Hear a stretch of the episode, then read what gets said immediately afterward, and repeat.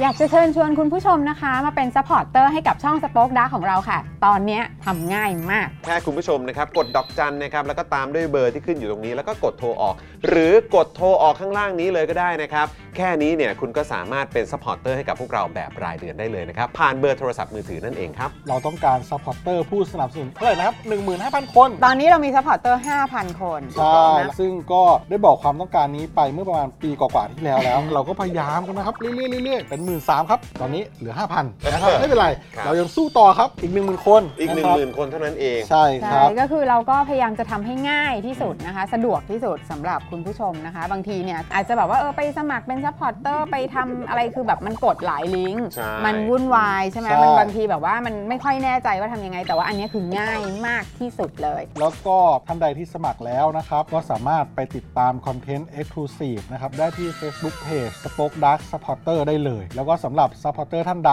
ที่เป็นผู้สนับสนุนอยู่แล้วทาง YouTube หรือ Facebook นะครับ ก็สามารถทักแชทเข้าไป บอกว่าเป็น Supporter อยู่แล้วอยากเข้ากลุ่มลับ Exclusive สำหรับผู้สนับสนุนเท่านั้นนะครับ รีบสมัคร แล้วก็รีบทักแชทกันไปได้เลยนะครับ มากันเยอะๆนะคะ อืมสมัครกันเลยครับผม อีก 1 0,000 คนจะถึงเป้าแล้ว มาสนับสนุนพวกเรากัน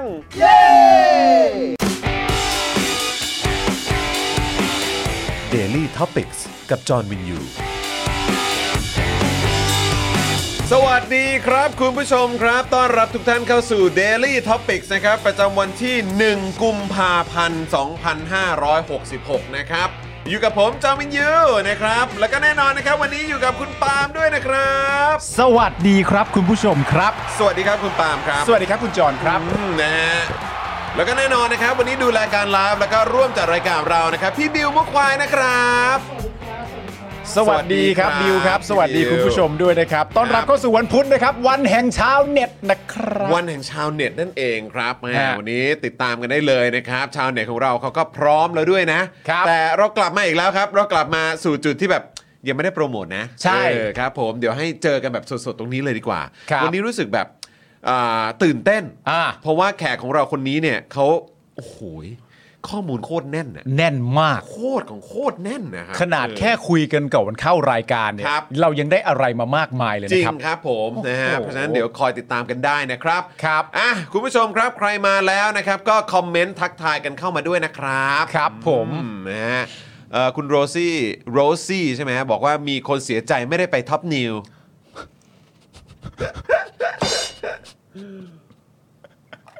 โอ้ยไม่ต้องเสียใจนะโอ้โหถึงขั้นหลั่งน้ำตาเลยเหรอ ปลอบใจกูสิ ไม่เป็นไรนะเพื่อนอะ มึงปลอบใจกู it's okay อะเออ แม่งเอ้ย อย่างน้อยไอดอลก็ได้ไปแล้ว ค่าเสียเวลาของกูอะ ค่าเสียเวลา ค่าเสียเวลาค่ำคืนของกูอะ เออ หลังจากลูกนอนไปเสร็จเรียบร้อยอ่ะ นั่งดูตลอดเลยนะ กูสามารถจะดูซีรีส์สนุกสนานได้ตั้งหลายหลาก เออ แต่กูก็ดูอะ ก็ยังอุตส่าห์ไปดูนะ ก็ยังอุตส่าห์ดูอะ เออ เพื่อเอามา โถ ประดับความรู้อ่ะ ครับ ข้อมูลดีๆ ทั้งนั้น ก็ น่ะ ทั้งนั้นเลยครับ เออ กูมีซีรีส์ต่อเนื่องกันมากมายที่กูอยากดูด็อกิเมนทรีอะไรต่างๆกันานาอยากดู เออ กูก็ไม่ได้ดู โอ้ยพวกนั้นไร้สาระ ใช่ ฟังช่องบนดีกว่า ใช่ ช่องบนเขาข้อมูลตรงไปตรงมา แม่ง ขนาดนายกที่ชื่อไอ้ตู่เนี่ยยังแนะนำเลย เออ อนะฮะ จริงๆก็จริงๆน่าจะให้ค่าน้ำมันกูด้วยนะ นะฮะอ้าว คุณวุ่นวายไม่แดกสลิมนะครับ แหมซูเปอร์แชทเข้ามา 69 บา ครับ ท เออ นั่นแหละครับผม นะฮะอ่ะสวัสดีทุกท่านด้วยนะครับ คุณแมสเตอร์ภูมิ สวัสดีครับ ตู่จะมาช่องนี้ไหมครับ ไม่น่ามาครับ ไม่มาหรอก ไม่กล้าหรอกครับ อืม นะฮะ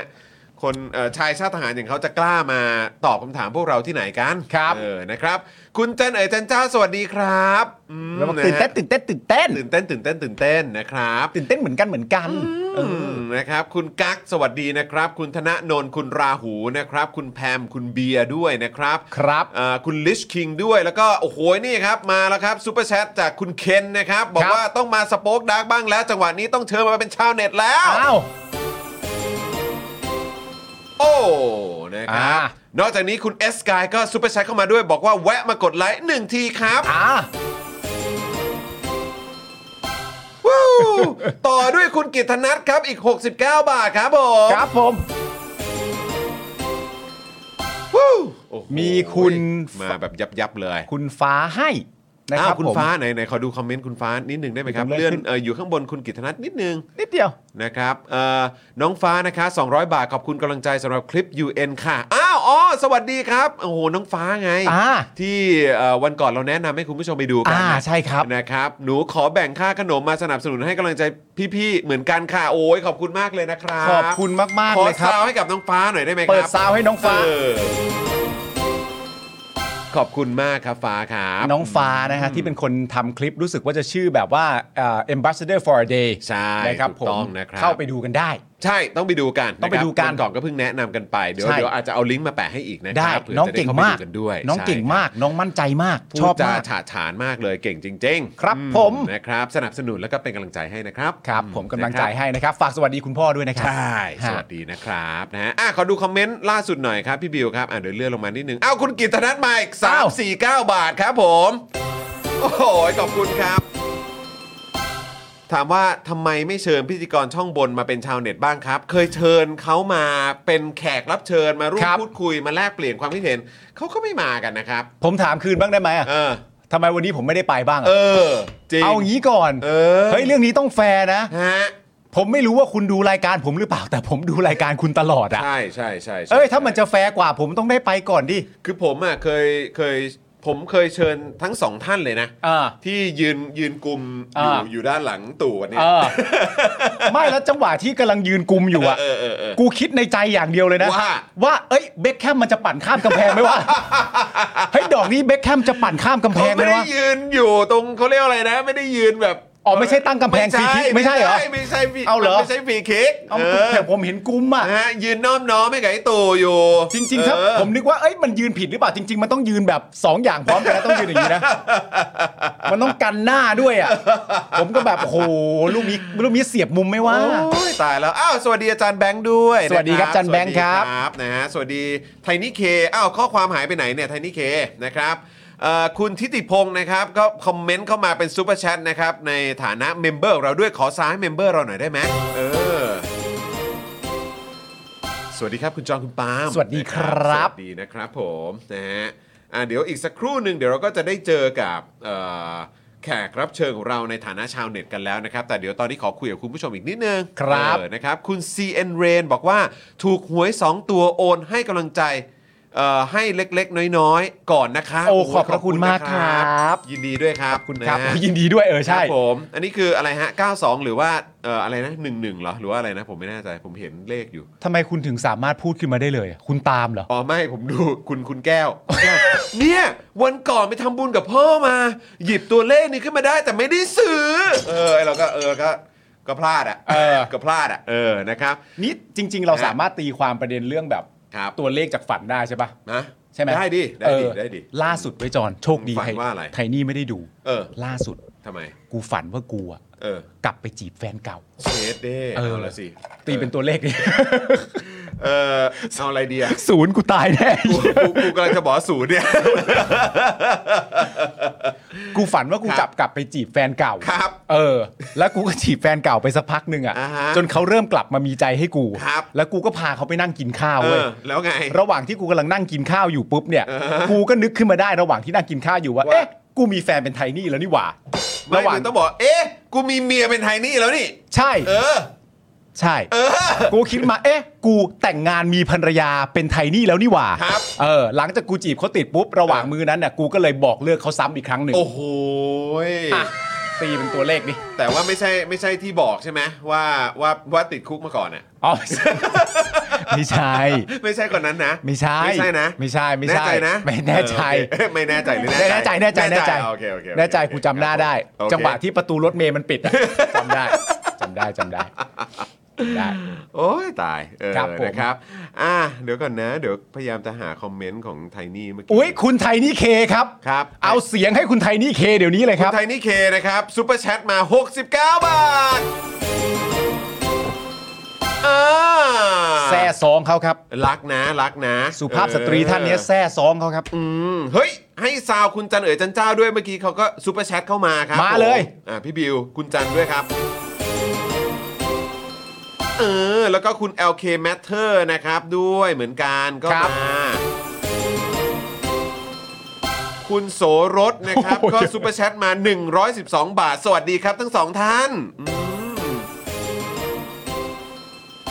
คุณวุ่นวายอีก 40 บาท บอกว่าวันนี้วันเกิดครับ ขอพรจากพี่ๆ เกิดมายังไม่เคยอายุ 31 เลย เอาซาวมาก่อนซาวมาก่อน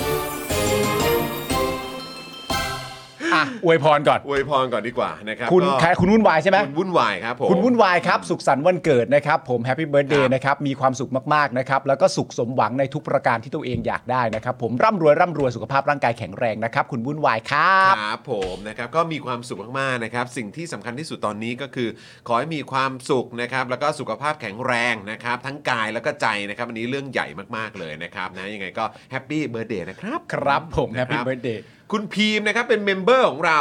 เป็นเมมเบอร์นะเป็นเมมเบอร์ เมมเบอร์ เออนี่คุณสุรพงศ์ด้วยครับ เป็นเมมเบอร์ของเราด้วยครับเออและคุณกิตนัทนะครับก็ซูเปอร์แชทมาอีก 69 บาทนะครับ โอเค นะครับ ชาวเน็ตสัปดาห์หน้าเชิญคุณจันเอ๋ยจันเจ้าเลยครับพี่จอน ครับผม อืมเอ้นี่คุณแพมนะ คุณแพมนะ อ่า ทีแรกนึกว่าคุณร้ายกาดนะเนี่ย เออ เอ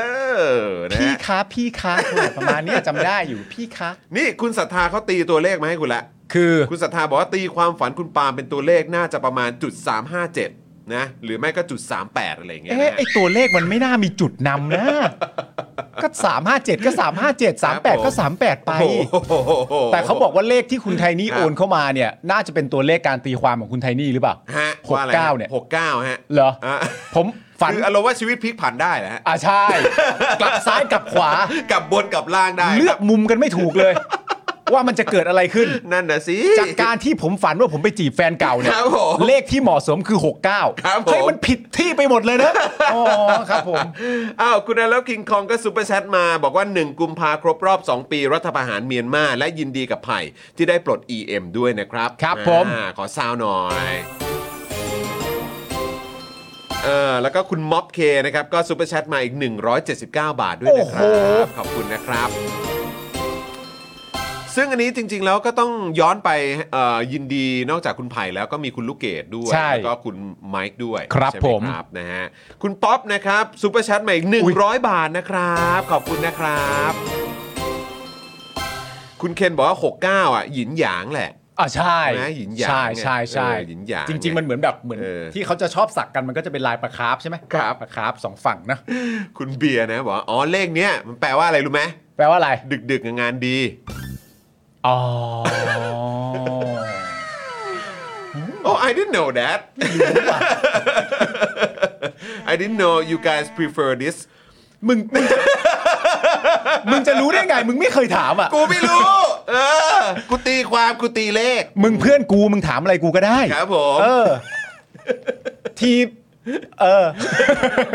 คุณเจมส์บอกว่า เออเดี๋ยวก่อนนะ จุดสามห้าเจ็ดจุดสามแปดโหดับเวทมินิตเอ อ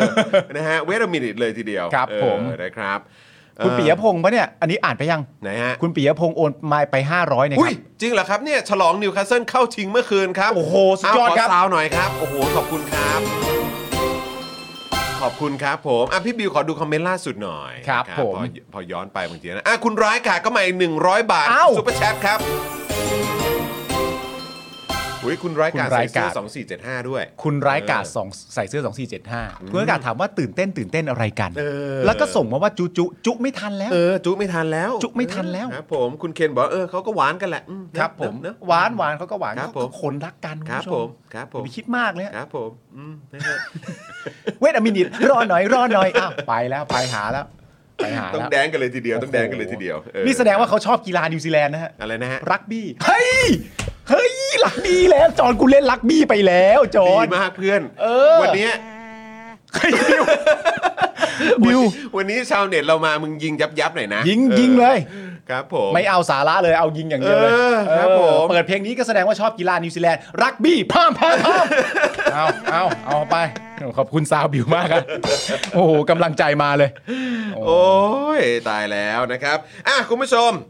ห้าโมงสี่ห้าแล้วนะครับ เดี๋ยวอีกสักครู่หนึ่งชาวเน็ตของเราก็จะมาร่วมแจมกันแล้วอย่างที่บอกไปนะครับ ครับ ว่าเอ่อชาวเน็ตของเราวันนี้เนี่ยข้อมูลแบบแน่นแน่นแน่นปักแน่นปึกเลย ใช่ นะครับเพราะฉะนั้นเดี๋ยวอดใจรอนิดนึงเดี๋ยวจะได้มาร่วมพูดคุยกับเขาแล้วก็ฟังความเห็นของเขากันแล้วนะครับคุณผู้ชมครับ ครับผม นะฮะอ่ะเพราะฉะนั้นเดี๋ยวเรามาเริ่มต้นกันหน่อยดีกว่านะครับสำหรับเอ่อสปอนเซอร์ของเรานะครับเป็นการขอบพระคุณผู้สามสูนใจดีของเรา ใช่ครับ แบบรายวันกันด้วยนะครับ ครับ นะฮะ ผม อ่าสปอนเซอร์ของเราเริ่มต้นกันที่ตั้งฮกกีครับแหม ครับ วันนี้เฮียหงวนเนี่ยก็เพิ่งอัปเดตไป ฮะ นะครับว่าเอ่อเขาเรียกว่าเจ้าของกิจการวัย 36 ปีหนุ่มหล่อนะครับอย่างคุณอาร์ตตั้งฮกกีเนี่ยก็ไปเปิดบูธด้วย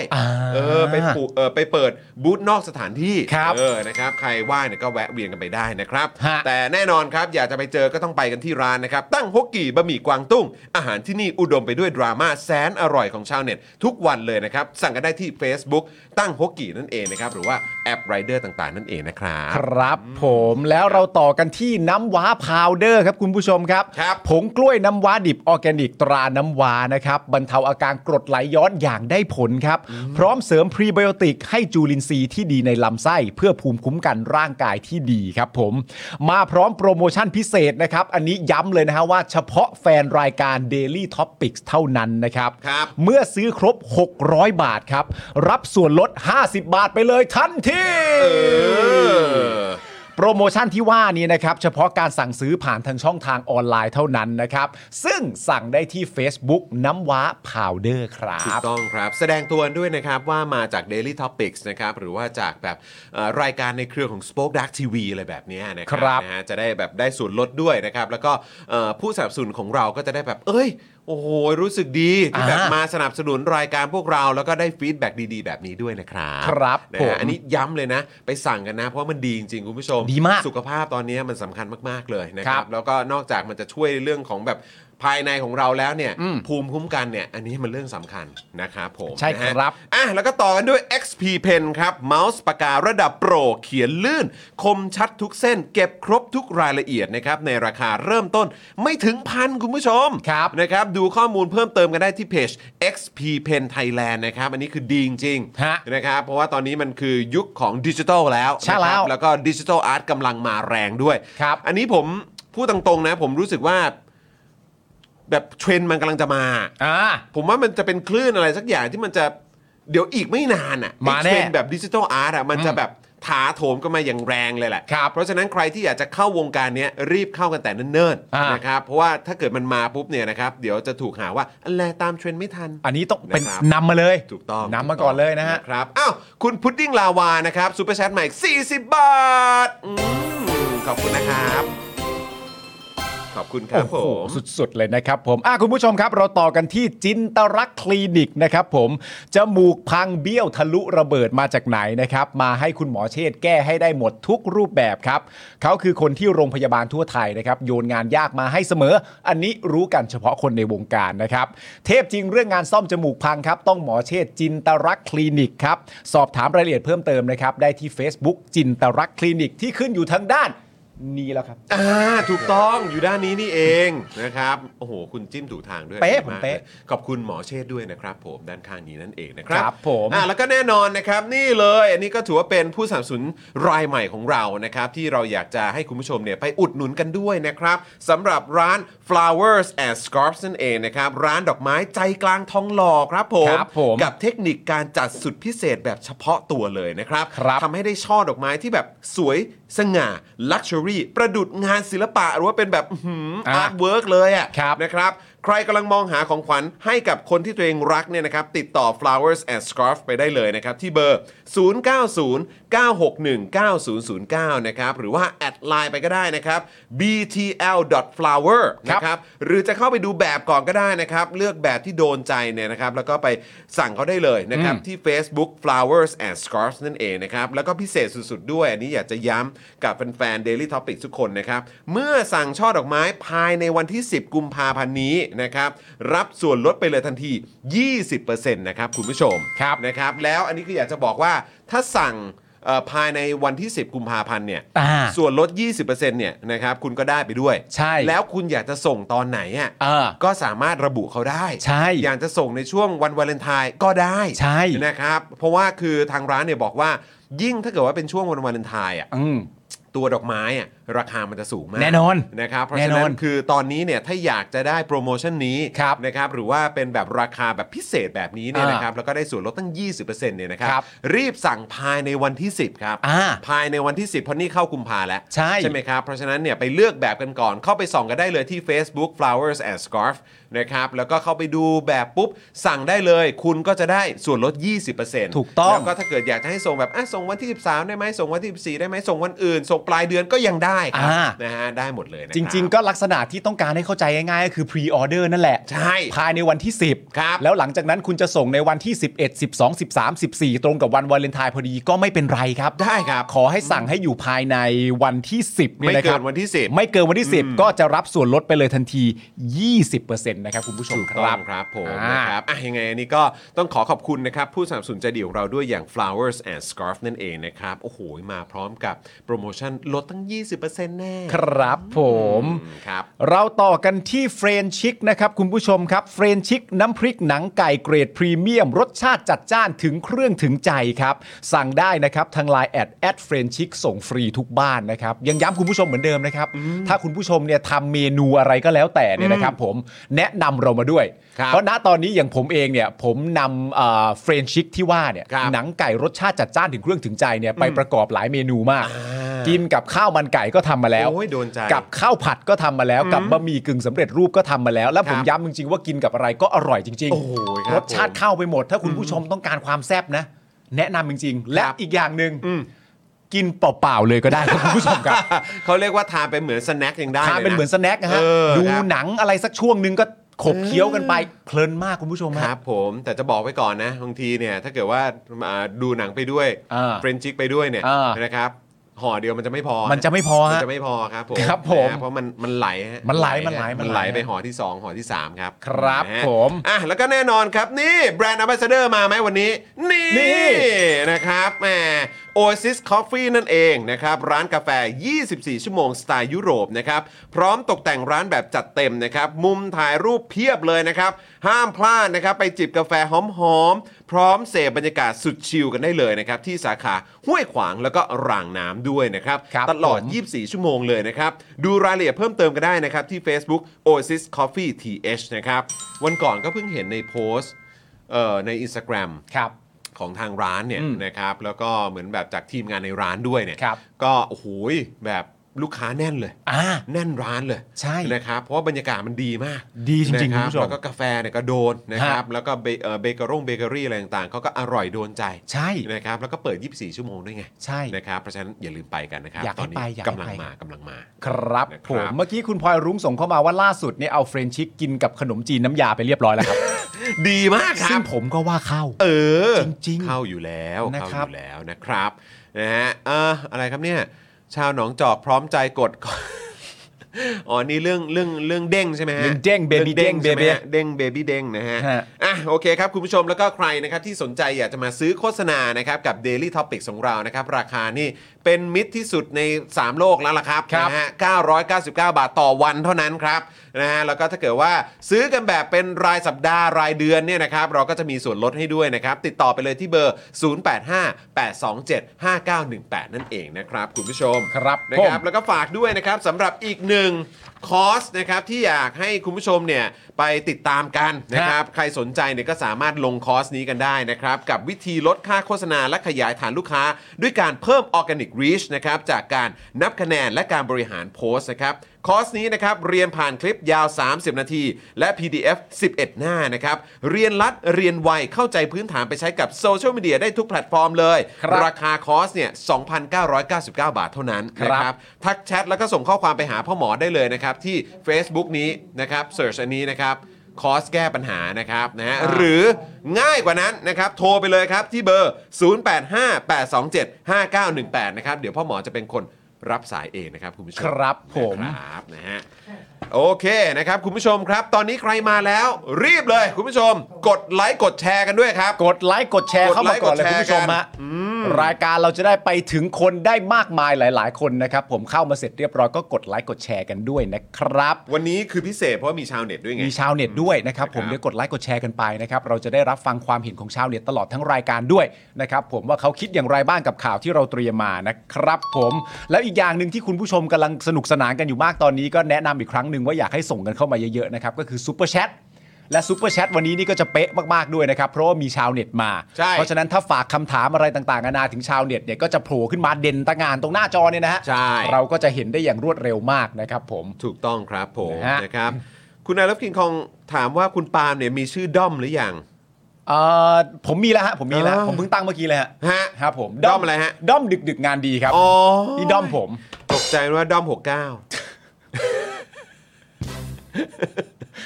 ก็เมื่อกี้ไง ผมยังติดแบบอยู่กับคุณเบริฟเฟอร์เมื่อวานอยู่เลย นะ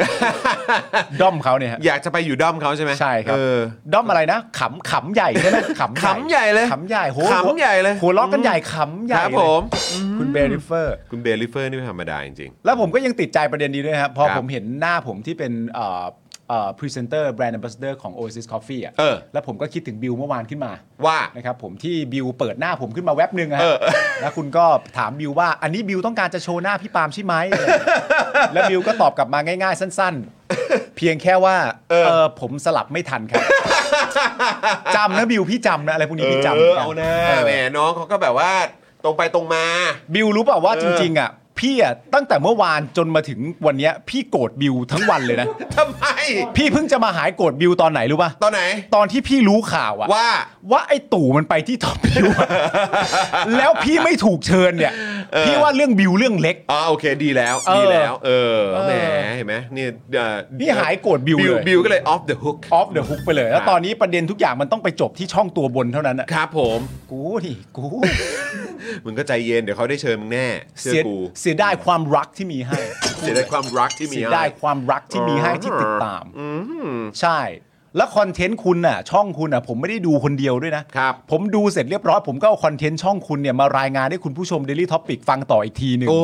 ผมก็ช่วยกระจายข่าวของคุณ เออ พอถึงเวลาคุณจะเชิญนายกที่ทำรัฐประหารมี เออ ที่มาจากคอสช ยึดอำนาจประชาชนไป เออ ไปเหยียบช่องข่าวคุณเนี่ย เออ แล้วคุณไม่เชิญผมอะ เออ โอ้ยเจ็บว่ะ อาจจะคนละสไตล์เปล่าเออเป็นคนละสไตล์หรือเปล่า เออ เอ้ยสไตล์เดียวกัน เอาสไตล์เดียวกันเหรอ สไตล์เดียวกัน สไตล์เดียวกันกับนายกเลยหร เออ เขาอาจจะ สไตล์เดีอยวกันยากได้นายแบบให้นายกมายืนพูด เออ แต่ก็แบบ ก็ดูเป็นช่องที่เขาสามารถไปแล้วดูไม่เคอะเขินนะ ดูแบบมาแล้วแบบ แล้วดูเหมือนแบบเหมือนอารมณ์ว่าเป็นแฟนคลับด้วยนะเว้ย แฟนคลับอะข้อที่หนึ่งเลย เออ ข้อที่สองที่ตามมาเนี่ย ก็เป็นสิ่งที่อ่าประชาชนถึงเยอะมาก เออ ก็คือคำว่าเซฟโซน เออ อ่าเซฟโซนว่าไปแล้วมันไปแล้วมันอุ่นใจอะ เออ รู้สึกแบบจะไม่โดนโจมตีแน่นอน เออไปแล้วมันปันอุ่นใจอะไปที่อื่นมันก็มันก็เหน็บหนาวใช่ไหม แต่มันแต่มันดูค่อนข้างชัดเจนสุดป่าว่าช่องอื่นๆ เนี่ยเขายังมีการตั้งคำถาม ใช่ ใช่ไหมหรือว่าอย่างช่องพวกเราก็จะมีการติง ช่องช่องสไตล์พวกเราก็จะมีการติง ช่อง เออ ช่องพวกเราก็จะมีเขาเรียกว่าอะไร เหมือนหยิกแกมหยอก เอ อะ ออะไรอย่างเงี้ย เบาๆอะเหมื ด อน ย หยิกแกมหยอก ใช่ นิดเดียวอะ แต่ตรงนั้นเนี่ยช่องนั้นเนี่ยเรามีความรู้สึกว่าโอ๊ยไปเนี่ยโพสิทีฟ ใช่ เซฟโซน ล้วนๆเซฟโซนโพสิทีฟเลยแหละ เอางี้ดีกว่า เออ ถ้าสมมติว่าเข้าไปแล้วแอร์มันเย็นอ่ะ ฮะ พิธีกรเอาผ้าห่มมาห่มให้นะ แต่นี่มันไม่จำเป็นไง คือถ้าเกิดว่าประวิทย์อ่ะมีไพบูลย์อ่ะ เออ ประยุทธ์ก็มีท็อปนิวอ่ะ ก็ผมก็คิดว่าอย่างนั้นก็เขาก็ดูโอเคกันดี ไม่เป็นไรหรอกผมว่าเขาก็เขาก็สบายสบายๆคือ ครับ อทุกอย่างที่เกิดขึ้นในวันเนี้ยที่เราเห็นมันดูเข้าที่เข้าทางไปซะหมดนะครับ ผม เขาก็ดูเหมาะสมกันดีอะไรเงี้ ค ย รับ แล้วก็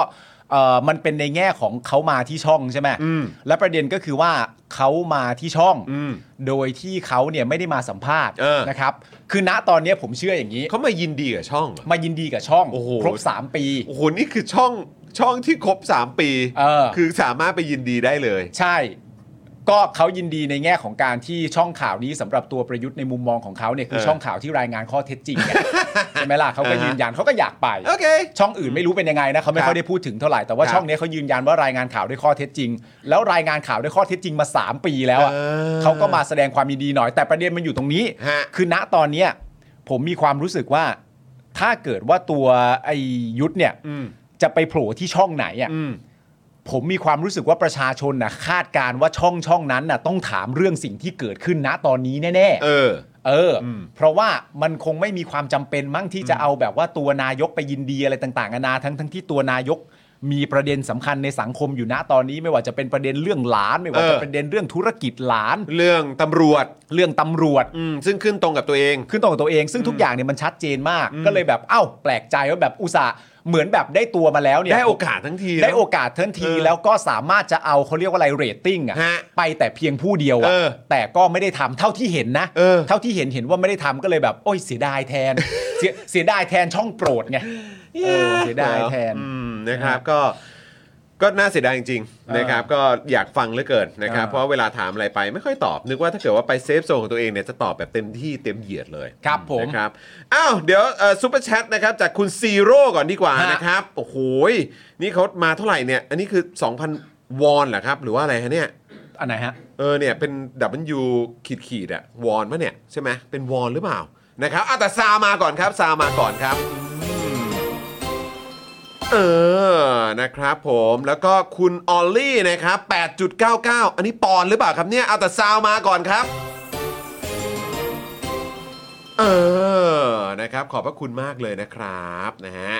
อ่ะโอเคครับคุณผู้ชมครับ ฮะ แหมโอ้โหคุณผู้ชมน่ารักจังเลยนะครับ ขอบพระคุณมาก ๆ เลยคุณผู้ชม ซูเปอ ฮะ ร์แชทกันมาเยอะมากเลย คุณผู้ชมบอกว่าจะเอ่อโอนเงินสนับสนุนขึ้นมาจนกว่าผมจะทำท่าเป๊ะอะฮะ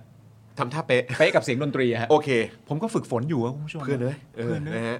ก็ ปอนปอนปอนกับวอน ปอนนะปอนปอนกับวอน ปอนกับวอน โคเรียนวอนนะออ Korean วอน แปลว่าถูกแปลว่าถูก นะครับ เออ ผม นะครับผมนะฮะ คุณผู้ชมฮะตอ คน รับ นี้เนี่ยชาวเน็ตของเราเนี่ยนะครับมานั่งประจำที่อ ครับ ยู่ในสตูดิโอของเราแล้วนะครับผมเพราะนี่คือวันพุธ เพราะฉะนั้นรบกวนคุณผู้ชม แนะนำชาวเน็ตได้เลยครับ ไม่รู้ใช่ไหม สิ เขาไม่รู้ใช่ไหม เขาไม่รู้ อ๋อหน้าที่เราใช่ไหม เออ หน้า ครับ ที่เรา ผมนะฮะอ่ะ คุณผู้ชม ชาวเน็ตวันนี้ของเราเป็นใครอ่ะพิมพ์เข้ามา มีบางมีบางท่านบอกว่าเฮ้ยแอบรู้มาบ้างแล้ว เออ มันจะเป็นไปได้ยังไง เป็นไปได้ยังไง หรือว่าชาวเน็ตของเราเนี่ยเขาเขาไปเปิดเผยที่ไหนหรือเปล่า ไปดูช่องตัวบนมาหรือเปล่า ไปดูช่องตัวบนมาหรือเปล่า ไปดูช่องตัวบนมาหรือเปล่า เฮ้ยโอ้โหนี่ข่าวเราไปถึงช่องตัวบนเลยเหรอเนี่ย เอาทำไมอะกูยังดูเขาเลย ครับ เออดูกูบ้าง สิอ่ะคุณผู้ชมครับผม ครับ วันนี้ชาวเน็ตก็ประจำที่เป็นที่เรียบร้อยแล้วนะครับ เรียบ ชาว ร้อ เน็ต ย ข แล้ว องเราก็เอ่อเป็นอีกหนึ่งท่านที่ผมกับคุณจรมักจะกระซิบกันอยู่เสมอว่า ครับ เอ่อเราอยากคุยกับเขามาก ครับ ๆแล้วก็ใบให้ก่อนนิดนึงก่อนเราเฉลยว่าเราก็เคยโฟนอินคุยกับเขามาแล้วเช่นเดียวกัน ใช่ครับผม นะครับ ถูก ผม ง ตอนนั้น ครับ เนี่ยก็ได้ถามประเด็นเรื่องเกี่ยวกับสวกันไป ครับ ถามประเด็นเรื่องเกี่ยวกับอะไรต่างๆ นานากันไปนะครับก็ได้คำตอบที่ดุเด็ดเผ็ดมันมาก เข้มข้น ครับผม ชัดเจน เพราะฉะนั้นถึงเวลาแล้วครับคุณผู้ชมครับ ครับ อ่าคุณผู้ชมพิมพ์มาหลายคนนะฮะว่าอ่าเป็นคุณธรรมนัทไม่ใช่นะ ฮะ ไม่ใช่คุณธรรมนัทนะฮะ เป็นคุณสกายไม่ใช่ ไม่ใช่ นะครับ เป็นคุณไม่ใช่ไม่ใช่นะครับ คุณเดี่ยวนะฮะ คุณบอลเชิญยิ้มไม่ใช่ เออไม่ ฮะ ใช่ครับผม นะครับ นะฮะ ผมไม่ใช่ตาโนอตไม่ใช่ฮะ มาได้ไงฮะเนี่ย ไม่ได้ไม่ได้นะครับ เออ ผมอ่ะแนะนำเลยก็แล้วกันนะครับ คุณผู้ชมครับชาวเน็ตของเรานะครับ ปรบมือดังๆนะครับ ผมให้กับคุณถาไอรอว์ครับ สวัสดีครับ สวัสดีครับ สวัสดีครับคุณถาครับ ผมโอ้โหในที่สุด ในที่สุด เราก็สามารถพาเขามาที่สตูดิโอของเราได้แล้ว ใช่ครับ อืมนะครับ คือจริงๆ แล้วอันนี้ผมต้องขอหยอดไว้ก่อนนะ อ่า คือจำได้ว่าเอ่อคุณถาเนี่ย ก็เคยเคยเอ่อชวนผมไป ฮะ ร่วมรายการเป็นพอดแคสต์ อ่าม มา ครับ ก่อน แล้วผมก็เคยบอกว่า เฮ้ยโห แบบนี้คุณถาต้องมาแบบคุยในรายการแล้วมั้ง แลกกันสิแลกกัน นี่ก็แบบเฮ้ยโหดูก่อนนะผมแบบยังเออแบบขออื้อหือ เออ ขอแบบตักตวงประสเอ่อประสบการณ์ก่อนนิด นึง แล้วผมก็เพิ่งไปเจอคุณถามา ใช่ เพราะ คุณถาบอกว่าเอ้ยคุณจรเดี๋ยวไปที่หอศิลป์หน่อยครับ อ่า มีการพูดคุยกัน อ่า วันนั้นคุณถาใส่ยับ เออ ใส่ยับยับเลย ก็สะสมประสบการณ์แล้ดวๆด้ย ใช่ไห สะสมประสบการณ์ ไอ้เราก็แบบโอ้โหถ้าเกิดว่าใส่ยับขนาดนี้งั้นต้องเชิญมา อ่า เป็นชาวเน็ตของเราแล้ว ครับผม เออนะครับ แล้วก็ผม นะ บอกคุณถาก่อนสำหรับวันที่หน้าหอศิลป์ผมขออภัยจริงๆ วันนั้นติดธุระจริงๆนะครับผม ใช่ ยังไม่ได้ไปนะครับ เขาติดภารกิจ ขออภัย นะครับ ได้ นะฮะ ครับผม อ่ะคุณถาครับ ครับ ถามถึงบรรยากาศตอนนี้หน่อยดีกว่านะครับเอ่อเป็นยังไงบ้างคือช่วงนี้ดูก็แบบแน่นอนมีเอ่อประเด็นของยืนหยุดขัง อ่า ด้วยใช่ไหมครับ ของ แล้วก็ แบบตะวัน อ่า ครับ ใช่ครับ แล้วก็เอ่อกับเรื่องของทางทะลุฟ้าด้วย ครับ นะครับแล้วก็ใกล้เข้ามาแล้วกับบรรยากาศของการเลือกตั้งช่วงนี้คุณถาเป็นยังไงบ้าง ก็เหนื่อยครับ ครับผม เหนื่อยเหลือเกินครับชาวเน็ตทั้งหลายครับ ครับผม แต่ว่าดีใจที่เป็นชาวเน็ตเลเวล 99 นะครับ จะมานั่งเก้าอี้ตัวนี้ เอ้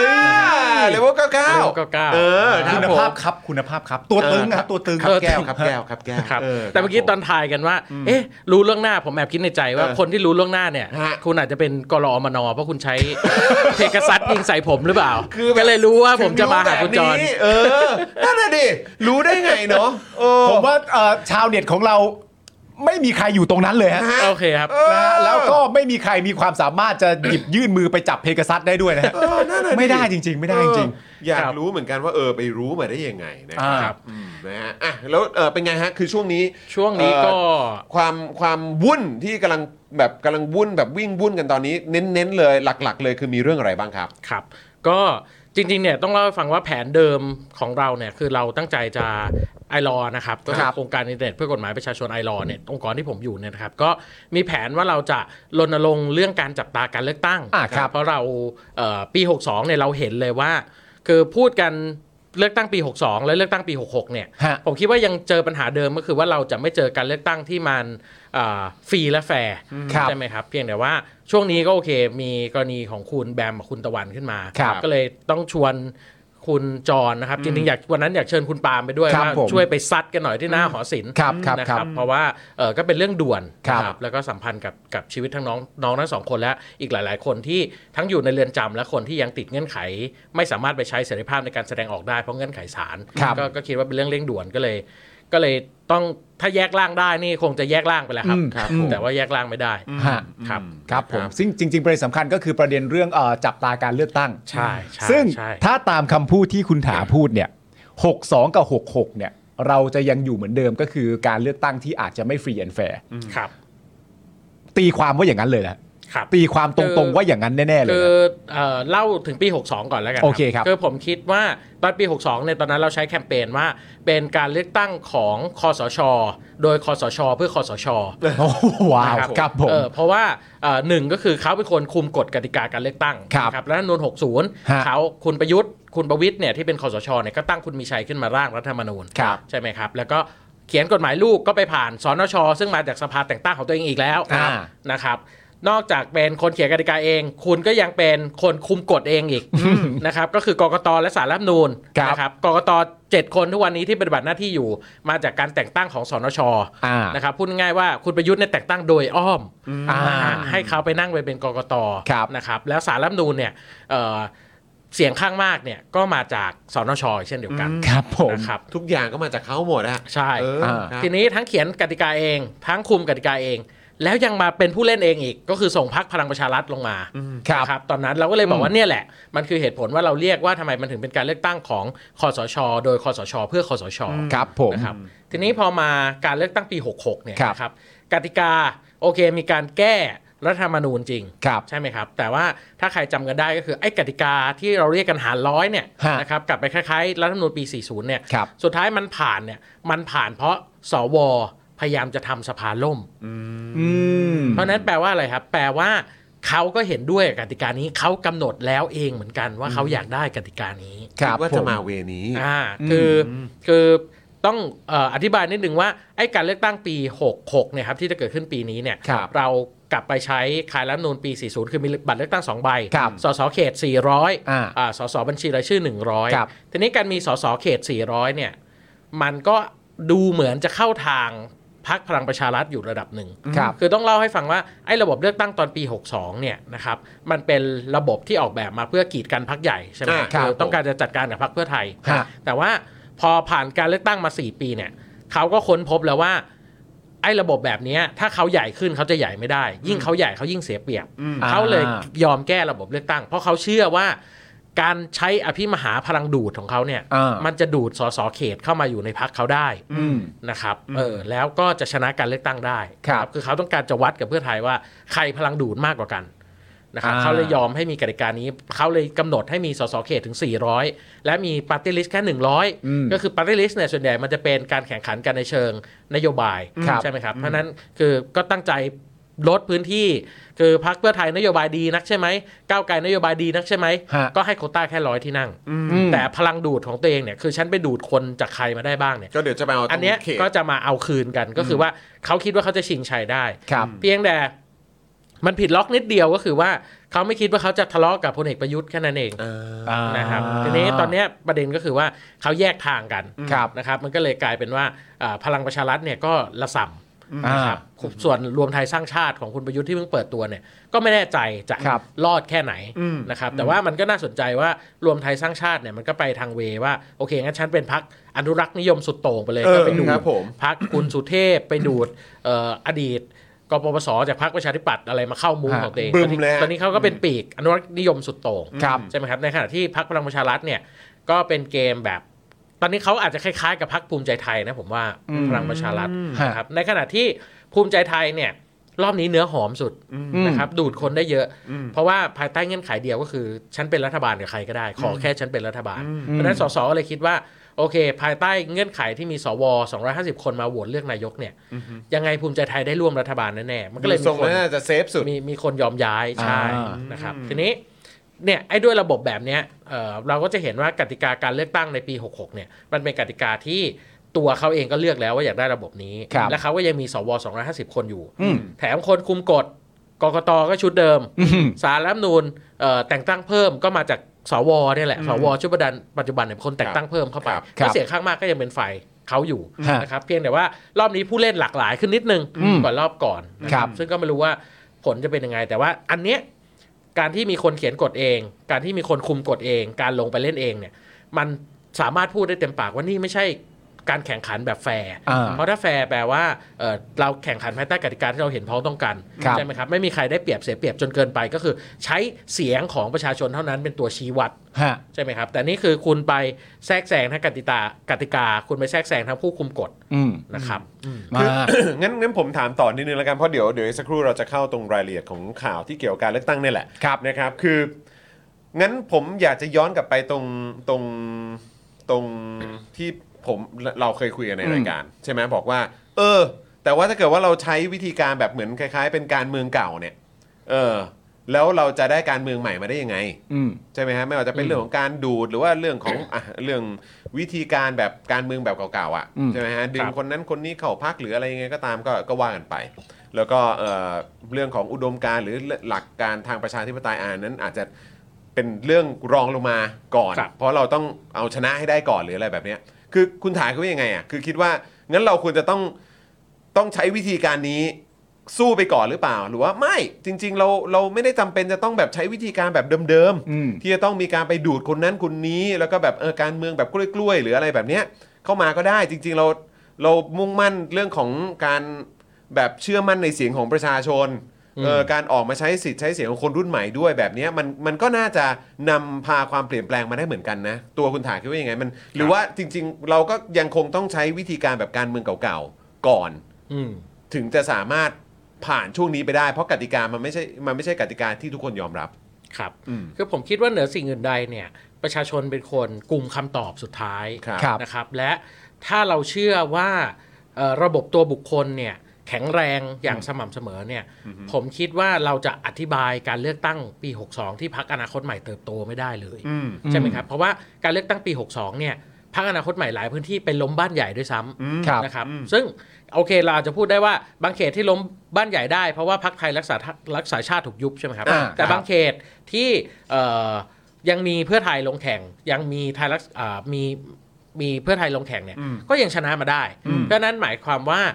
ทัศนคติของคนที่ไปใช้สิทธิ์เลือกตั้งเนี่ยอาจจะไม่ได้คิดแค่เรื่องตัวบุคคลอย่างเดียว ครับ นะครับและผมคิดว่าอันนี้อาจเป็นโจทย์ร่วมกัน แต่ว่าไม่แน่ใจว่าผู้ไปใช้สิทธิเลือกตั้งจะคิดไง แต่ว่า ผมคิดว่า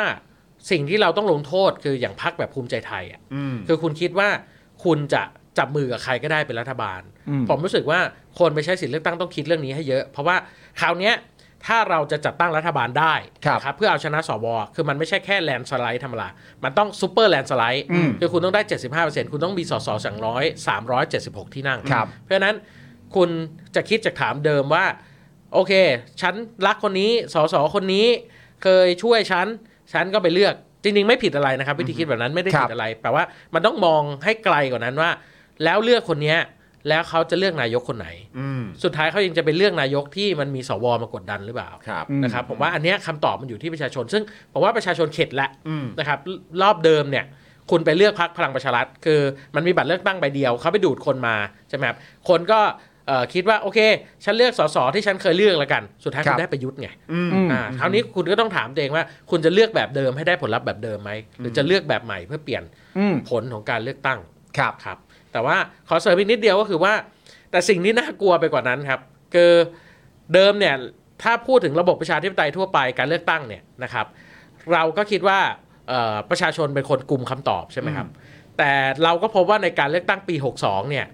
คนที่กลุ่มผลคะแนนจริงๆไม่ใช่ประชาชนครับเป็นกกต กกต อืมมม เออซึ่งอันเนี้ยมันเลยเป็นเหตุผลที่เมื่อกี้เราเราขึ้นภาพหรือพูดกันว่าเออทำไมต้องชวนอาสาสมัครจับตาการเลือกตั้ง ครับ เพราะว่าเราค้นพบว่า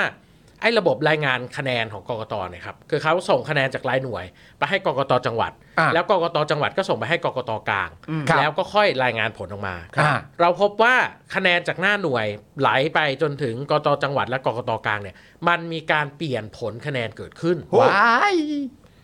ว้าย เพราะฉะนั้นหมายความว่าคะแนนตอนคุณกากับคะแนนที่ออกมาเนี่ยมันอาจจะไม่ตรงกัน อุ้ยอืม ว้าย นะครับ อันเนี้ยมันเลยเป็นเหตุผลว่าทำไมเราถึงต้องชวนอาสาสมัครมาจับตาการเลือกตั้งก็คือ ไปดูกันตั้งแต่ต้นน้ำว่าคะแนนเป็นยังไง อืม แล้วเดี๋ยวเอาผลสุดท้ายที่กกตเปิดเผยออกมามาชนกัน อืม ว่าตรงหรือเปล่า อืม นะครับและถ้าไม่ตรงก็จะได้มีคนติดคุกจริง เออ อ่า ครับอืม ไม่ใครก็ใครอ่ะ ไม่ใครก็ คนหนึงอ่ะ ใคร เออ ใช่ เออนะครับอ้าวเดี๋ยวเดี๋ยวอีกสักครู่หนึ่งเราจะมาคุยถึงเออเขาเรียกว่าแคมเปญนี้ด้วย แคมเปญที่อยากจะเชิญชวนประชาชนคนไทยนะครับ อ่าม มาร่วมจับตาการเลือกตั้งที่กำลังจะถึงนี้ด้วยนะครับแต่ล่าสุดเนี่ยนะครับก็เพิ่งมีข่าวใหม่มาใช่ไหม ใช่ เออ นะครับ ประเด็นของเราจะก็เราก็เรียกว่าองค์วิษณุอะนะฮะ ประเด็นวิทนุอะฮะ วิทนุฮะ วิทนุ วิทนุฮะ วิทนุนะครับผเออมครับ วิทนุไม่ใช่วิทน้ำนะฮะคนละคน ไม่ใช่ นะฮะ ครับผ น ม ละนนะฮะครับผ อ ม งค์วิษณุฮะเออ ฮะ แจงคอรมอนะครับ บอกว่ากกตเนี่ยขอหนึ่งเดือน อย่าเพิ่งยุบสภาในเดือนกุมภาพันธ์ อ่า เผย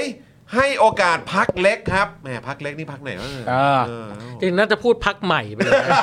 พูดพูดพักเล็กนี่ดูถูกตัวเองนิดนึง เออ อ่า มาพักใหม่ดีกว่าพักใหม่ พัก เออ ใหม่ใหม่ เออใช่ไหมต้องบวกเพิ่ม 15 วัน ยัน อืม ไม่ตื้อ ไม่ยื้อ ไม่ถ่วงเวลา อ่า เออครับ เอาอันนี้ก่อนเอาเรื่องนี้ก่อน นี้ก่อน เพราะอีกเรื่องหนึ่งใครจะไปช่องไหนนี่มันสบายสบายๆอยู่แล้ว เออเดี๋ยวเดี๋ยวอันนั้นเมาส์กัน อันนั้น ดี๋ยว เมาส์กัน เมาส์กันเออเมาส์กัน เราพูดถึงการเลือกตั้งก่อน ได้ได้เดี๋ยวผมเริ่มไปก่อนแล้วกันนะครับผม ได้ครับ เมื่อวานนี้นะครับวิษณุเครืองามนะครับ กล่าวภายหลังเข้าพบประยุทธ์ที่ตึกไทยคู่ฟ้านะครับ หลังการประชุมครมว่า ภายในเดือนกุมภาพันธ์ไม่สามารถยุบสภาได้ตามที่กกตได้แจ้ง ไม่ใช่ว่าตื้อ ไม่ใช่ว่ายื้อ ไม่ใช่ว่าถ่วงเวลาอะไรทั้งสิ้น แต่หากกกตสามารถแบ่งเขตได้เร็วกว่านั้น ก็จะเป็นอิสระได้เร็วกว่านั้น ขณะนี้เนี่ยนะครับกกตขอเวลาประมาณ 1 เดือน หรือก็คือถึง 28 กุมภาพันธ์ ส่วนเวลาที่กกตขอเนี่ยนะครับ 45 วันนั้นก็คืออีก 15 วันเนี่ยนะฮะคือให้เวลาพักเล็กทำ primary vote และจัดตั้งสาขาพักนะครับผม อืม ว่าไว้อย่างนั้นนะครั ครับ บ ผม เมื่อถามถึงนะครับกระแสข่าวว่าจะยุบสภาในวันที่ 15 มีนาคมนี้นะฮะ วิษณุตอบว่าเป็นสมมติฐานที่กกตใช้เตรียมพร้อมการเลือกตั้งภายใน 45 วัน แต่อย่างที่พูด หากแบ่งเขตการเลือกตั้งเสร็จแล้วจะยุบช้ายุบเร็วก็แล้วแต่ แต่พูดเอาให้เขาสะดวกและทุกฝ่ายสะดวก ซึ่งรวมถึงพักเล็กก็ต้องบวกอีก 15 วัน จึงกลายเป็น 45 วัน แต่ถ้าไม่เอาสะดวก นี่มีติ่งด้วยนะ แต่ถ้าไม่เอาสะดวก 30 วันก็ยุบได้ แต่ก็จะยุ่งหน่อยนะครับผม วิษณุเนี่ยนะครับยังบอกอีกว่านะฮะพักใหญ่เนี่ยก็ทำ primary vote ไปเป็นที่เรียบร้อยแล้วนะครัครับบ ผม primary vote ก็คือการเลือกกันในพักนะ อ่าครับผม นะฮะแต่พักเล็กเนี่ยยังไม่ได้ทำ primary vote ครับ แปลก และที่ จังเลย และที่สำคัญนอกจากยังไม่ได้ทำเขาบอกยังไม่พร้อมซะด้วย ฮะ เอาเลยฮะ เขาลงพื้นที่อยู่หรือเปล่า เขาลงพื้นเอาเขาพักใหม่ใช่ไหมมันก็ต้องลงเยอะหน่อยอะ ใหม่ไงเออ พักใหม่ พอดีก็ อะ มีแต่แต่เขาเรียกว่าคนหน้าใหม่ทั้งนั้นเลย พักใหม่เลือกตั้งเบื้องต้นไม่ทันเว้ย ครับ พักใหม่ยังอ่ายังไม่ได้ทำไพร m a รี v โ t วนะครับแล้วก็ยังไม่พร้อมด้วย เพราะไม่รู้ว่าเขตอยู่ตรงไหน พักเล็กเนี่ยนะครับจึงต้องเริ่มต้นตั้งแต่วันที่ 1 มีนาคม สมมติว่าแบบนี้ครับ สมมติว่ายุบสภา 3 มีนาเขาก็แย่ โอ้ยจริงเหรอเนี่ย ใช่ เพราะวันที่ 5 มีนาเนี่ย กกตก็จะออกประกาศวันเลือกตั้ง และวันรับสมัคร มันก็จะสมัครไม่ได้ และก็ไม่ทันครับ อ๋อครับผม ดังนั้นเนี่ยนะครับเพื่อให้โอกาสพักเล็กนี่มันต้องแคร์มันต้องแคร์กันด้วย เพื่อให้โอกาสพักเล็กนะครับกกตก็จึงช่วยบวกไปอีก 15 วัน แต่ฟังคำพูดเขาดีๆนะฮะแต่ถ้าไม่เอื้อเฟื้อกันน่ะถ้าจะไม่เอื้อเฟื้อกันน่ะ ครับ ทำเลยก็ได้ เออ แต่ 30 วันอย่าทำเลยเด็ดขาด ผมจึงบอกว่ายกเดือนกุมภาพันธ์ให้เขาไปทั้งเดือน อืม ให้เขาให้เขา อ่ะ อีกนิดหนึ่งเขาถามว่าเมื่อมีคำถามมานะครับ ถามว่านิยามของพักเล็กอ่ะคืออะไร เพราะว่าพักเล็กถูกเมนชั่นขึ้นหลายทีนะ อ่า ว่าเอ๊ะ ใช่ แปลว่าอะไรเล่า พักเล็กพักเล็กพักเล็ก เอ เอ อ อนั่นแหละนะ แล้วพอถามว่าเออนิยามของคำว่าพักเล็กมันคืออะไรคะท่าน อ่า อืมนะฮะวิษณุก็ตอบว่าพักเล็กคือพักที่ยุ่งเกี่ยวกับสูตรการหาร 100 หรือ 500 หรือพักที่ปัจจุบันมีสส1ถึง2คน นะ เพราะครั้งที่แล้วไม่ได้เข้ามาจากสสเขตเลย อืม คราวนี้ไม่ได้แล้วจึงต้องให้โอกาสเขาหน่อย เราเห็นใจนะ โอ้ เออวิธีนี้ก็คือวิธีเห็นใจเหรอ ว่าจะส่งสสเขตหรือสสบัญชีรายชื่อหรือไม่ อ่า จึงต้องให้เวลาเขา 15 วัน อ่า แต่ถ้าไม่นึกถึงหัวอกเขา 1 มีนาคมก็ยุบสภาได้ ถ้าไม่เอื้อเฟื้อ เออ ถ้าไม่นึกถึงหัวอกเขาอ่ะ ครับ นี้ต้องมาพวก หนึ่ง ต้อง มี มา นาก็ยุบได้ อ่า แต่ถ้าพักเกิดใหม่คือพักใหญ่ทั้งนั้นเนี่ย เออ นะเพราะในยามนี้เนี่ยยังอุตส่าห์เกิดพักอีก เออ ต้องแน่ใจว่าตัวเองเป็นพักใหญ่ สรุปไม่ได้ตื้อ ไม่ได้ยื้อ อยากให้ไปเร็วจะตาย อ๋ออยากยุบสภาใจจะขาดแล้วเหรอ ครับผมอ้าว อ่ะหันมาที่ชาวเน็ตของเรา พอ ประ ฟัง เด็น ดูแล้ว อ่ะ ครับ คิดเห็นว่ายังไงบ้างครับ ขั้นแรกเนี่ยต้องชื่นชมคุณวิษณุเครืองามนะฮะ ครับ เขาเป็นคนใช้ภาษาไทยได้ดีมากนะ แบบเอ่อสละสลวยเหรอครับหรือว่ายัง คื ไง อพอเขาใช้คำว่า เอื้อเฟื้อเนี่ย เออ มันกลายเป็นว่าเราไม่ต้องสนใจว่านี่มันคือเรื่องฟรีและแฟร์หรือเปล่านะ นั่นน่ะดิ มันเป็นเรื่องคนดี เออ ต้องเอื้อเฟื้อกันสิ มีน้ำใจไหม ต้องเห็นใจกันสิ เอออ่ อ่า อ่า กลายเป็นประเด็นว่า มันต้องเพิ่มเวลาให้เขา ถ้าคิดจะไม่เพิ่มก็แบบก็เป็นคนดีกันไหมอะเราอ่ะเอ ใจ อ ใจพวกคุณทำด้วยอะไรวะ เออ นะครับ พักก็พักเล็กอ่ะประเด็นแรกการใช้คำพูด อ่าอ่า สละสลวยสวยงาม ครับ นำไปว่าถ้าไม่เอื้อเฟื้อต่อเขา ถ้าไม่เห็นหัวอกเขา เราดูเราจะผิดผิดแล้วนะตอนนี้ นั่นดิครับ อ่าแล้วไปยังไงต่อฮะ คืออีกนิดเดียวก็คือว่า เออแต่ก่อนเรามีหลวงวิจิตรวาทการใช่ไหมครับ ฮะฮะ จริงๆเราต้องเรียกรองวิษณุว่าหลวงผลิตวาทกรรมนะคือคือเออ ครับมีแต่ คือ อะไร ตอนแรกเนี่ย เด็ดๆ ผมฟัง ทั้งนั้นน่ะ ผมก็รู้สึกว่าใจผมรู้สึกว่ามันเห็นอยู่แล้วทนโทษมองจากดาวอังคารก็เห็นว่าเพื่อพักรวมไทยสร้างชาติ เออ แต่ว่าพอฟังคุณวิษณุเสร็จโอ้ต้องมาตั้งคำถามกับตัวเองว่าโอ้นี่กูเป็นคนใจแคบเหรอเนี่ย ใช่ผมก็รู้สึก เอื้อเฟื้อไหม นี่พวก เออ เรานี่อคติไปเองหรือเปล่าเนี้ย แล้วแล้วพอพูดถึงเรื่องว่าพักเล็กนะครับ ครับ เรื่องน่าสนใจก็คือว่าผมไม่เห็นพักเล็กพูดอะไรเลยนะ แล้วต้องอย่าลืมว่าพักเล็กเนี่ยเขาต้องแต่งองค์ทรงเครื่องตั้งแต่การเลือกตั้งคราวที่แล้ว อ่า และเขามีเวลา 4 ปีในการเตรียมตัวปรับตัว ครับ คือจริง ๆ ที่เรื่องเรื่อง primary vote หรืออะไรเนี่ย ฮะ อันนี้เป็นกติกาเดิมภายใต้การเลือกตั้ง 62 ก็ นะครับ มีมาตั้งนาน เอ แล้ว อ นะ มันก็เลยมีอยู่พักเดียวที่ยังไม่ได้ทำ primary vote อ้าว ก็คือพักรวมไทยสร้างชาติ เฮ้ยมันเป็นไปได้ไงวะ เฮ้ยมันมาตกตรงนี้ได้ไงวะ เฮ้ย เฮ้ยคุณถามพูดจริงปะเนี่ย เออแต่ว่าเดี๋ยวผมผมจะกลับไปนอนคิดหน่อยว่า เออ ครับ ใจเราแคบให้ เออ เขาหรือเปล่า เออ นะฮะ คือคือเอ่อพอเปรียบเทียบว่าประชาธิปไตยกฎกติกาแล้วก็เออเนี้ยหัวอกใจดีนึกถึงเขา ไม่นึกถึง หั หั ว ว นิดนึ อ่ ง า หรือว่ายังไงฮะมันมันต้องไปด้วยกันไหมฮะหรือว่ากติกาต้องเป็นกติกา แล้วนี่เป็นกติกาที่แบบก็ยื้อกันมาตั้งนานด้วยนะ แล้วเป็นกติกาที่คุณวิษณุเนี่ยเคยเป็นคอสช คุณมีส่วนรู้เห็นกับกติกานี้เป็นอย่างดีคุณเป็นคนเขียนกฎหมายแบบนี้ อ่า แล้วร่างกฎหมายเอ่อพรบการเลือกตั้งเนี่ยหรือพรบพักการเมืองก็ดีนะครับ ร่างที่ผ่านคือร่างของคอรมอนะฮะ ครับ อ่า คือผมก็เลยไม่เก็ตว่า โอ้โหเพิ่งจะคิดกันเหรออทำไมไม่เตรียมตัวคืออคือสุดท้ายเนี่ยมันกลายเป็นว่า แต่ถามว่าผมแปลกใจไหมผมไม่ได้แปลกใจ เพราะตอนปี 62 เนี่ย ครับ พักการเมืองอยากเลือกตั้งจะตายผมก็ อ่า เลื่อนมันอยู่นั่นแหละเลื่อนมันอยู่นั่นแหละใช่หม ยึดไปเรื่อยๆ รอบนี้ก็เหมือนกัน ยึดไปเรื่อยๆ ก็ไม่ได้แปลกใจก็คือใช้มุกเดิมว่า อ่า จะเลือกตั้งก็ต่อเมื่อตัวเองพร้อม อ่า ซึ่งมันเข้าใจได้ ตอนที่แล้วก็ทำรอบนี้ก็ทำ อ่า เหมือนเดิม ครับผม นะครับไม่ได้ผิดคาดกับกับสิ่งที่เอ่อเขาทำแต่ว่าเซอร์ไพรส์ว่า โอ้โหทำไมผลิต คำพูดเก่งเหลือเกิน เออ ก็ประมาณสับง่ายๆ คือแบบจริง ๆ ก็ไม่ได้บอกว่าจะต้องเลื่อนไปมากขึ้น ไม่ต้องให้ 15 วันไม่ต้องอะไรต่างๆนานานะก็คือถ้าไม่เห็นใจเขาก็ทำแบบเดิมก็ได้ อืม ขอบคุณมาก นั่นเลยครับ ครับผม อ่านข่าวแล้วต้องรู้สึกผิด เนี่ย ไม่เคยคิดมาก่อน เเนอะไม่อยากเชื่อเลยนะครับ โอ้ กูกลายเป็นคนไม่ดีไปซะแล้วหรือเปล่าวะเนี่ย เอออ่ะแล้วก็แน่นอนนะครับไทม์ไลน์หลังจากนี้เนี่ยนะครับอนุชาบุรพชัยศรีเขาบอกว่า สัปดาห์แรกของเดือนกุมภาเนี่ยกกตเขาจะออกระเบียบแล้วก็ประกาศจำนวน 4 ฉบับ ก็คือฉบับแรกว่าด้วยจำนวนสสเขต แต่ละจังหวัด ฉบับที่ 2 ระเบียบและประกาศว่าด้วยการแบ่งเขต ฉบับที่ 3 ระเบียบและประกาศว่าด้วยการทำ primary vote เพื่อสรรหาผู้สมัครสสแต่ละพรรคการเมือง และฉบับที่ 4 นะครับ ระเบียบและประกาศว่าด้วยการจัดตั้งสาขาพักและตัวแทนประจำจังหวัด สัปดาห์ที่ 2 เดือนกุมภาเนี่ยกกตจะออกระเบียบว่าด้วยการเลือกตั้งฉบับสมบูรณ์ครับ อืม อะไรทำได้อะไรทำไม่ได้ อย่างเช่น การติดป้ายหาเสียง หลังจากนั้นเนี่ยรัฐบาลจะพิจารณาตามความเหมาะสม และขึ้นอยู่กับกกกตจะพิจารณาวันเลือกตั้งในอนาคต คาดว่าจะเสร็จภายในสิ้นเดือนกุมภาพันธ์ ยี่แปดแล้วนะ ครับผม อืม อนุชาเนี่ยก็ยังบอกนะครับว่าประยุทธ์เนี่ยขอขอบคุณคอรมอครับ ที่ได้ทำงานร่วมกันมาตลอดระยะเวลา เอ้ย จากนี้ไปก็คงต้องดำเนินการในลักษณะเดียวกันคือทำงานอย่างเข้มแข็งและแข็งขันต่อเนื่องไปจนกว่าจะถึงวันที่ประกาศวันเลือกตั้ง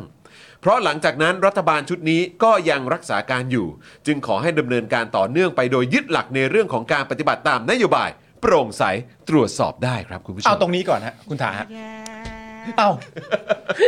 เอาตรงนี้ก่อนฮ ะคือ ครับผม เออจริง ๆ อาจจะไม่ใช่ประเด็นสำคัญ แต่ว่าก็อยากฟังความคิดเห็น ครับ นะครับ ครับ ผมการที่เอ่อคิดภาพที่มาประยุทธ์ไว้ในหัวนะฮะ นะฮะ แล้วมันมาจบตรงที่ว่าเออ ปฏิบัติงานด้วยความโปร่งใสตรวจสอบได้ดีกว่า เออ อันเนี้ยคุณถามองว่าอยากจะด่าเอ้ยไม่ใช่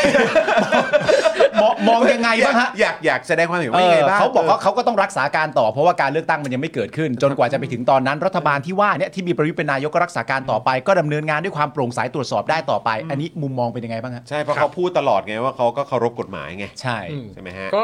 เออจริง ๆ เนี่ยเออถ้าถ้าโปร่งใสจริง ๆ เนี่ยนะครับ ฮะ คือคือผมเชื่อว่าเขาทำอะไรไม่ได้มากอยู่แล้ว อืม ครับ ในแง่ว่าเออในแง่ว่ายังไงเนี่ยเขาเป็นรัฐบาลรักษาการเพราะยุบสภาต้องมีสถานะเป็นรัฐบาลรักษาการ ครับ นะเพราะฉะนั้นคุณแต่งตั้งโยกย้ายไม่ได้ อืม ใช่ไหมครับ คุณอนุมัติโครงการใด ๆ ไม่ได้ ครับ นะครับแต่ถ้าทำให้มันดีที่สุดจริง ๆ เนี่ยก็คือหลังจากนี้อย่าอนุมัติอะไรที่เป็นงบผูกพัน อย่าอนุมัติอะไรที่มันดูเป็นนโยบายลดแลกแจกแถม อืม นะครับซึ่งโอเคพูดไปก็เท่านั้นนะครับคือมันเรียกอะไรเหมือนปลาทูอยู่ในมือแมวอ่ะ เออ ยังไงก็ต้องกิน อ่า ใช่ไหมเออ ครับ เพราะฉะนั้นเอ่อไม่คาดหวังแต่ว่าเอ่ออยากให้สังคมเห็นว่าเอ่อไอ้พูดเฉยๆอะใครก็พูดได้ ว่าฉัน อืม โปร่งใสเป็นธรรมตรวจสอบได้ เคารพกฎหมาย เออเคารพกฎหมายแต่ว่าทำหรือเปล่าก็อีกเรื่องหนึ่งก็ต้องก็ต้องช่วยกันดู และอีกสิ่งหนึ่งที่ผมคิดว่าน่ากังวลเป็นพิเศษก็คือว่า นอกจากเรื่องการอนุมัติโครงการการแต่งตั้งโยกย้ายคนก่อนการเลือกตั้งแล้วเนี่ย คุณจะดำเนินคดีใครอีกไหม อืม อันนี้ก็เป็นเรื่องเรื่องเรื่องที่เราต้องคุยกันเรื่องเรื่องฟรีอิเล็กชันนะครับ ก็คือว่าสุดท้ายแล้วคนที่หาเสียงในการเลือกตั้งหรือพูดอะไรเกี่ยวกับการเลือกตั้งเนี่ย สุดท้ายจะถูกคุณอภิวัตขันทอง ที่ประยุทธ์แต่งตั้งคณะทำงานของตัวเองมาเป็นทนาย แล้วก็ไปดำเนินคดีชาวบ้านเนี่ย อืม จะอยู่ไหมเออ อ่า หรืออย่างน้อย จะ สุดเล มี ย ไหมจะเกิดขึ้นไหม ยกเลิกไปเลย ยกเลิกตำแหน่งคุณอภิวัตขันทองซะเออทำอะไรแบบเนี้ย เออ ก็จะยอมรับระดับหนึ่ง เออ เออ แล้วค่อยมาพูดได้อย่างเต็มปากเต็มคำว่า ใช่ ฉันโปร่งใสนะ ฉันตรวจสอบได้นะ อืม อ่า โอ้โห แต่ถ้ายังไม่ทำสิ่งเหล่านั้นก็ก็ถ้าเขาจะพูดมันก็สิทธิ์ของเขาอะนะฮะ แต่ว่าเอ่อเราก็เราก็เออกูก็ไม่เชื่อนะแต่ ว่าเออ คุณผู้ชม คือจริงๆ แล้วจะมีประเด็นที่เขาไปเยือนไปเยือนช่องบนด้วยนะ เออ แต่ว่าไหนๆ เราพูดถึงเรื่องของการเลือกตั้งแล้วอะ เออน่า เรา สนใจ เราเราก็คุยกันในประเด็นของการเลือกตั้งต่ออีกนิดหนึง ถูก นะครับ เพราะอย่างที่บอกไปว่าทางไอรอ ILAW เองเนี่ย ครับ นะครับ ก็มีแคมเปญด้วย ครับ ใช่ไหมครับ ก็คือ ครับ ประเด็นของการจับตาการเลือกตั้งนี่แหละ อืม นะครับ เมื่อกี้ก็มีมีขึ้นจอมาให้ได้ติดตามกันบ้าง เดี๋ยวเดี๋ยวเอาขึ้นอีกทีก็ได้นะ เพราะอยากจะให้คุณถาอธิบาย หรือว่าเชิญชวนนะครับ แล้วก็ ครับ แนะนำคุณผู้ชมด้วยว่าเออเราต้องจับตามอง เราต้องติดตามอะไรกันบ้าง อ่า เชิญครับคุณถาครับ ครับก็เอ่อเข้าใจว่าเอ่อคุณมายพัสราวลีเคยมาเล่า ใช่ แค ครับ มเปญนี้แล้ว ใช่ ใช่ไห ครับ ม เพิ่ง ค มา รับก็ เลย ก็จริงๆ โครงการนี้มันเรียกว่า protect our vote นะครับ ครั ก็ บ คือว่าอย่างที่ผมบอกก็คือว่า ระบบการรายงานคะแนนของกกตเนี่ยมันไม่สามารถเชื่อถือได้ เพราะฉะนั้นเราไม่รู้ว่าผลที่เรากา กับผลที่กกตรายงานตรงกันไหม อืม เพราะฉะนั้นเราเลยชวนคนทุกคนว่าเรามาจับตาการเลือกตั้ง รายงานผลการเลือกตั้ง ครับ เพื่อที่จะปกป้องเสียงของเรานะครับอ่าถ้าดูจากแผ่นกราฟอันเนี้ยนะครับ อ่ะ อ่าเราก็จะเห็นว่าเนี่ยระบบการรายงานคะแนนที่ผ่านมาเนี่ยคือจากหน่วยส่งไปกกตเขตกกตเขตส่งไปกกตจังหวัด ครับ แล้วกกตจังหวัดส่งไปกกตกลาง แล้วค่อยส่งไปให้สื่อ อันนี้หลังจากนั้นไปก็จะเป็นสื่อรายงานให้ประชาชนทราบ ใช่ อ่า ซึ่ง โอเค ข้อมูลมันผ่านมาหลายชั้น ฮะ และเอ่อเราก็พบว่าตลอดเส้นทางจนไปถึงกกตกลางเนี่ยมันมีการปรับลดคะแนนนะครับ โอ้ครับ หนึ่งในเขตมีอันหนึงคือคุณหนูแดงคุ้มภัยนะครับ ครับ จังหวัดเอ่อนครราชสีมา ครับ ตอนเริ่มต้นเอ่อนับคะแนนตอนประมาณหนึ่งทุ่ม ฮะ เขาได้คะแนนหลักหมื่น อืม นะครับ ครับ เอ่อแล้วก็ได้ไปเกือบถึง 3 0,000หรือไงเนี่ยแหละครับ อืม แล้วเสร็จแล้วพอไปประกาศผลเลือกตั้งสุดท้ายนะครับตอนเช้าอีกวันหนึ่งเช้าวันที่ 25เนี่ย ครับ ครับ คะแนนเขาหายไปเหลือ 8,000 ว้า หายไปเกือบ โอ้ 28,000 โห คะแนน คือคะแนนอยู่ดีคะแนนเลือกตั้งประชาชนหายไป 28,000 คะแนน ครับ แล้วคือทางกกตล่าสุดเนี่ยผมเอ่อเมื่อสักอาทิตย์ก่อนเนี่ยผมได้เจอกับรองเลขาธิการกกต ครับ เขาก็เล่าให้ฟังว่ามันอาจจะเกิด human error ได้ เช่นเอ่อกรอก 750 ไปออกไปกรอก 7,500คำถามผมคือว่าโอเค มันอาจจะมี human error หลักพันเกิดขึ้นได้จริง ครับ ครับ แต่หายไปถึง 28,000 คะแนนเนี่ย มันบ้าไปแล้ว มันมันเพี้ยนมาก ครับ Human Error ครับ อาจจะหายไป 28,000 คะแนนก็ได้ครับ โอ้ ทีนี้ประเด็นประเด็นที่ผมสนใจก็คือว่า ถ้าเกิดมันรวมกันแล้วหายไปแค่ 28,000 คะแนน ครับ เราอาจจะบอกได้ว่ามันเป็น human error รวมกันหมายถึ รง วมห ว่า มายถึง หมาย ว่า ความว่ารวมหลายๆพัก อ่า เนี่ย อ่าอ่า นะครับในเขตเดียวกันเนี่ย า โอเค โอเค มีการปรับลด ครับ แต่นี่คือคนคนเดียวพักเดียวพักอนาคตใหม่ โดนหายไป 28,000 คะแนน อ๋อแล้วของคนอื่นในเขตเดียวกันคะแนนน่ะถูกหมด ใช่ แล้วประเด็นก็คือว่าตอนแรกอนาคตใหม่แซงและพลังประชารัฐที่โหล อ่า แต่ว่าตอนแรกกราฟมันเป็นอย่างนี้ฮะ นี่คืออนาคตใหม่ อ่านี่ นี่คือพลังประชารัฐ ครับ แต่พอรายงานผลมันเป็นอย่างนี้ฮะ คนละเรื่อง กลายเป็นพลังประชารัฐเข้าวินอนาคตใหม่แพ้ เออ จนปรับลดคะแนน นอกจากจะลดมาเสร็จเรียบร้อยเนี่ย ดันเหมือนสลับด้านกันด้วย ดันเหมือนสลับด้านกันด้วย อ่า ทีนี้เราก็เลยสิ่งที่เราต้องการก็คือว่าเราขอให้กกตช่วยโปร่งใสก็คือตอนปี 62 จริงๆ ตั้งแต่ปี 62เป็นต้นมาเนี่ยก็เรียกร้องให้กกตเปิดผลคะแนนรายหน่วย เพื่อที่เราจริงๆเราเริ่มแรกเนี่ยเราไม่ได้ตั้งใจจะจับผิดเขาหรอก ครับ นะครับคือเราแค่อยากรู้ว่าความโปร่งใสมันคืออะไรก็เปิดมาจะได้ช่วยกันพูดว่าเออมันมี ช่วย human เช็ค error ไง จริง ๆ แต่สุดท้ายคุณไม่อำนวยความสะดวกให้เราเข้าถึงข้อมูลเลย มันเลยทำให้เราอดคิดไม่ได้ว่า เฮ้ยหรือจะโกงวะ มีอะไรป่ะเนี่ย เอออ คือเราไม่เข้าใจว่า เฮ้ย ถ้ามันคุณต้องการให้เราเราสามารถคอนเฟิร์มได้ว่า โอเค มันมี human error เกิดขึ้น เราก็แค่ขอเข้าไปดูแล้วเข้าไปเช็ค แต่พอคุณไม่โปร่งใสเออมันก็เลยกลายเป็นว่า มันก็ ท ตั้งคำถาม นตั้งคำถาม มันอดตั้งคำถามไม่ได้ว่าเฮ้ยสุดท้ายเปลี่ยนคะแนนใช่ไหม สุดท้ายอยากจะเปลี่ยนคะแนนหรือเปล่านะครับทีนี้ล่าสุดเนี่ยพี่เป๋านะครับ ครับ พี่เป๋าไอรอว์เนี่ย ครับ ก็ไปเจอกับเลขากกตคุณแสวงบุญมีมา อ่าครับ เขาก็บอกว่าปัญหาที่คุณพูดนะ จริงหมดเลย ครับ ไม่จริงอย่างเดียวคือคิดว่าผมโกง ผมไม่ได้โกง เออเออเออครับผมเออ ทีนี้ประเด็นก็คือว่าอ้าวแล้วแต่ข้อมูลที่เราบอกไปว่ามีปัญหา ก็เป็น เรื่องนั้น ตามนั้น เรื่องนี้เนี่ย ใช่ไหมเออ เขายอมรับว่าจริง เออ มีปัญหาจริง เออ แต่ไม่ได้ตั้งใจโกงนะ เออฮะ ก็ก็งงกับตัวเองอยู่ ก็ แป๊บห เชื่ นึ อง กันหน่อยสิ ก็ก็คุยกับพี่เป๋าว่าเอ๊ะเราต้องเข้าใจการอธิบายนี้ว่าอะไร ครับผมครับผม นะครับ เออ ทีนี้ก็เลยก็เลยก็เลยล่าสุดก็เลยคุยกับทางกกตว่าเอ่อรอบเนี้ยถ้ามีการรายงานคะแนนอีกเนี่ยช่วยทำให้มันโปร่งใสทำให้ประชาชนเข้าถึงได้ ฮะ นะครับ แต่เขาก็แบ่งรับแบ่งสู้อีกอ่ะ ซึ่งเป็นเรื่องที่น่าแปลกมาก เพราะ เออ ตามที่คุณถาเล่าให้ฟังเนี่ย ถ้าเขายอมรับมาจริงๆว่าสิ่งที่คุณพูดอะถูกหมดเลย ว่าคะแนนมันตกมันหายมันสลับมันอะไรต่างๆกันานานั่นนู่นนี่ ผิดแค่ข้อเดียวคือคุณเข้าใจเจตนารมณ์พวกผมผิด ผมไม่ได้ตั้งใจจะโกงเลย อืม แล้วณตอนนี้เนี่ยมีภาคของประชาชนไอรออะไรต่างๆนานาเข้าไปช่วยเนี่ยเขาน่าจะเป็นเรื่องที่โคตรน่ายินดีสำหรับเขาเลยนะครับ แล้วทำไมมันมาจบตรงที่แบ่งรับแบ่งสู้ได้มันเป็นยัง นั่น ไงอะ สิครับ นั่นสิครับ ผมก็ ผมก็คาใจแต่ว่าอันนี้ก็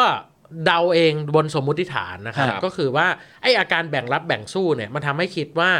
เอ่อเราได้คุยแต่กับทางราชการข้าราชการประจำนะครับ ก็คือทั้งรองเลขาธิการกับเลขาธิการกกต ครับ แต่คนที่เราไม่เคยคุยเลยก็คือกกตตัวจริง 7 คนเนี่ยที่มาจากสวแต่งตั้งเนี่ย อ่าเจ็ดคนที่ว่าเนี่ย ทีเนี้ยไม่รู้ว่า ไม่ได้คุยอ่ะ ไอ้แบ่งรับแบ่งสู้เนี่ย ท่านกกตเจ็ดคนเนี่ย คิดอะไรอยู่ และท่านก็ไม่เคยออกมาพูดนะครับ ทุกวันนี้ท่านส่งแต่เลขาธิการกกตมาอธิบายทุกอย่างทุกอย่าง เออ นะครับ สะดวก ซึ่ง ดีจัง ซึ่งนั่นสิครับ รับเงินเดือนแสนแต่ว่าเหมือนไม่มีตัวตนอยู่ เออไม่ต้องตอบอะไรเนอะ เออ ซึ่งอำนาจสูงสุดสำหรับกกตก็อยู่ที่ 7 คนนี้ถูกไหมฮะ ใช่ครับ อืม คือสุดท้ายเนี่ยเอ่อข้าราชการเลขาธิการกกตเนี่ยก็มีอำนาจระดับหนึ่งแต่ว่า โอเค คนจะพิจารณาเปิดผลออกระเบียบออกประกาศอะไรแล้วแต่เนี่ยมันเป็นอำนาจของกกตเจ็ดคน อ่า คือกก ค ต รับ ชุดใหญ่ ทีเนี้ยเราก็เลยขอค่ะว่าหนึ่งเอ่อคุณออกประกาศหรือออกระเบียบเกี่ยวกับการรายงานผล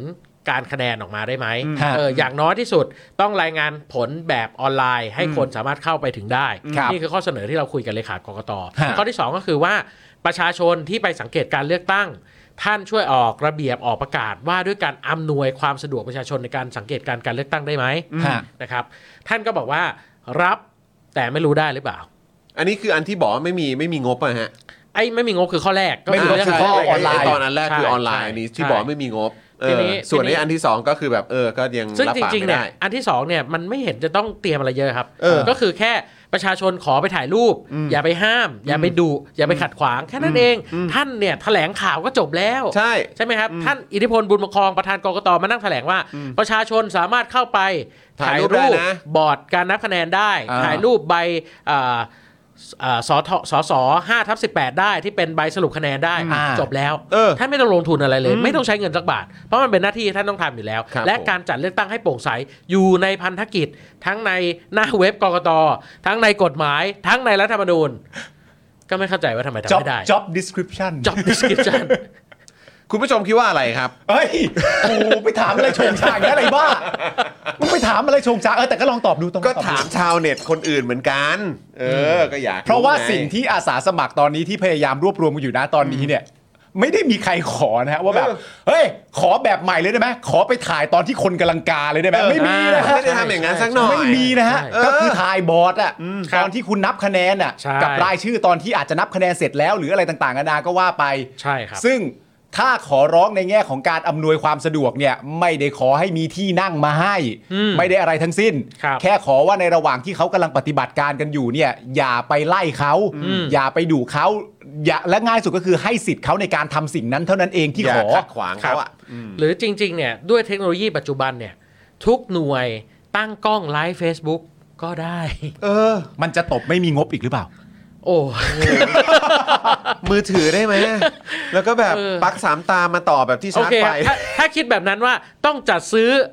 iPhone ให้ครบทุกหน่วยแสนหน่วย อ่า มันอาจจะ โอ้โห เป็นหมื่นล้าน อ่า ไม่มีงบก็ได้ เออ นะฮะ แต่ก็ นี่ คิดแบบนั้นก็ดูแบบก็ไม่รู้จะบริหารประเทศกันไปทำไมนะ เดี๋ยวสายชาร์จพั ง ไม่ได้ไม่ได้ไม่ได้ คือคือผมรู้สึกว่าเราอยู่ในยุคที่เอ่อินฟลูเอนเซอร์หรือพ่อค้าแม่ค้า สามารถตั้งกล้องไลฟ์ Facebook ได้ 4 5 ชั่วโมง ใช่ แต่เราไม่มีศักยภาพมากพอที่จะให้กปนหรือคณะกรรมการเลือกตั้งประจำหน่วยเนี่ยไลฟ์ Facebook เพื่อถ่ายทอด อ่า เหตุการณ์การนับคะแนน หรือถ่ายบอร์ดคะแนนมาให้เรา เออ แล้วผมว่าเราก็อยู่ในยุคที่เราสามารถทำเรื่องง่ายให้เป็นเรื่องโคตรยากได้ด้วยนะ ได้แล้วประเด็นคือการเปรียบเทียบของคุณถาก็คือว่านี่เรากำลังเปรียบเทียบกับสิ่งอื่น ๆ ที่มึงจงใจว่ามึงจะใช้เงินให้ได้อะแล้วมาเปรียบเทียบกับเรื่องนี้แบบสมมตินะ อันนี้เขาไม่ได้พูดนะ เออ แต่สมมติว่าพูดแล้วแบบมันงบประมาณมันนั่นนู่นนี่แล้วพอเปรียบเทียบกับเรื่องอื่นว่าเออทีเรื่องอื่นมึงก็เหมือนจะจงใจจะใช้ให้มันได้จริงๆอะนะ อืม ก็ต้องคุณผู้ชมตอบยังไง ก็มาบ้างแล้วมาบ้างแล้ว นี่คุณเดซี่บอกว่า เดี๋ยวไปถ่ายให้ก็ได้นะคะอืม คุณ อ่า คุณลิสคิงจะต้องไม่ตอบแบบนี้นะครับ ครับ คุณลิสคิงโอ้โหตอบแบบนี้ไม่ได้นะ เออโอ้โห ตอบแบบนี้เราอ่านไม่ได้ ครับ คุณเคนบอกว่าเออคุณถาครับเออคือ เดี๋ยวมันจะโปร่งใส แหม แต่ว่า ก็มันเราก็ต้องอำนวยให้มันโปร่งใสไงเออ ทีนี้ก็เลย ใช่ไหมครับ ก็เลยก็เลยกลายเป็นแคมเปญเรื่อง protect our vote ว่า อ่าครับ เออเราไม่รู้ว่าจะพึ่งกกตได้หรือเปล่าเพราะฉะนั้นจำเป็น ฟัง ที่ แล้วเศร้ามากเลย ซึ่งใช่ครับเศร้ามากว่า คุณมีพันธกิจทำการเลือกตั้งให้มันโปร่งใส That's your only แต่คุ job ณไม่ท เออ ำมัน ครับ ก็เลยกลายเป็นเนี่ยครับก็เลยต้องเรียกร้องกับประชาชนว่าเราต้องการอาสาสมัครถึง 1 0 0 0 0แสนคน ครับ นะครับเพื่อไปทุกหน่วย อันนี้ทำไมเป็นห นะครับ นึ่งแสนแล้ว ตอนแรกประกาศมาว่าเก้าพัน เอ้ยก้าหมื่น อ่อ 90,000 เพราะว่าเขตเลือกตั้งมันเพิ่มเดิมเรามี 350 เขต ครับ ทีนี้ปีเนี้ยเลือกตั้งปีนี้มันจะเป็น 400 เขต ครับ ทีนี้เขตมันเพิ่มนะครับ ซึ่งตัวเลขที่ทางรองเลขาธิการกรกตแจ้งกับผมเนี่ย ครับ ประเมินคร่าวๆเนี่ยก็คือประมาณแสนหน่วย ครับ ทีนี้แสนหน่วยเราต้องไปถ่ายกระดานนับคะแนนทุกหน่วย ก็คือต้องใช้ 1 0 0 0 0แสนคน โอ ครับ เค นะครับ โอ ครับ เค โอเค นะครับ ทีนี้ขอประชาสัมพันธ์เพิ่มอีกนิดนึงก็ เชิญ คือ เลย ว่า ครับ เอ่อจริง ๆ วันเลือกตั้งเนี่ย ท่านพิมพ์โหวต62โหวต62 vote 62 com อืม ก็เข้าไปได้เลยนะครับ จะมีแนะนำกระบวนการ แต่ตอนเนี้ยเว็บไซต์เรายังไม่พร้อม เออ นะครับเราก็เลยทำ QR code เป็น Line แอดนะครับ ฮะ ก็คือพิมพ์ว่าเอ่อเข้า Line แล้วก็แอดแอดโหวต62 นะครับ สแกนมา เราก็จะสื่อสารกับท่าน แล้วก็ใครที่แอดมาเนี่ย เดี๋ยวเราจะส่งรายละเอียดข้อมูลต่างๆ เกี่ยวกับการเลือกตั้งที่ท่านต้องรู้ให้ เพราะว่าตอนนี้ล่าสุดเอ่อเราก็ทำใบปลิวเกี่ยวกับกติกาการเลือกตั้งไว้แล้วหนึ่งชุดนะครับ ครับ แล้วก็ได้เอ่อร่วมได้รับความร่วมมือจากกรรมาธิการเอ่อพัฒนาการเมืองในการจัดส่งพวกใบปลิวพวกนี้ไปตามสถาบันการศึกษาต่าง อ่าครับ ๆเดี๋ยวก็คงจะปล่อยในเดือนกุมภาเนี่ยครับเดี๋ยว อืม คงทยอยส่งไป แต่ว่าเอ่อถ้าเกิดท่านใดอยากได้รับในรูปแบบออนไลน์เนี่ยก็คือแอดไลน์เรามาตอนเนี้ยนะครับเดี๋ยวเราจะส่งข้อมูลให้ แล้วก็เอ่อคิดว่าใกล้เลือกตั้งเนี่ยเดี๋ยวจะทำคู่มือเลือกตั้งอีก ครับ อ่า โอเค เพราะฉะนั้นก็รอรับข้อมูลข่าวสารผ่าน Line แอดอันนี้ได้นะครับ ผ เอ ม อนะครับ แล้วเดี๋ยวพอเว็บพร้อมเนี่ย อ่า ก็จะได้ไปลุยกันต่อ ฮะ ใช่ ที่ด้านหน้าเอ่อด้านหน้าเขาเรียกว่าอะไรหน่วยการเลือกตั้งนั่นเอง ครับ ถ้าเกิดว่าคุณจะไปเป็นตัวเอ่อเขาเรียกอาสาสมัครในการ ใช่ สังเกตการณ์นั่นเอง ครับ ครับครับผม อันนี้ถามเพิ่มเติมหน่อยสมมติว่าทางกกตทั้ง 7 ท่านที่ว่าเนี่ยออกมาเป็นที่เรียบร้อยแล้วว่าจะอำนวยความสะดวกให้ ครับ แล้วก็ให้สิทธิ์สำหรับอาสาสมัครในการเดินทางไปเพื่อไปถ่ายรูประหว่างการนับคะแนนหลังการนับคะแนนอะไรต่างๆกันานาสมมติมันเกิดขึ้นจริงๆเนี่ยหลังจากเราถ่ายรูปอะไรต่างๆกันานาเสร็จเรียบร้อยแล้วเนี่ย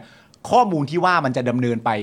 เอ่อ ไปที่ไหนยังไงอะไร ทีนี้ อะ คือตัวเว็บไซต์นะครับ คือพอคุณถ่ายรูปบอร์ดคะแนนเสร็จคปุ๊รับ บ เอ่อบอร์ดคะแนนก็จะมี 2 บอร์ดใช่ไหมครับบอร์ด ครับ ขีดคะแนนแล้วก็ขีดเอ่อ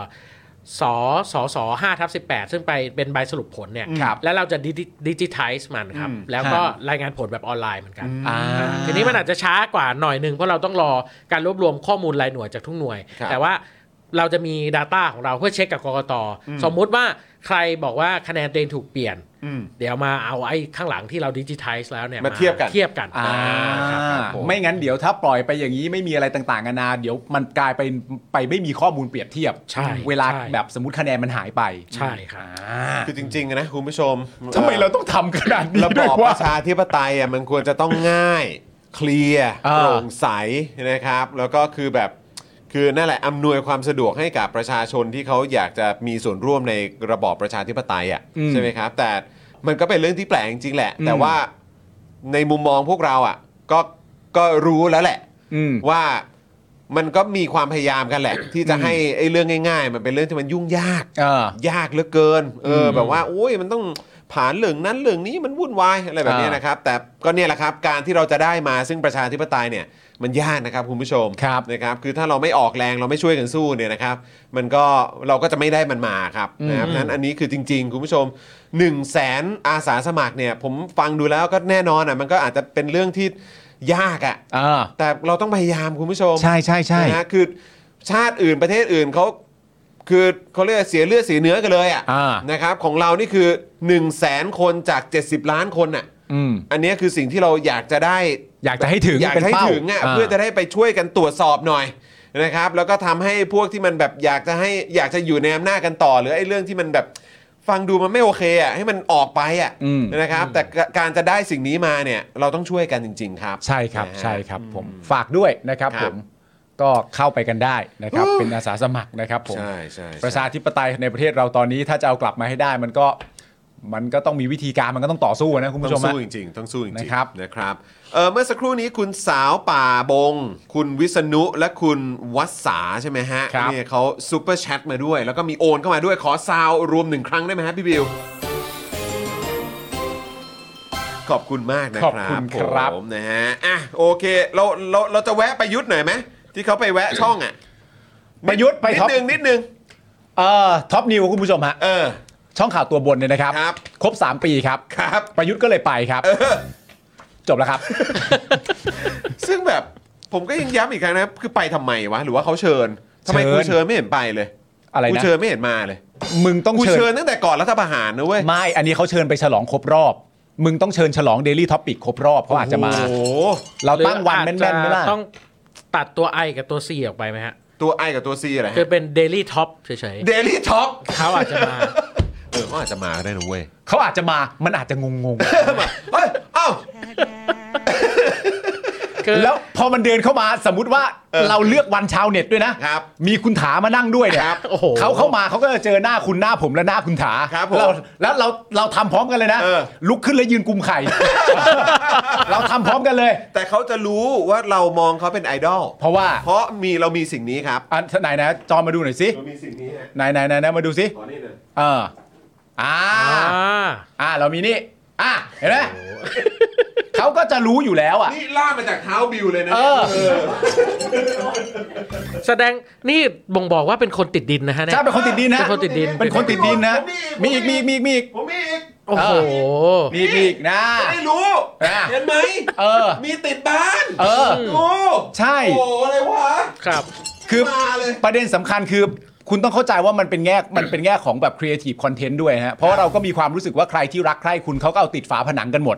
ซึ่งถ้าเราจะทำตามเนี่ยเราก็มีความรู้สึกว่ามันไม่จริงใจ เออ นะครับผมเราก็เอาไว้ที่อื่นบ้าง มันก็เป็นสไตล์ของแต่ละที่ ไม่คืออันเนี้ยเอ่อน้อมน เออ ำน้อมนำคำพูดประยุทธ์ อ่า เมื่อสมัยตอนที่ไปเยี่ยมสนามบอลที่บุรีรัมย์ อ่าเขาพูดว่าไงนะ แผ่นดินเนี่ยบอกให้ผม มาอยู่ตรงนี้ โอ้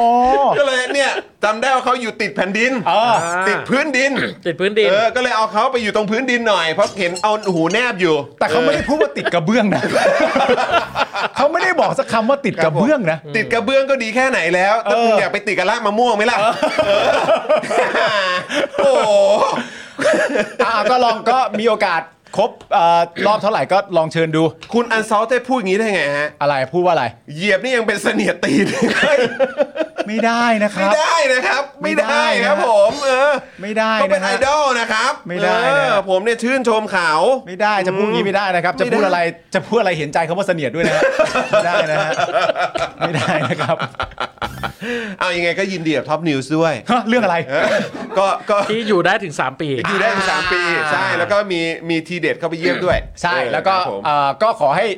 ขอให้รายงานข้อเท็จจริงแบบนี้ต่อไปนะครับผมตามที่ประยุทธ์ชมนะครับผมแล้วประยุทธ์ก็พูดประเด็นที่แบบ อันนี้นะครับเรื่องประเด็นเรื่องสามขวบใช่ไหมอยู่มาสามขวบแล้วแล้วประยุทธ์ก็บอกว่าเอออยู่มาสามขวบแล้วถ้าเป็นเด็กนี่ก็เริ่มคลานได้เดินได้แล้วนะ ฮะ อ๋อ เด็กสามขวบ ครับ เป็นวัยที่เริ่มคลานได้กับเดินได้ เออ หนำซ้ำไปกว่านั้น กาแฟมึงยังถุงละ20 บาทด้วย มึงเหยียบอยู่บนไหนตีนมึงเหยียบอยู่ที่ไหนกูถามหน่อยมึงยังอยู่บนโลกเดียวกับกูหรือเปล่าเนี่ย เขามีมัลติเวิร์สหรือเปล่าครับ เออ เราอาจจะประเมินเขาต่ำไปหน่อย อ๋อแต่อย่างไรก็ดีเขาบอกนะเขาเขาบอกนะว่าแบบเขาตัวเขาเองก็มีลูกมาตั้งนานแล้ว อ่า เขาก็เลยอาจจะจำไม่ได้ว่าเด็กวัยไหน มันเริ่มทำอะไรต่างๆนานากันได้ อ๋อ แล้วพอพูดจบเนี่ยผมก็ถามว่า กูถามจริง ประเด็นมันอยู่ตรงว่ามึงมีลูกมานานแล้วเหรอ กูอาร์ชวิล กูอาร์คเรียว เลย มึงพูดอย่างนี้กูบอกกันนะว่าคำพูดมึงไม่แฮฟฟรุตนะฮะ อะไรฮะ พูดอย่างนี้ไม่ได้ผลนะฮะ ไม่ได้นะฮะ โอ้ยับ โอ้ ยับ แม่ง ยับ เอ้ย ยับ มีลูกมานานแล้วจึงไม่รู้ว่าเด็กสามขวบเป็นวัยที่เดินหรือคลาน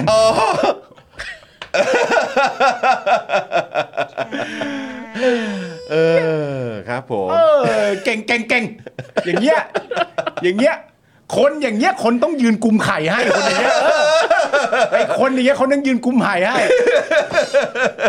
เดี๋ยวโผล่เดี๋ยวโผล่ บอกเลยนะถ้ามีคนยืนกุมไข่อย่างเงี้ยถ้ากูเป็นตัวปั่นฟรีคิกอ่ะ ครับ กูไม่เน้นเข้านะ เล่นอัด กูเน้นเข้านะกูแรงกว่าได้เปรียบนะ แรงกว่าได้ เป็น เปรียบ กู นะ กูเชิญแบบอันเชิญเลย เออ องค์พี่นี่มาเลย เออ โรเบาโตคาร์ลอส กัวโรเบโตคาร์ลอสผสมตีนกับบาติสตูต้าเลยนะ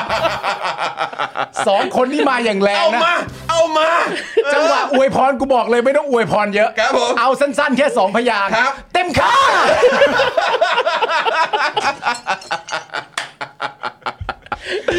โอ้ย โอ้ย จบแล้วจบแล้ว นั่นแหละเขาสุภาพเขาเลยกลุ่มไว้ก่อน อ่า มครับ ผมกลุ่มไว้ กลุ่มไว้กลุ่มไว้เออ ครับ ผม อันนี้ใช่ไหมที่เรียกว่าลูกไก่ในกำมืออะ ใช่ หลายๆ คนถามนะฮะ เออ ว่าแบบเอ้ยไปตลาดมาแล้วรู้หรือเปล่าว่าราคาไข่มันแพง กลุ่มไว้เหมือนกลัวหายอะฮะโอ้โหนึกว่าราคาไข่มันขึ้นหรือเปล่ากลุ่มไว้แบบ เดี๋ยวหายเดี๋ยวหายโอ้โหไม่ได้นะฮะพอแล้ว อ่าโอเคโอเคโอเคโอเคโอเค พอ เอ แล้วพอแล้ว อก็นั่นแหละ ยินดีกับท็อปนิวด้วย เออ นะตอนนี้คานได้แล้ว เออ เออฮะ เออ อ กูจะไปข่าวไหนต่อดีเนี่ยเออ จริงๆ กูจบที่กกตคุณถาก็ดีอยู่แล้ว ก็แวะนิดนึง ไม่น่าละ ก็มึงดูทุกคืนไม่เหรอเออมึงดูทุกคืนไง ชอบชอบชอบ เออ ชอบ นะฮะเอ้า มาที่แวะมาประเด็นนี้ก่อนดีกว่า เออ ไหนๆก็ไปไปช่องบันเทิงมาแล้ว ครับ ช่อง ผม ท็อปนิวมาแล้ว เออ เราไปวงการภาพยนตร์หน่อยไหม เออ เออ เราไปวงการ เออ ภาพยนตร์หน่อย ประเด็นนี้ก็ คบ น่าสนใจเหมือนกัน นะคุณผู้ชมครับ ฮะ วงการภาพยนตร์น่าสนใจครับ เพราะว่าตอนนี้มีดราม่าครับคุณผู้ชม ใช่ นี่มาจากเรื่องอะไรนะ ไอทิศ ทิศน้อย ทิศน้อยทิศน้อย ทิศน้อย อืมนะครับ นะฮะ คือเป็นดราม่านะครับ หลังจากที่เพจ Major Group โทร อ่าน นะครับได้โพสต์โปรโมทภาพยนตร์เรื่องทิศน้อย อ่าน นะครับที่นำประเด็นค่าตัวของนักแสดงนำนะครับ ก็คือคุณอ้ำพัชราภา และคุณอนันดาเอเวอริงแฮมใช่ไหม ใช่ นะครับที่ พี่จ่อยพี่จ่อย เพี่จ่อยนะครับที่ระบุว่าค่าตัวอ้ำเนี่ยสร้างหนังได้หนึ่งเรื่อง ค่าตัวอนันดาซื้อคอนโดแถวทองหล่อได้หนึ่งหลังพร้อมรถ อืม ซึ่งประโยคนี้เนี่ยแหมพี่เท่ง ฮะ นะครับเอ่อคุณเท่งเถิดเทิงนะครับที่เป็นผู้กำกับภาพยนตร์เรื่องนี้เนี่ยได้พูดระหว่างให้สัมภาษณ์กับนักข่าว หลังทำพิธีบวงสรวงภาพยนตร์เมื่อเดือนเมษายนปีที่แล้ว ครับ อย่างไรก็ดีนะครับ ก็มีคอมเมนต์จำนวนมากเลยแสดงความไม่เห็นด้วยกับโพสต์นี้นะ อืม นะครับซึ่งโอเคทางต้นทางเขาก็ลบโพสต์นี้ไปแล้วแหละ ครับ นะครับ แต่ว่าประเด็นนี้ครับ อืม ทางสหภาพแรงงานสร้างสรรค์นะครับเขาก็ได้แสแสดงความคิดเห็นแล้วก็ให้ข้อมูลในประเด็นนี้ไว้อย่างน่าสนใจ อืม เดี๋ยวเรามาคุยกัน ครับ นะครับ ในหัวข้อค่าแรงต่ำและความเหลื่อมล้ำในอุตสาหกรรมภาพยนตร์ครับ อืม อื้อหือนะฮะคือช่วงที่ผ่านมาเราก็น่าจะได้เห็นเนอะเน็ตเอ่อเน็ตฟกเน็ตฟิกอะไรพวกนี้ใช่ไหมมันก็จะมีแบบหนังของแบบเกาหลงเกาหลี อินเดีย อะไรพวกเนี้ยคืออา จะมี อ่า แบบเอ่อแวดวงภาพยนตร์หรือว่าวงการบันเทิงในต่างแดน อืม ในฝั่งเอเชียของเราเองเขาก็ก้าวไปถึงตรงจุดนั้น อืม อย่างเยอะแยะมากมายด้วยเหมือนกัน อืม ฝั่งฮอลลีวูดเองเขาก็มีแบบสหพงสหภาพ อ่าใช่ ของเขาด้วยเหมือนกัน ใช่ใช่ ใช่ไหม ใช่ ครับ คราวนี้หันกลับมามองบ้านเราไง อ่ะ อยากจะไปไกลแบบเขาเนี่ย อืม นะครับเราเราพูดถึงเรื่องอะไรกันบ้าง ครับ แล้วก็แน่นอนเรื่องของสาภาพแรงงานเนี่ย อืม อันนี้ก็เป็นเรื่องหนึ่งที่เราพูดพูดกันเยอะพอไหม เออ หรือว่าน้อยเกินไปหรือเปล่า อืม นะครับนะก็คือเอ่อเขาตั้งหัวข้อนะครับค่าแรงต่ำและความเหลื่อมล้ำในอุตสาหกรรมภาพยนตร์ฉุดรั้งการพัฒนาในทุกมิติ ครับ โดยระบุว่าค่าแรงต่ำในอุตสาหกรรมภาพยนตร์เป็นเครื่องฉุดรั้งการพัฒนา ไม่ก่อให้เกิดการสร้างสรรค์ผลงานที่มีคุณค่าในสังคม ครับ ปิดกั้นกระบวนการผลิตที่ทันสมัยในอุตสาหกรรม และที่สำคัญที่สุดฉุดรั้งการพัฒนาคุณภาพชีวิตคนทำงาน ครับ จากการทำแบบสำรวจโดยสาภาพแรงงานสร้างสรรค์พบว่า ระบบการจ้างงานที่ไม่มั่นคง และค่าตอบแทนที่ต่ำส่งผลให้คนงานไม่สามารถทำงานสร้างสรรค์ได้อย่างมีประสิทธิภาพ และที่สำคัญนะครับ คุณภาพชีวิตย่ำแย่ครับ ครับ โดยการสำรวจครั้งนี้นะครับสำรวจจากคนงานที่ทำงานในกองถ่ายประเภทต่างๆ คือไม่ใช่แค่วงการหนังอย่างเดียวนะคุณผู้ชม ครับ มีภาพยนตร์ ละคร อืม โฆษณา ครับ นะครับ โดยมีผู้ตอบแบบสอบถามเป็นคนรุ่นใหม่ที่เพิ่งเข้าไปทำงานในวงการไม่เกิน 5 ปีครับ อ่าม ากถึง 46.9% ครับ โดยมีอายุไม่เกิน 30 ปีนะครับ 58.1%ครับ ซึ่งผลสำรวจที่พบเนี่ยสะท้อนให้เห็นว่าสภาพแวดล้อมในการทำงานเช่นนี้ ย่อมกีดกันคนรุ่นใหม่ที่กำลังจะตัดสินใจเข้ามาทำงาน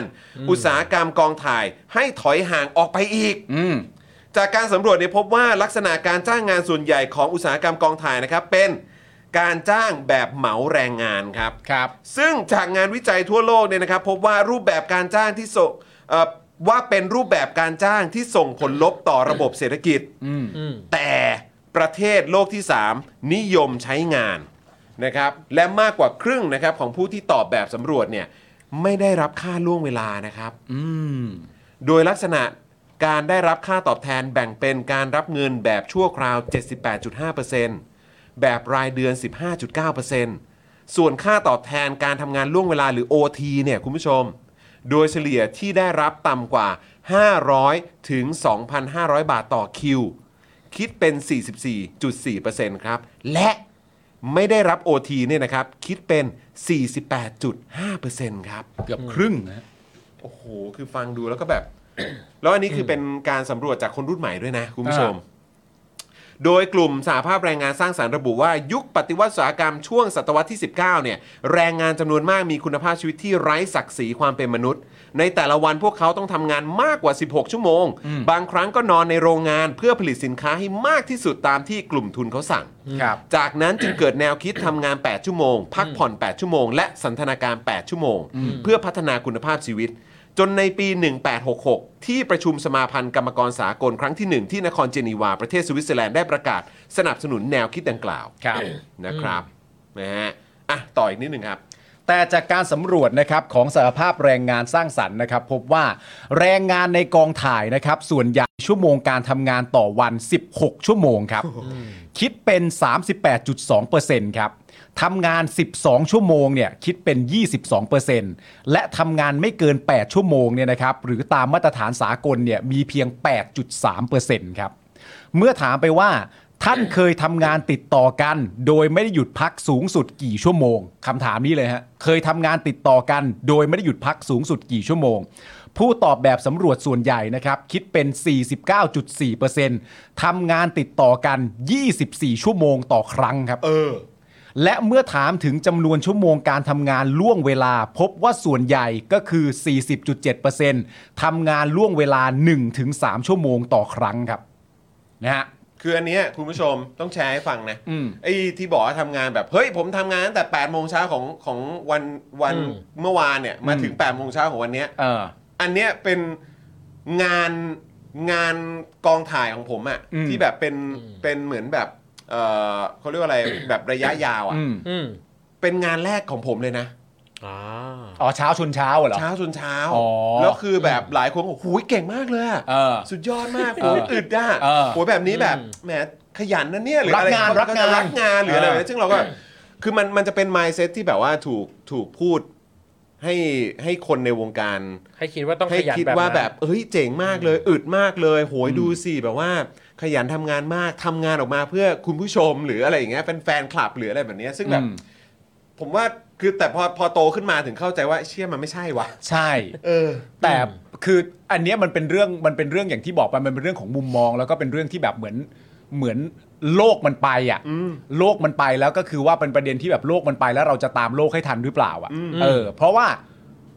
อย่างผมเองเนี่ยคุณเพิ่งเคยเจอครั้งแรกใช่ป่ะ อืม ผมมาเคยเจอบ่อย อ๋อใช่ใช่คือหมายความว่าอันงานแรกของผมอะ เออ คือเจออันนั้นก็เจอเลยไงเอ้ยคือแบบ 24 ชั่วโมงก็เจอเลยไง อ่า เออแล้วก็แน่นอนเวลาผ่านไปก็ได้เจออีกนับนับครั้งไม่ถ้วนเหมือนกัน อ่าใช่ เออแต่ของคุณนี่สายสายงานแสดง ใช่ มันจะเจอบ่อย โดย ใช่ เฉพาะละครที่เป็นละครประเภทนะ ผี อ่า เพราะว่าละครที่เป็นประเภทผีเนี่ยมันจะมีซีนไนท์เยอะก็คืสยออง ซีนกลางคืน ขวัญ ค่อนข้างเยอะ เพราะฉะนั้น ครั ในช่วงเวลาที่มันจะต้องเร่งถ่ายเนี่ยมันก็ต้องถ่ายยาวกันไปต่างๆกันานาจนถึงวัน ลา รุ่ ก ง ไป ลากไป พอลากไปเสร็จเรียบร้อยอาจจะถ่ายเสร็จสักประมาณบางครั้งนะอาจจะถ่ายสักแบบเจ็ดโมงเช้าเก้าโมงเช้าอะไรต่างๆกันานานั่นนี่ก็ขับรถกลับบ้าน ขับรถกลับบ้านเสร็จเรียบร้อยก็ไปนอนกินข้าว แล้วประมาณสักบางทีอาจจะ 11บเอ็ดโมงก็กลับรถกลับมาที่เดิมแล้วก็มาถ่ายต่อแล้วก็ซ้ำอีกรอบหนึ่ง อืม ซึ่งเรื่องหลาย ๆ ครั้งเรื่องราวเหล่าเนี้ยมันจะเกิดขึ้นช่วงใกล้ ๆ กับตอนต้องปิดต้องปิดกอง ต้องปิดกองแล้ว เพราะมันจะใกล้เวลาออนแล้ว หรือรวมไปถึงประเด็นประเภทพวกการที่สมมติว่านักแสดงที่เป็นนักแสดงตัวหลักอะ่ะจริง ๆ แล้วให้คิวมาจำนวนเท่านั้นเท่านี้ แล้วมีเรื่องอื่นติดต่อเข้ามาแล้ว แล้วต้องให้คิวเขาแล้ว ก็ต้องรีบปิดเพื่อให้คนคนเนี้ยสามารถที่จะไปถ่ายละครเรื่องอื่นได้ ไม่งั้นเขาจะไม่มีคิวให้เราแล้วนะ อืม พอคนคนนี้ไม่มีคิวปั๊บเสร็จเรียบร้อย คนอื่นๆ ก็จะต้องเข้าร่วมในสภาพการนี้ด้วย เพราะมันจะต้องรีบมันจะต้องเร่งอะไรต่างๆนานาไปอย่างนั้น แต่ประเด็นก็คือว่าผมอะมีความรู้สึกว่านักแสดงอ่ะไม่รู้ตัว อืม ไม่รู้ตัวจริง ๆ มันอาจจะต้องใช้แบบ ในเรื่องแง่ของการแบบทำความเข้าใจว่าสิ่งที่เกิดขึ้นมาแล้วนี่ เพราะผมอะไม่เชื่อว่านักแสดงอะในความในความรู้สึกนักแสดงนะ ผมว่าเขาไม่ได้เอาเรื่องนี้มาขิงกัน ว่า แม่งเอ้ยกูทำงานเช้าชนเช้านะเว้ยเขาไม่ได้เอามาขิงกัน อืม แต่เขาแค่ไม่รู้สึกอะไรกับมัน ในบางครั้งนะ ไม่ใช่ ใช่ ทุกคนนะ ใช่ใช่ บางครั้ง ผมบอกได้เลยว่าตัวผมเองเนี่ย ผมถ่ายละครตั้งแต่ที่ผมเคยลงอินตาสตอรี่เนี่ย ผมถ่ายละครตั้งแต่ตอนเช้าไปถึงกองประมาณสัก6กโมงเช้า แล้วก็เลิกงานประมาณสักตีสี่กับตีห้า อืม ในความรู้สึกผมอ่ะผมแค่มีความรู้สึกว่าสะใจดีว่ะ อืม เหมือนอารมณ์แบบคนมันได้ทำงานอ่ะ อืม แล้วมันได้ประกอบอาชีพในสิ่งที่ตัวเองชอบอ่ะ แล้วสุดท้ายถึงแม้ว่ามันจะล่วงเลยระยะเวลามา แต่มันก็ขับรถกลับบ้านด้วยความรู้สึกแม่งสะใจว่ะ อืม เพราะฉะนั้น มันมีในมุมแง่หนึ่งเหมือนประมาณแบบเราต้องตามตามโลกให้ทันนะว่าไอสิ่งที่เรากำลังสะใจกันอยู่ สิ่งที่เรามีความรู้สึกว่าสนุกจัง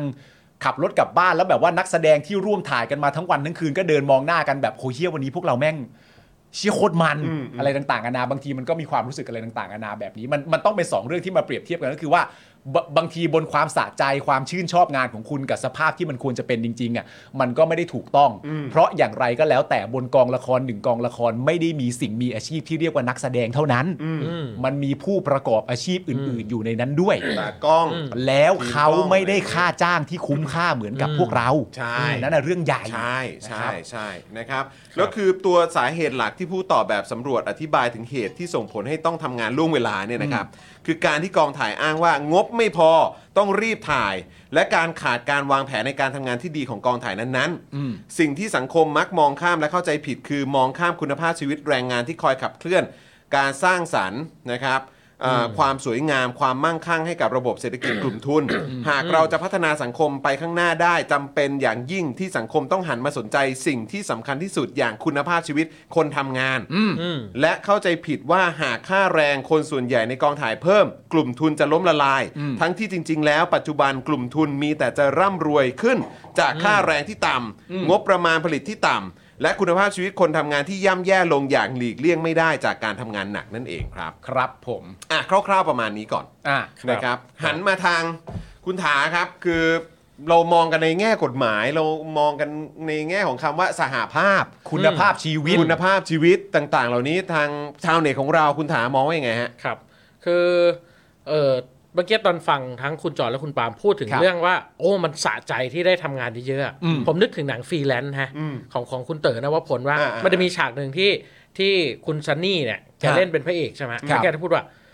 กูได้อัพเลเวลแล้วว่ะ อ่า กูปลดล็อกไปอีกขั้นแล้ว อ่า ใช่ไหม อ่า สุดท้ายเขาอัดอดนอน4ี่ห้าวัน 7 วันสุดท้ายเกือบตายเข้าโรงพยาบาล ใช่เกือบตายเกือบตาย อืม ใช่ อันเนี้ยคือคือผมว่าเอ่อสำหรับคนทำงานอ่ะมันมันมันมันมันมีอารมณ์แบบนั้นอยู่ว่าเอ้ยทำงานได้เยอะ อืม เราแม่ง productive ว่ะคือโลกทุนนิยมเนี่ยมันหล่อหลอมให้เรารู้สึกว่า อ่า การเป็นมนุษย์ที่ productive ทำงานได้เยอะเนี่ย มันดีมันเป็นเรื่องเท่มันเป็นเรื่อง มันฟิน โอ้เราเหนือมนุษย์อ่ะมันทำให้เราแบบเหนือมนุษย์อะไรอย่างเงี้ยครับจนแบบพูดถึงว่าทุกวันนี้มันก็ยังมีแนวคิดแบบนี้อยู่ที่พูดว่าเอ้ยสมัยนี้ทำงานจ็อบเดียวไม่พอหรอกต้องทำงานจ็อบสองจ็อบสาม อ่า ใช่ไหม คือผมว่าไอ้เนี่ยวิธีคิดแบบโลกทุนนิยมเนี่ยว่าเราไม่เคยตั้งคำถามกับเรื่องค่าแรงที่เป็นธรรมใช่ไหมเราแค่คิดว่าอ๋อรายได้มันไม่พอ เราเลยต้องทำงานให้มากขึ้น เราต้องเรียกร้องตัวเองให้เป็นยอดมนุษย์ทำได้หลาย ๆ อย่าง มึงต้องขยันกว่านี้สิ ใช่ใช่เออซึ่งซึ่งอันเนี้ยเป็นปัญหาว่าหนึ่งก็คือว่าเราต้องอย่าเอ่อเรียกอะไรอะดีใจกับการเป็นยอดมนุษย์ แต่เราต้องกลับมาคุยกับตัวเองในฐานะประชาชนว่าเฮ้ยทำไมเราถึงเรียกร้องค่าแรงที่เป็นธรรมไม่ได้ ซึ่งมันก็คงสัมพันธ์กับเรื่องสาภาพว่า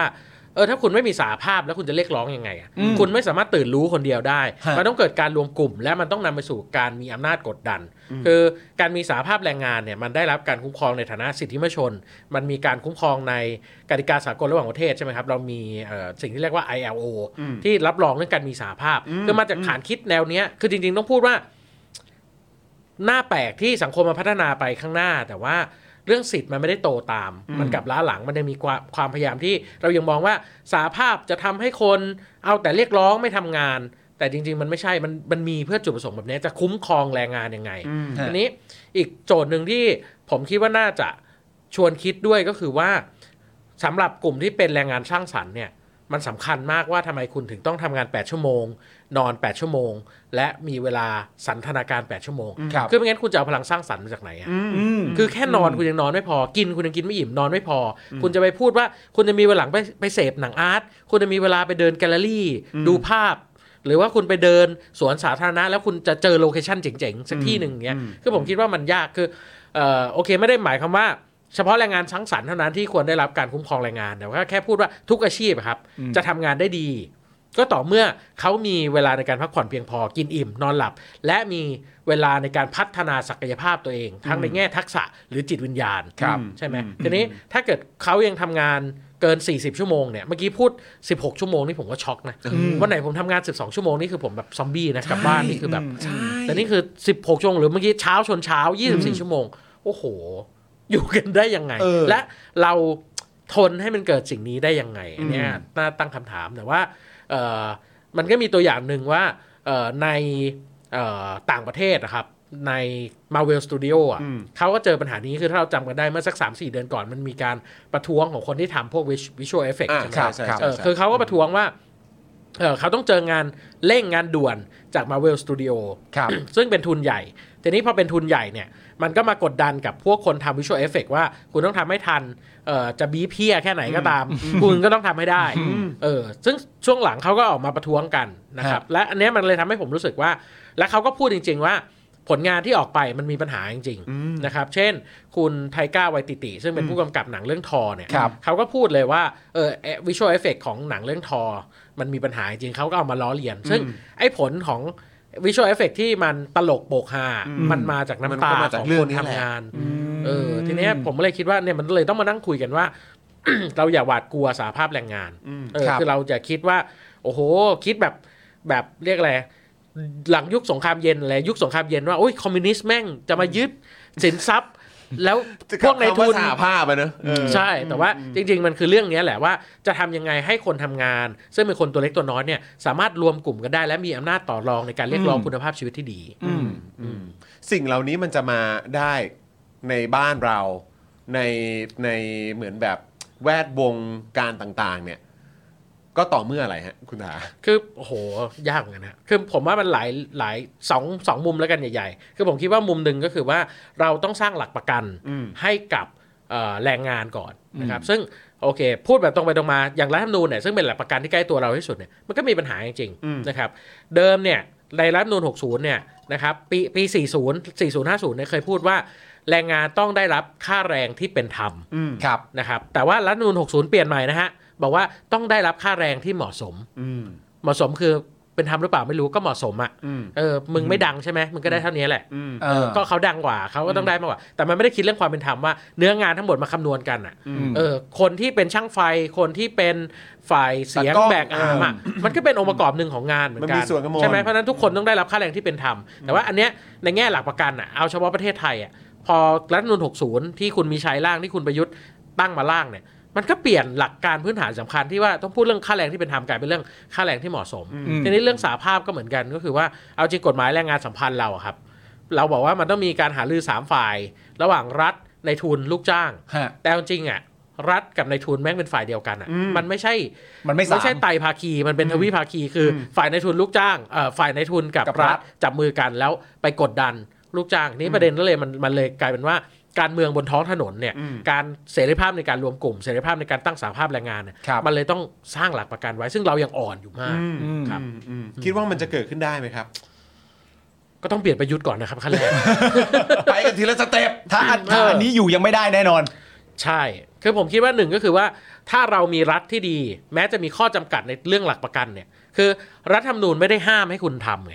ใช่ไหมถ้าเรามีรัฐที่ดี รัฐที่มีวิสัยทัศน์รัฐที่เข้าใจแรงงานเข้าใจประชาชนน่ะคุณทำได้เลยคุณอำนวยสิทธิ์ได้เลย แต่มากไปกว่านั้นก็คือเรามาสร้างหลักประกันการเช่น เราร่างรัฐธรรมนูญใหม่โดยประชาชนนะครับเราเชิญคนที่เป็นตัวแทนแรงงานจริงๆเนี่ยก็เลือกตั้งเข้ามามาเป็นสสรมาร่าง ก็อาจจะได้หลักประกันที่ดีขึ้นครับ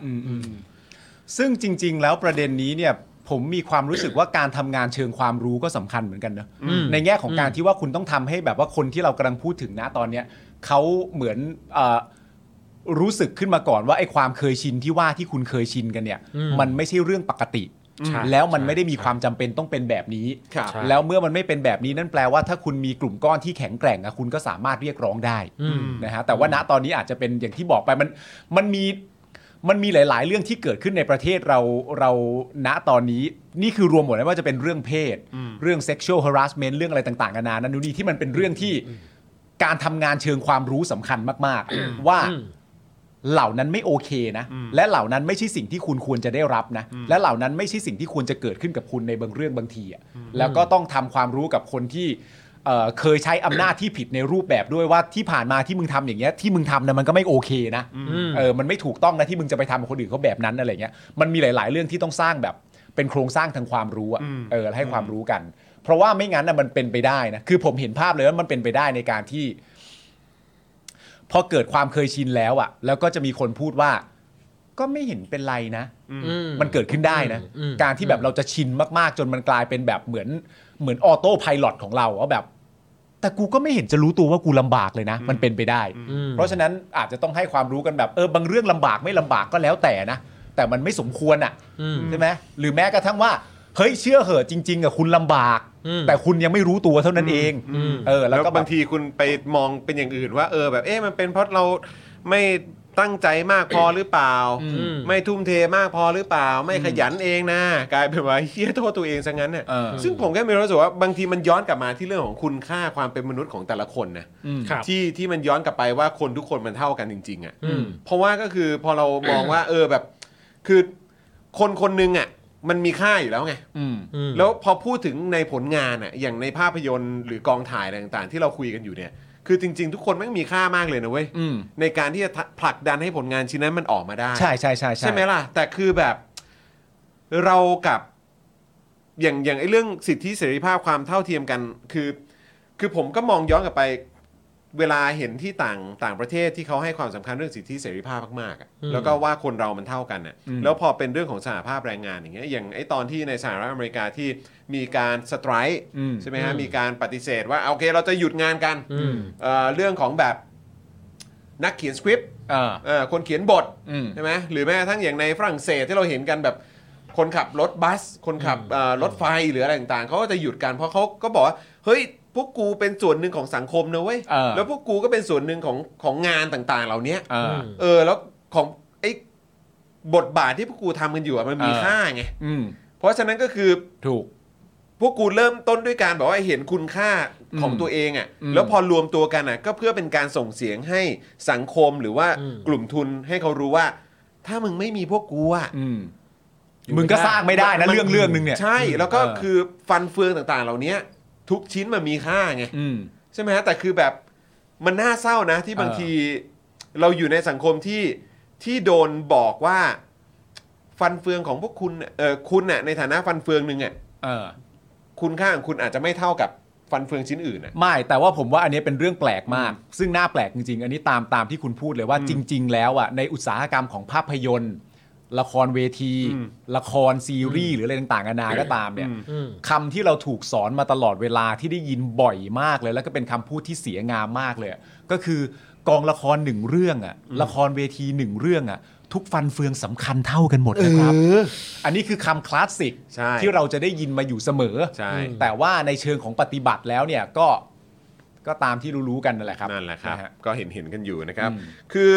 ทางสหภาพแรงงานสร้างสรรค์เนี่ยเขาระบุทิ้งท้ายนะครับ ว่าการที่ค่าตอบแทนของคนทำงานในกองถ่ายบางส่วน หรือบางคน มีมูลค่าเทียบเท่าหนังหนึ่งเรื่อง หรือคอนโดพร้อมรถ ไม่ใช่เรื่องผิดปกติ อืม แต่การที่คนทำงานกว่าครึ่ง ยังถูกปล่อยให้ทำงาน 16 ชั่วโมงต่อวัน อืม โดยไม่ได้รับค่าล่วงเวลา คือความผิดปกติที่ไม่สามารถยอมรับได้ อืม ในสังคม หวังว่าสักวันสังคมของพวกเราจะเดิน ออกจากวงจรการกดค่าแรงต่ำเพื่อกลุ่มทุน และสามารถมีผลงานสร้างสรรค์ที่สามารถเชิดหน้าชูตา เป็นความภาคภูมิใจ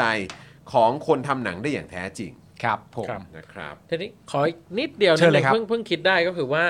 เออผมคิดว่าที่สาภาพแรงงานสร้างสรรค์เขาระบุว่าเนี่ยแล้วมันทำให้คนรุ่นใหม่ไม่อยากจะเดินเข้าตลาดอุตสาหกรรมสร้างสรรค์หรืออุตสาหกรรมบันเทิงเนี่ย ครับ ผมว่าอันเนี้ยในระยะยาวกลุ่มทุนน่ะจะตาย ใช่ อืม เพราะคุณไม่ได้มี AI มาคิดบทหนังให้คุณนะ อืม แล้วการจะเขียนบทหนังให้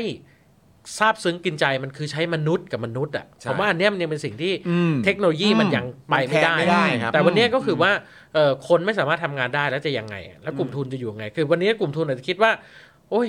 ต้องยอมพวกสาภาพแรงงาน ฉันเสียเงินไป แต่ในระยะยาวอ่ะจะตายกันหมด ผมว่ามันต้องคิดเรื่องเนี้ย าอ่าอ่าอ่า ไม่แล้วคือแบบพอเศรษฐกิจโดยรวมมันแย่ใช่ไหมกลุ่มทุนก็ต้องแบบว่าเหมือนพยายามลดต้น รัด ทุน รัดเข็มขัด รัดเข็มขัด อืม ซึ่งก็แบบว่าคือมันก็ย้อนกลับไปไงในเรื่องของถ้าการเมืองดี อืม ใช่ไหมฮะถ้ามีประชาธิปไตย ครับ มีการกระจายอำนาจ มีการกระจายรายได้ อืม เศรษฐกิจมันดี อืม มากยิ่งขึ้น คนลืมตาอ้าปากกันได้ อืม นะมีกำลังซื้อมีกำลังจับจ่าย อืม มันก็สะท้อนกลับไปถึงพวกคุณเองด้วยไง อืม ใช่ใช่ เพราะฉะนั้นคือจริง ๆ พวกคุณก็เป็นส่วนหนึ่งที่ต้องมาออกมาส่งเสียงกันด้วยนะ เอออ อืม เออแต่หลาย ๆ ครั้งเนี่ยเราก็มักจะเห็นว่าอันนี้ต้องขอโทษนะ เพราะเราก็มาอ่ะผมก็แล้วกัน ผมเนี่ยก็มาจากการทำงานในแวดวงการบันเทิง เออ แต่มักจะได้ยินแบบความเงียบตรงจุดเนี้ย อืม จากของแบบเอ่อกลุ่มทุนใหญ่หรือว่าคนที่มีแบบ แบบเหมือนเหมือนกระบอกเสียงของตัวเองที่มันใหญ่กว่าคนอื่นนะแต่มักจะเงียบมากกว่า อืม เออ แต่ก็ดังเป็นพิเศษช่วงปี 57อะนะฮะ ใช่ใช่โอ้ยดังๆเลย ดังสนั่น เลย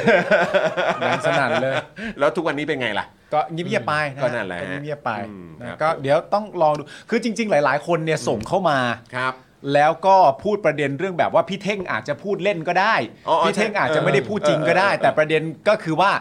ไอ้ตัวพี่เท่งพูดเล่นพูดจริงเนี่ยไม่ใช่สาระสำคัญของข่าวนี้ครับ ใช่ อืม กำลังพูดถึงสถานการณ์ที่มันเป็นอยู่ ใช่ ประเด็นก็คือว่าไอ้คำพูดแท็กไลน์เนี่ยที่เขาเอามาใช้ในการโปรโมทเนี่ยมันดันมีคำพูดนี้อยู่ด้วยที่พี่เท่งเคยพูดไว้ตั้งแต่เดือนเมษาในวันที่แถลงข่าว แล้วเขาก็เลยนำมาใช้ เพราะเขามีความรู้สึกว่ามันเป็นถ้อยคำที่ฟังดูตลกดี เออ แล้วก็พูดออกมาจากเอ่อปากของตลกชั้นนำของประเทศด้วย ก็เลยเอามาใช้ แต่ว่าประเด็นมันอยู่ที่ว่าไอ้แท็กไลน์ที่ว่าเนี้ยมันทำให้ใครคิดอะไรต่อได้มากกว่า ไอ้ตรงประเด็นว่าพี่เท่งจะพูดเล่นหรือพูดจริงเนี่ย ครับ อันนั้นไม่ใช่สาระสำคัญของประเด็นนี้ ถูกต้อง นะ ค ครัรับบ ผ ผม ม ถูกต้องครับนะฮะอ่ะเดี๋ยวขอย้อนนิดนึงนะครับ คุณเซวีนะครับ บอกว่าเป็นพนักงานรัฐค่ะ ไม่อยู่ใต้กฎหมายแรงงานและระเบียบ อ่า ข้าราชการ ล่องลอย ใช่ ไม่มี ใช่ กฎหมาย ใช่ คุ้มครองและไม่มั่นคงอย่างมากค่ะ อันนี้เป็นซูเปอร์แชทมา 100 บาทด้วยนะครับเอาขอ ครับ ซาวให้หน่อยให้กับคุณเซ แล้ว วีครับ เสริมอีกนิดหนึ่งก็คือ ฮะ ว่าพักก้าวไกลเนี่ยเคยเสนอกฎหมายคุ้มครองแรงงานฉบับใหม่ อืม นะครับ เพื่อที่จะทำให้พนักงานของรัฐหรือรัฐวิสาหกิจเนี่ยสามารถตั้งสาภาพได้ อืม ทีนี้ถูกตีความว่าเป็นกฎหมายเกี่ยวกับการเงิน ครับ พลเอกประยุทธ์ก็เลยปัดตกไปเลยครับ ไอ้ยา อืม ครับผม แถมได้ข่าวว่าก็มีแบบเหมือนคล้ายๆเป็นเฟกนิวส์ออกมาด้วยไหมฮะ ที่ อ่า เกี่ยวกับเรื่อง เรื่อง ของ ตัดบำนาญ ตัด ใช่ไหมครับ บำนาญของข้าราชการ อ่ ด้วยไหมใช่ฮะ ใช่ใช่ใช่ใช่ เออครับ ผมก็ และคุณพิธาก็ต้องออกมายืนยัน ก็ไม่ได้พูด อะไรเนี้ย แต่ว่าเนี่ยเรื่องเนี้ยมันก็เลยทำให้ผมตลกดีว่า ครับ เราอ่ะตีเป้าผิด คือกลายเป็นว่าเราไปเชื่อเฟกนิวเรื่องบำนาญใช่ไหมครับ อืม แต่เรื่องที่เห็นชัดๆ คือพลเอกประยุทธ์ปัดตกกฎหมายแรงงานเนี่ย อันนี้สำคัญตรงนี้ เาเราคุยกันน้อยมากเรื่องนี้ ใช่ใช่แล้วคือเรื่องนี้ต้องถูกหยิบยกขึ้นมาพูดอย่างต่อเนื่องจริง ๆ นะครับ ครับ เพราะว่าเรื่องพวกคุณไม่รู้อะไรซะแล้วว่าพวกคุณเนี่ยโดนแบบว่าเขาเรียกอะไรอ่ะปัดตกกันไป อืม โดยแบบไม่ได้รับความสนใจกัน ใช่ เต็มไปหมดเลยอ่ะ ใช่ แล้ว ว่า พวกคุณยังยังคงต้องทำงานภาย รับใช้ ใต้ เขา เออเป็นรับใช้เขาอ่ะ ครับ คือแบบเศร้าชิบหาย รียกอะไรคนใกล้ตัวร้ายที่สุด ใช่ เออเออจะบอกว่าเป็นคนที่ไว้ใจก็คงไม่ได้ใช่ไหมเออครับผม ถามจริงที่อยู่ใกล้ตัวไว้ใจเขา เหรอ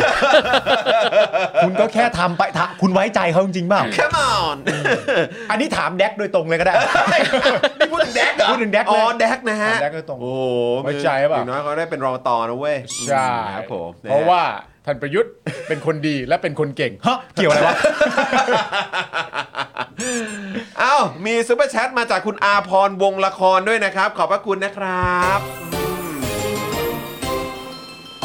แล้วก็จากคุณ Avatar A นะครับ บอกว่าชอบหัวข้อนี้มาก ๆ ตีแผ่ความเพี้ยนของระบบแรงงานครับผมอ้าวขอซาวให้หน่อยครับผม โอเคนะครับนะฮะคุณผู้ชมครับมีอีกหนึ่งเรื่องก่อนที่เดี๋ยวเราจะไปกันที่ประเด็นของเอ่อนักกิจกรรมที่ถูกดำเนินคดีทางการเมืองด้วยนะครับ ครับ นะฮะก็คือประเด็นของอันนี้ก็คือจริง ๆ ก็เกี่ยวข้องกันแหละ ใช่ใช่ใช่ นะครับ แต่ว่าอันนี้ขอขอพูดแบบเน้นเป็นพิเศษหน่อยละกัน ก็คือประเด็นของคุณลูกเกดคุณไมค์แล้วก็คุณไผ่ ครับ ที่มีการไปยื่นเรื่องขอถอดกำไร EM นะครับ หวังว่าศาลเนี่ยจะมีมาตรฐานเดียวกัน หลังจากที่คุณพิงกี้เนี่ยนะครับได้ถอด EM ใช่ อืม คุณพิงกี้ก็ทำตามสิทธิ์ของเขา อ่ะ นะครับ ใช่ ผม ใช่ ก็ไป ใช่ ขอแล้วก็ขอแล้วมันก็สำเร็จนะครับผม ครับผมอ่ะเดี๋ยวคร่าวๆนิดนึงละกัน ได้ ว่าประเด็นคือยังไง เดี๋ยวจะได้ถามชาวเน็ตของเรา ซึ่ง ได้ ผมว่า ครับ เหมาะมากเลย ใช่ จะได้ถาม ครับ คุณถาวันนี้ คือวันนี้ครับสามนักกิจกรรมนะครับ ซึ่งถูกเงื่อนไขให้ติดอุปกรณ์กำไร EM เนี่ยนะครับ ได้แก่คุณลูกเกด คุณไผ่และก็คุณไม้เนี่ยนะครับ ที่ถูกดำเนินคดีม .112 นะครับ ได้เข้ายื่นคำร้องขอถอดกำไร EM ต่อศาลอาญารัชดาครับ โดยอ้างเหตุผลสำคัญเกี่ยวกับเพื่อประโยชน์ในการทำงานและการเดินทางครับ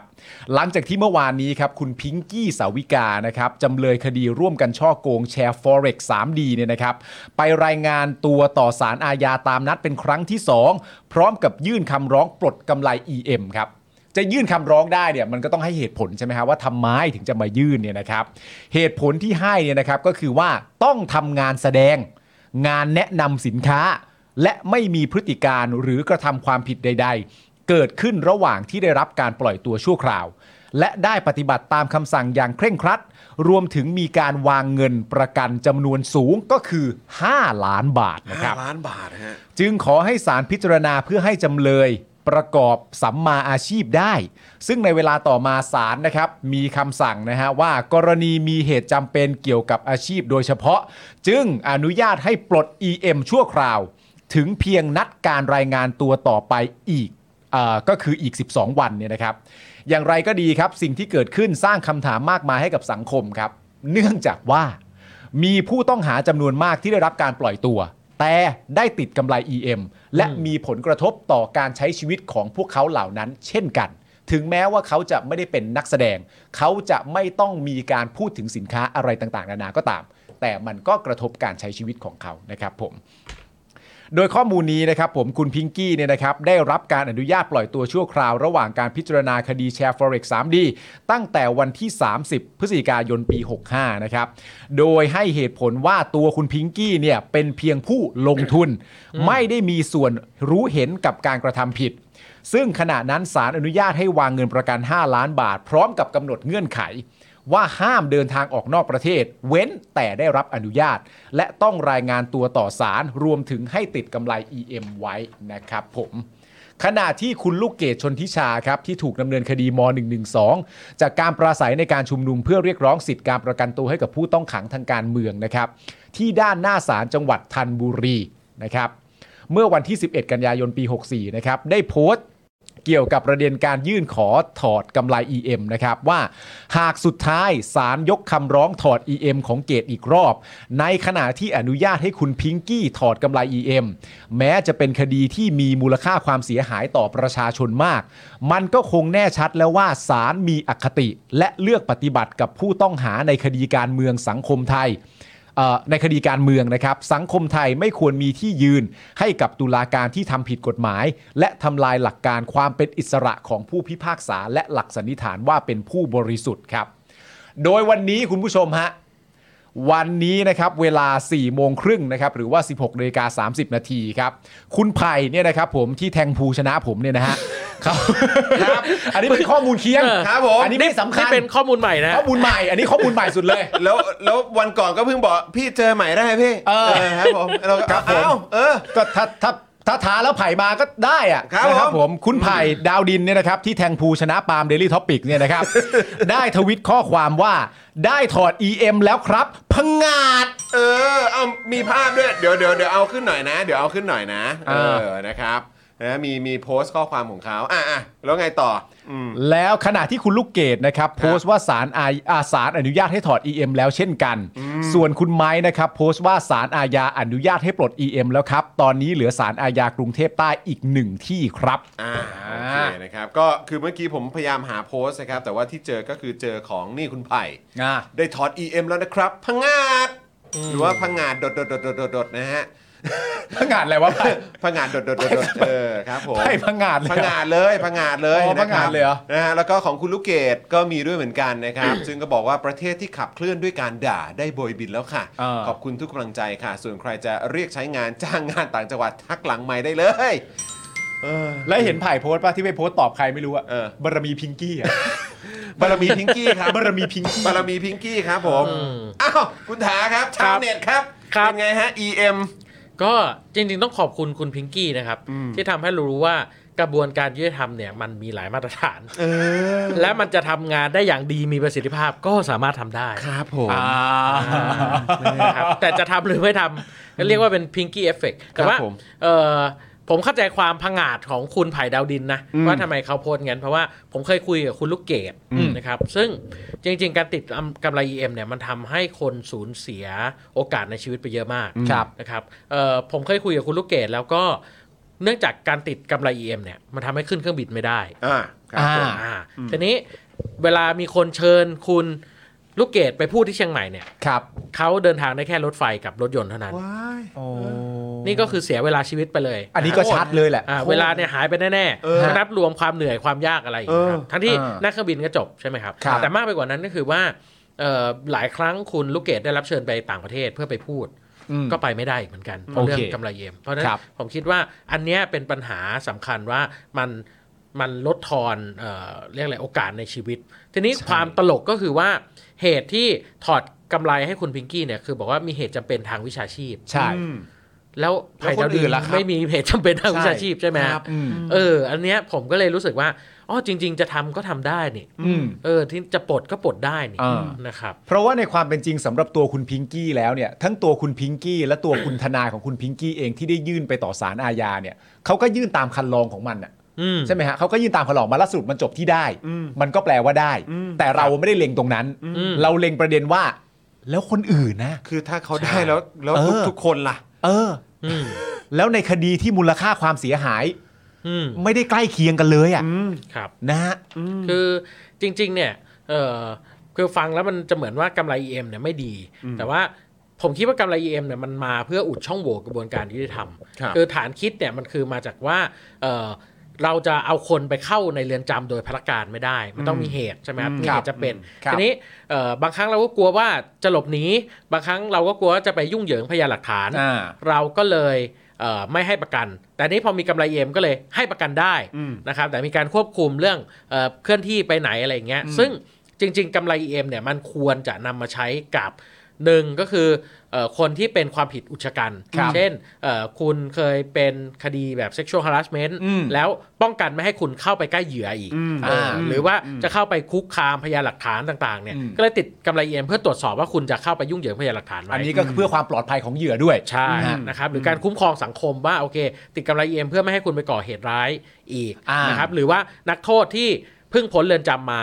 นะครับและ ครับ อยู่ระหว่างการพักโทษเนี่ย อืม สมมุติว่าคุณเป็นคดีร้ายแรงเนี่ย ฮะ เอ่อศาลก็จะใช้กลไกเนี้ยในการสามารถใช้กลไกนี้เพื่อตรวจสอบได้ว่าโอเค คุณจะไม่ไปกระทำความผิดซ้ำนะมีการคุมประพฤติมีการติดกำไรเอ็ม ครับ แต่ว่า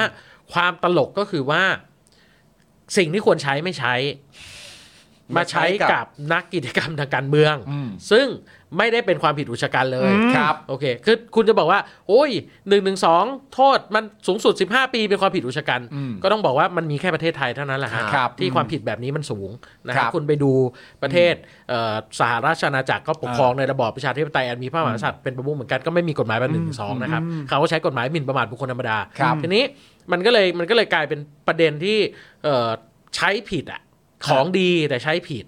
แล้วมาใช้แล้วแล้วจริง ๆ EM เครื่องหนึ่งเนี่ยไม่ถูกนะฮะ ฮะ แพง ครับ แต่ว่าเอามาใช้ทิ้งๆคว้างๆกับบรรดานักกิจกรรมอะผมว่ามันมีค่าเสียโอกาสเหมือนกันว่า จริง ๆ หลายคนที่เขาเป็นความผิดอุกชะกันเขาควรได้รับสิทธิ์ในการกลับตัวกลับมาใช้ชีวิตในสังคมปกติ ด้วยการติด EM ฮะ แต่ไม่ได้ใช้กับเขา ก็จะได้ เขายังถูกขังอยู่ พิสูจน์ตัวเองไงอืม แต่ไอคนที่ไม่ควรติดเลยเนี่ย เออตั้งแต่แรกด้วย ตั้งแต่แรกเนี่ย อืม ติดกัน เออ จังเลย ครับผม นะฮะไม่แน่ใจว่านักกิจกรรมเราผมว่าติดไม่น่าต่ำกว่า 40-50 เครื่องอะ เนอะ ครับ ซึ่งรวมเป็นเงินก็คงเกือบ มัน ล้าน ใช่ อะ เหรอวะ อืม เออนะครับ เวลาเราไปร่วมมาในสถานที่ต่างๆ ที่มีการชุมนุมยืนหยุดขังอะไรต่างๆนานาก็แล้ว แต่เราก็มองขาแต่ละคนน่ะ ใช่ เต็มไปหมดเลย เต็มเลย อื ครับ ม นะฮะ คือมันก็แปลกนะฮะประเทศที่บอกว่าตัวเองเป็นประชาธิปไตยแต่มีนักโทษทางการเมือง ใช่ใช่ โคตรบ้าบอ บ้าบ้ามาก บ้าบอมาก บ้ามาก คือนี่นะครับเอ่อเท่าที่เอ่อดูเนี่ยรายละเอียดของปัญหาที่ตามมาจากการใส่ EM เนี่ยก็มีอย่างที่เอ่อเมื่อกี้คุณถาแชร์ประเด็นของทางคุณลูกเกดให้ฟังด้วย ก็จะจริง ๆ มีหลายข้อที่เขาลองสรุปกันมาเนี่ยก็มีสร้างความหวาดระแวงให้กับผู้ที่พบเห็นทำให้ผู้ต้องหาหรือจำเลยถูกตีตาไปก่อนล่วงหน้าว่าเป็นผู้กระทำผิดไปแล้วสองพบปัญหาทางเทคนิคที่เกิดขึ้นกับอุปกรณ์มากมาย อืม สามเพิ่มเพิ่มค่าใช้จ่ายที่อาจไม่เคยมีมาก่อนเกี่ยวกับการต้องดูแลผิวหนังที่เสียดสีอยู่กับอุปกรณ์ตลอดเวลา อืม 4. เงื่อนไขเวลาเข้าออกจากบ้านจำกัดการเข้าถึงโอกาสทางอาชีพ อืม 5. จำกัดพื้นที่เหมือนเป็นคุกจำลอง อืม 6. ผู้ติดกำไร EM ยังไม่สามารถขึ้นเครื่องเครื่องบินได้เออขึ้นเครื่องบินได้ อย่างที่เมื่อกี้คุณลูกเกดแชร์ผ่าน ครับ ทางคุณถามานะฮะ อืม เพราะเครื่องบินเนี่ยทำให้สัญญาณของกำไรขาดหายไปทำให้คนใส่ต้องใช้เวลาและมีค่าใช้จ่ายมากขึ้น หากต้องเดินทางไกล อืม 7. มีผลกระทบต่ออาชีพ ไม่มีงานหางานยาก มีงานทำก็ทำงานลำบาก 8. สร้างความกดดันทางจิตใจต่อผู้ใส่ 9. ติด EM 1 คนเท่ากับติด EM ทั้งครอบครัว เนื่องจากครอบครัวเป็นผู้ที่มีความใกล้ชิดกับผู้ต้องหามากที่สุด จึงอาจมีการประทะอารมณ์ระหว่างกันได้เสมอ ขณะเดียวกันก็อาจเป็นผู้แบกรับปัญหาทางจิตใจ ร่วมไปกับผู้ที่ถูกติดกำไร EM ด้วย ครับ นะครับแต่ว่าอันนี้ชัดเจนที่สุดคนที่ได้รับผลกระทบ มาก ๆ แล้วก็เห็นภาพชัดเจนสุด ๆ ก็คือนักโทษทางการเมืองเนี่ยแหละครับ อืม ครับผม ซึ่งก็ไม่ควรจะต้องมีตั้งแต่แรก แล้วก็ไม่ควรจะต้องใส่ตั้งแต่แรกด้วย อันนี้มีคุณมุกส่งเข้ามานะครับ ครับ บอกว่ามาถึงก็เรื่อง EM พอดี เราเคยเขียนข่าวเยาวชนไทยถูกติด EM ที่ญี่ปุ่นก็คือหากันมาก ที่ญี่ปุ่นคืออาชญากรที่ต้องถูกตัดสินแล้วเท่านั้น เท่านั้นนะฮะ ต้องเป็นอาชญากรก่อนนะครับ ที่ถูกตัดสินแล้วเท่านั้นนะครับ ถึงจะได้ใส่ EM อืม แต่เมืองไทยตอนนี้คุณมุกบอกราวกับใส่กันเป็นแฟชั่นเลยค ครับ รับ ค ผ รับ มยับยับเลยฮะ ครับ ก็คือว่าจริงๆ เนี่ยเรามีกฎหมายใหม่ชื่อว่าพรบป้องกันการกระทำความผิดซ้ำ ครับ ซึ่งก็ปลดล็อกก็คือว่าเดิมเนี่ยเรามีพรบว่าด้วยเกี่ยวกับการติดกำไร EM คือเรา ครับ แก้เอ่อพรบว่าด้วยกฎหมายเอ่อวิธีพิจารณาความอาญาใช่ไหม ครับ แล้วเราก็มีไอ้ตัวกฎหมายใหม่ล่าสุดในยเรื่องป้องกันการกระทำความผิดซ้ำซึ่งเปิดช่องให้เอา EM มาใช้แบบกรณีที่คุณมุกพูดเนี่ยก็คือว่าคนที่กลับตัวกลับใจแล้วเอ่อสามารถเอ่อศาลได้เอานักจิตบำบัดเอานักจิตวิทยาไปคุยแล้ว ครับ ได้เห็น เห็นว่าพอจะกลับคืนสู่สังคมได้ แต่มีข้อควรระวังไม่ให้กระทำความผิดซ้ำ อ่า ก็เลยติดกำไร EM เพื่อช่วยควบคุมเขาและ ครับ ปกป้องกันสังคมนะครับ อ่า คือจริงๆเนี่ยมันควรเอามาใช้ในเหตุเนี้ย อืม เออให้มาก อืม แต่ว่า ก็ ยักไหลแบบไม่รู้ ไม่รู้เลยฮะเข้าใจเลยฮะ สังงานสังงา ซะงั้น ก็นี่แหละครับ อืมครับผมนะฮะ โอ้ย คุณผู้ชมนะครับ คุณวิเชษบอกว่า Dem- เอ่อ democracy in name only ได้ที่นั่งเกินครึ่งสะพานยังไม่ได้นายกเลยครับ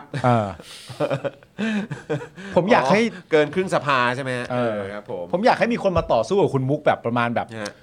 แล้วไปเทียบกับญี่ปุ่นทำไมล่ะอะไรอย่างเงี้ยเออผมไม่ไม่ผมชอบผมน่ารักอ่ะถ้ามาทรงเนี้ยผมผมจะชอบมากผมผมจะเล่นอะไรได้เยอะเลยอะ แต่ไม่ค่อยเห็นนะ ช่วงหลังหายหายๆไปเนอะ เออมาสักการหนึ่งสิมามาต่อสู้กับคุณมุกหน่อยแบบว่า แล้วทำไมนี่มันประเทศไทยจะเอาไปเปรียบเทียบกับญี่ปุ่นทำไมอะไรอย่างเงี้ยลองลองดูลองดู ไป ลองดู เปรียบกับประเทศที่เขายังล่ามโซ่ตรวนประชาชนอยู่ เออ โอ้โห เทียบได้ไง เออไปเทียบได้ไง เออ นะครับ ทำไม อยากนั่งชิงคันเซ็นนักเหรออะไรอย่างเงี้ยเออส่งๆมาส่งๆมาเออมาจะได้สนุกสนานกันไงคุณถาก็อยู่ด้วยจะได้สนุกไปพร้อมกัน Why not เอ man อเข้ามาหน่อยเข้ามาหน่อย นะครับ ประยุทธ์ไปท็อปนิวนะเออ เออใช่ เออ นะ อ่ะ จริง ๆ มีประเด็นเรื่องของเอ่อองค์กรเพื่อความโปร่งใส เราจะพูดกันสักนิดไหมฮะ องค์กรเพื่อความโปร่งใสแล้วครับคุณจรครั แต่ บ จริง ๆ มันก็แทบจะไม่ได้ต่างจากเดิมป่ะหรือแต่ว่า เออ ก็ฟังความเห็นคุณถาดด้วยก็ดีนะ เออก็ดีก็ดีก็ดี เออ นะครับ คือมันมีประเด็นเรื่องขององค์กรเพื่อความโปร่งใสนานาชาติเขาตัดเกรดนะครับของไทยเนี่ยนะครับ ปี 65 เนี่ยขยับขึ้นนะ 9 อันดับเลยนะ เออ นะฮะอยู่ที่ 101 นะฮะจาก 180 ประเทศ เออ ได้ทั้ง 36 คะแนนแน่ โอ้ เพิ่มขึ้นจากปีก่อนเนี่ยนะครับ จากการที่ขยับขึ้นมา 9 อันดับเนี่ยนะครับ เพิ่มขึ้นจากปีก่อนเนี่ยนะครับ 1 คะแนนครับ อะไรวะ ยังไงสิ องค์กรเพื่อความโปร่งใสนานาชาตินะครับ เผยแพร่ผลการสำรวจดัชนีการรับรู้การทุจริตนะครับ ประจำปี 65 นะครับ โดยจากจำนวน 180 ประเทศทั่วโลกเนี่ยนะครับ ประเทศไทยได้ 36 คะแนนครับ จัดอยู่ในอันดับที่ 101 101 ของโลกครับ ครับ ขยับขึ้นมาทั้ง 9 อันดับนะฮะ อืม จากปี 64 เนี่ยนะครับ ไทยของเราเนี่ยนะครับ ได้ 34 คะแนน และเป็นอันดับที่ 110 ของโลกด้วย จากร้อยสิบมาเป็นร้อยหนึ่งนะ ใช่ครับ โอ้ ขณะที่ประเทศที่มีเอ่อค่า CPI สูงสุดในโลกเนี่ยนะครับ ก็ได้แก่ประเทศเดนมาร์กนะครับ อืม คือเขาได้อยู่ที่ 90 คะแนนครับ โอ้ เราได้ 36 คะแนนเขาได้ 90 คะแนน โอ้ อันดับ 2 ครับฟินแลนด์ครับ อืม แล้วก็นิวซีแลนด์นะ อุ้ย นะครับ ได้ 87 คะแนนครับ เท่ากันเหรอ ครับ ฟินแลนด์กับนิวซีแลนด์ได้ 87 เท่ากัน อยู่อันดับ โอเค 2 ร่วมอยู่อันดับ สอง 2 ร่วมสองร่วม ใช่ครับ อ่า ส่วนอ่ะงั้นมาพูดประเทศที่เขามีค่าต่ำสุดแล้วกัน อ่า ก็คือสมนะฮะ จะให้ อะไรฮะคุณผู้ชมถ่าย อ่า คิดว่าอะไรใช่ไหม คุณผู้ชมคิดว่าประเทศอะไรครับ เออคิดว่าประเทศอะไรฮะที่มีคะแนนเอ่อต่ำสุดครับ อ่า มีค่า CPI ต่ำสุดในโลกครับ เออ ให้เวลาเจ็ดวิ ปึ๊บปึ๊บ หนึ่ง ปึ๊บ สอมีงไหมมีไหม สามสี่ห้าหก นี่คุณเวทเจบอกว่าเดนมาร์กมันเอ็กซ์ตรีม ไม่ใช่ ไม่ใช่ ไม่ใช่ เออ ไม่ใช่ โอ้ย คนดูเรา อืมนะครับ ก่อนหน้าเดนมาร์กเอ็กซ์ตรีมอะตอนที่พูดประเด็นเรื่องคุณมุกที่คุณมุกบอกอะ ครับ คุณเวจเจตก็ส่งเข้ามา ญี่ปุ่นมันเอ็กซ์ตรีม มันเอ็กซ์ตรีมค่ะ อ่ะ เฮ้ยตอบถูกหลายคนแล้ว ต คุ อบ ณจ ถู อห์ กห น ลายคนนะครับ อ่าน นะอ่ะสำหรับประเทศที่ได้ค่า CPI ต่ำสุดก็คือโซมาเลียครับ อ่าน นะฮะ มีค่า CPI อยู่ที่ 12 คะแนนครับผม อู้สิบสองเลย แต่สำหรับประเทศที่มีค่า CPI สูงสุดในอาเซียนเนี่ยก็คือสิงคโปร์นะนะครับได้ 83 คะแนนครับ หูย ได้อันดับ 5 ของโลกนะครับอุ้ยโอ้โห อยู่ในอาเซียนแล้วอยู่อันดับ 5 ของโลกนะครับ เออ ประเทศที่มีค่า CPI ต่ำสุดในอาเซียนก็คือเมียนมา อ่า นะครับนะฮะก็คือ 23 คะแนน อืม นะครับ ส่วนไทยเนี่ยอยู่อันดับ 4 ของอาเซียนครับ อ่า นะฮะก็เนี่ยแหละครับเอ่อปปชเออคือต้องบอกว่าขณะที่ปปชเนี่ยเผยแพร่ผลคะแนนเปรียบเทียบแต่ละแหล่งนะครับ ข้อมูลดัชนีรับรู้การทุจริตพบว่าไทยเนี่ยได้คะแนนดีขึ้นกว่าปีที่แล้วเนี่ยจำนวน 2 แหล่งนะครับ ข้อมูลก็คือ 1. เรื่องของการติดสินบน และการทุจริตมีอยู่หรือไม่มากน้อยเพียงใด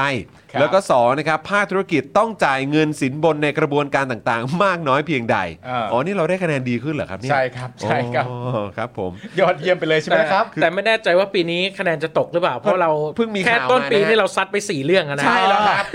สสี่เต็มด้วยนะฮะสี่เต็มแล้วไม่เคลียร์ด้วยนะฮะ แล้วผมว่ามันจะมีออกมาเรื่อยๆนะ เออ คือถ้าถ้าต้นปีแม่งออกมาขนาด หรือ นี้ย เราจะ เออ มองโลกในแง่ดีว่า นี่ไง แต่ความโปร่งใสเพิ่มมากขึ้นเพราะเราจับคนผิดได้มากขึ้น อ๋อเหมือนอารมณ์เดียวกับแบบที่ชอบบอกเวลาแบบจับยาเสพติดได้ล็อตใหญ่สุดเป็นประวัติการเลยนะ อ่า อะไรอย่างเงี้ยอ๋อทรงทรงๆนี้ โอ้นี่คือกูจะรู้สึกไงดีวะเนี่ยนี่คือเพิ่งมาจับกันได้ตอนนี้เหรอ แล้วถ้าเป็นอย่างนั้นจริงๆ ไอ้สี่เรื่องที่ว่าทำไมไม่เอาคะแนนทั้งหมดให้คุณชูวิทย์ไปเลยล่ะฮะมอบให้เขาไปเลย จริง เอา จริ มาง ให้ไทยทำไมอ่ะ อ่ะโอเค อันนี้อันนี้คือคือเป็นภาพรวมซึ่งผมก็รู้สึกว่ามันก็ไม่ได้ต่างอะนะฮะ เออ สักเท่าไหร่ ครับ คุณคุณถาคิดว่ายังไง กับ คือ เรื่อง เอ่อ ต่างๆเหล่า มี นี้ เรื่องตลกสักสองสามเรื่องเกี่ยวกับเรื่องนี้ครับ เชิญครับ เรื่องแรกก็คือไม่รู้ว่าตลกหรือเปล่าครับ เออ เนี่ย อ่า เขาเกรินก่อนกลัวจะไม่ตลกเลย ไม่เป็นไรไม่เป็นไรคุณถาเราไม่ใช่ stand up comedy ถูกต้อง โเคเราพูดได้ ถูกต้ง คือ เออ ประเด็นแรกก็คือ เออ ว่าเรามีสิ่งที่เรียกว่ายุทธศาสตร์ชาติ ใช่ไหม อ่าใช่ อ่าทีนี้แผนยุทธศาสตร์ชาติเนี่ยบอกว่าเราเนี่ยภายในปี 2565 เนี่ย ครับ เราต้องได้คะแนนเอ่อ ภายใน 65 ใช่ไหม ภายใน 65 เนี่ยเราต้องได้ 50 คะแนน อ่า อืม แปลว่าอะไรครับ แปลว่า 5 ปีหลังจากมีรัฐธรรมนูล60 ก็ยังไปไม่ถึงนะฮะ แล้วอีกไกลด้วยนะ และอีกไกลมาก เพราะว่าตอนนี้เราเท่าไหร่36 ใช่ไหม สามสิบหกในปีนี้ แล้วนี่บอกว่าต้อง 50 เท่าไหร่นะ 50คะแนน 50ใน 50 65 คะแนน นะครับเพราะฉะนั้นเอ่อถ้ามองโลกในแง่ดีเนี่ยเขามียุทธศาสตร์ชาติ 20 ปี ถ้าเพิ่มปีละ 1 คะแนน ก็แสดงว่าใช้เวลาประมาณ 14 ปี ก็จะไปถึงเป้าหมายที่ตั้งไว้ในปีนี้ โอ้โหก็ ก็ ก็ตลกนะ ตลกแบบขำคืน แต่ว่า อ่าเชิญครับ ถ้าเกิดไปให้ถึงยุทธศาสตร์ 20 ปีที่ตั้งไว้นะฮะคือปี ครับ 2580 เนี่ย อ่า เราต้องใช้เวลาอีก 40 ปีจะไปถึงนะฮะถ้าเราเพิ่มวันละ 1 คะแนน ปีละ 1 คะแนน ใช้เวลาอีกประมาณ 40 ปีนะฮะก็ก็จะปฏิรูปประเทศสำเร็จ โอ้โห ก็แปลว่าเราต้องอยู่กับคุณประยุทธ์อีก อย่างน้อย 40-50 ปีนะฮะ เราเราจะเป็นประเทศพัฒนาแล้ว มัน มันจะอยู่ถึงใช่ไหมฮะ ผมว่า เพราะถ้าตอนนี้เออผม 30 ผม 38 เออ บวกไปอีกอ่ะตีซะว่า20 ปีอ่ะ เออ ก็ 68เอ้ย เออ เออ58 อ่าใช่ โอ้โหเหี้ย ผมกังวลว่ามันจะเป็นแบบนี้คุณถาฮะ ผมกังวลว่าถ้าสมมติว่าไม่มีประยุทธ์อยู่สักปีหนึ่งแล้วมันถึงเลยเนี่ยฮะ มันจะมันยังไงคือก็ถ้ามันจะถึงเลยก็อย่าเพิ่งไปอย่าเพิ่งไปอย่างเงี้ยเหรออย่าเพิ่งไปมันยังไม่ตามยุทธศาสตร์เลย ช้า ๆ ได้พระเล่มงาม ใครพูดวะช้าๆได้พาเล่มงามมันไอตอนนั้นนี่หว่า must have must carry เออ อะไรป่ะ บอลโลก เนี่ป่ะ บอลโลก บอลโลก บอลโลก อันล่าสุด ไม่ต้องไปรีบซื้อหรอกลิขสิทธิ์บอลโลกอะ เออเออเออ เพราะยิ่งซื้อแบบว่าแบบแบบยิ่งใกล้บอลโลกราคายิ่งถูก อ๋อ กูรู้แล้ว สมศักดิ์เทพสุทิน ถูกต้องสไตล์นี้ช้าๆได้พระเล่มงาม อ่านะครัคบรับ อันนี้ก็ก็เป็นเรื่องหนึ่งว่าเนี่ย โอ้ย ภายใต้แผนยุทธศาสตร์ชาติเนี่ย ครับ หนึ่งก็คือคุณประยุทธ์ทำไม่ได้แน่ ๆ ในสิ่งที่ตัวเองเขียนไว้ ใน 65 นะฮะ ใน 65 นะครั ครับ บ แล้วก็เนี่ยมันยิ่งตอกย้ำว่าเรื่องเดิมๆที่เคยพูดกันนะครับ ตอนที่ตอนนั้นที่ไอรอว์เสนอร่างแก้ไขรัฐธรรมนูญใช่ไหม อ่า ฉบับ ครั ป บ ระชาชนว่าทำไมเราถึงต้องยกเลิกยุทธศาสตร์ชาติ เพราะเอาจริงๆอ่ะคุณประยุทธ์ทำไม่ได้หรอกนะครับ และก็ไม่แน่ใจด้วยว่ารัฐบาลพลเรือนที่มาจากการเลือกตั้งจะทำได้หรือเปล่า อ่า แต่สุดท้ายเนี่ยมันเห็นการบังคับใช้ว่า คุณประยุทธ์ทำไม่ได้ไม่เป็นอะไร แต่ลองรัฐบาลพลเรือนทำไม่ได้ดูสิ อ่า คุณโดนประหัตประหารโดนไม่สามารถเล่นการเมืองได้ตลอดชีวิตแน่นอนนะครับ ไม่แล้วคือแบบว่าก็มันก็ยิ่งชัดเจนนะว่าขนาดไอ้คนออกอะ่ะ ยังทำไม่ได้เลย ครับอืม ใช่ไหมฮะ ใช่ใช่ ขนาดคนออกมันยังทำไม่ได้เลย แล้วมันก็ เนี่ยจนมาถึงปี 65 66 แล้วเนี่ย อืม ตัวเลขมันยังไม่ใกล้เคียงเลย อืม ใช่ใช่ คือ ใช่ ยังต้องพิสูจน์อะไรอีกถึงคุณ ค่า ของยุทธศาสตร์ชาติ 20 ปี ใช่ เราลองมองโลกในแง่ดีว่า เออ ก็ปี 65 แล้วมันยังไม่ 50 แต่มันก็ 36 อย่างน้อยก็เดินทางมาเกินครึ่งแล้วนะอย่างเงี้ยได้ไหม แต่ประเด็นคื ที่ อ เขา ผม ที่เขาเริ่มมา ผ ก่อนด้วยนะ ผม ใช่ นั่งดูกราฟ เออ ที่เอ่อทาง Workpoint Today ทำครับ ครับครับ ประเด็นก็คือว่าเส้นเรามันไม่ขึ้นอย่างเงี้ยฮะ เออ มันขึ้นอย่า งเงี้ย มันมันดูไต่ลง เออ มันดูไต่ลง ครับ ซึ่ง ผม ผมก็แอบคิดแบบคุณปาล์มว่าเอ๊ะลองประยุทธ์มันเป็นนายกสักสี่ปีเนี่ย เออ ถ้ามันไต่ขึ้นเนี่ย กราฟเปลี่ยนนะ เราจะได้รู้ว่าจริง ๆ สิ่งที่เราต้องการไม่ใช่ยุทธศาสตร์ชาติ ครับ เราต้องการไม่ให้ทหารยุ่งการเมืองเลย เออ แค่นั้นเลยฮะ ม คือแล้วก็อย่างที่บอกอันนี้มันเป็นอะไรที่ง่ายมากเลยด้วยนะ ใช่ แต่ทำกันไม่ได้ครับ เพราะว่าประเด็นที่คุณถาพูดมาในยน่าสนใจมาก เดี๋ยวเล่าให้คุณผู้ชมฟังก็ได้ ในการที่แบบว่า CPI เราเพิ่มขึ้นมาได้ 1 คะแนนเนี่ยนะฮะ เดี๋ยวลองมาไล่กันดูนะครับว่า 1 คะแนนที่ว่าเนี่ยถ้าไล่ตั้งแต่ตั้งตั้งแต่ปี 57เนี่ยคะแนนมันคือเท่าไหร่ แล้วเรา ครับ ดูซิว่าเราควรจะภาคภูมิใจกันหนึ่งคะแนนที่ว่านี้ไหมเนี่ยนะ เอ ฮะ อ เราไม่บอกอันดับก็แล้วกันนะ ก็บอกคะแนนไปตรงๆเลยก็แล้วกันนะครับ ปี 57 38 คะแนนครับ ปี 58 38 คะแนน ปี 59 35 คะแนน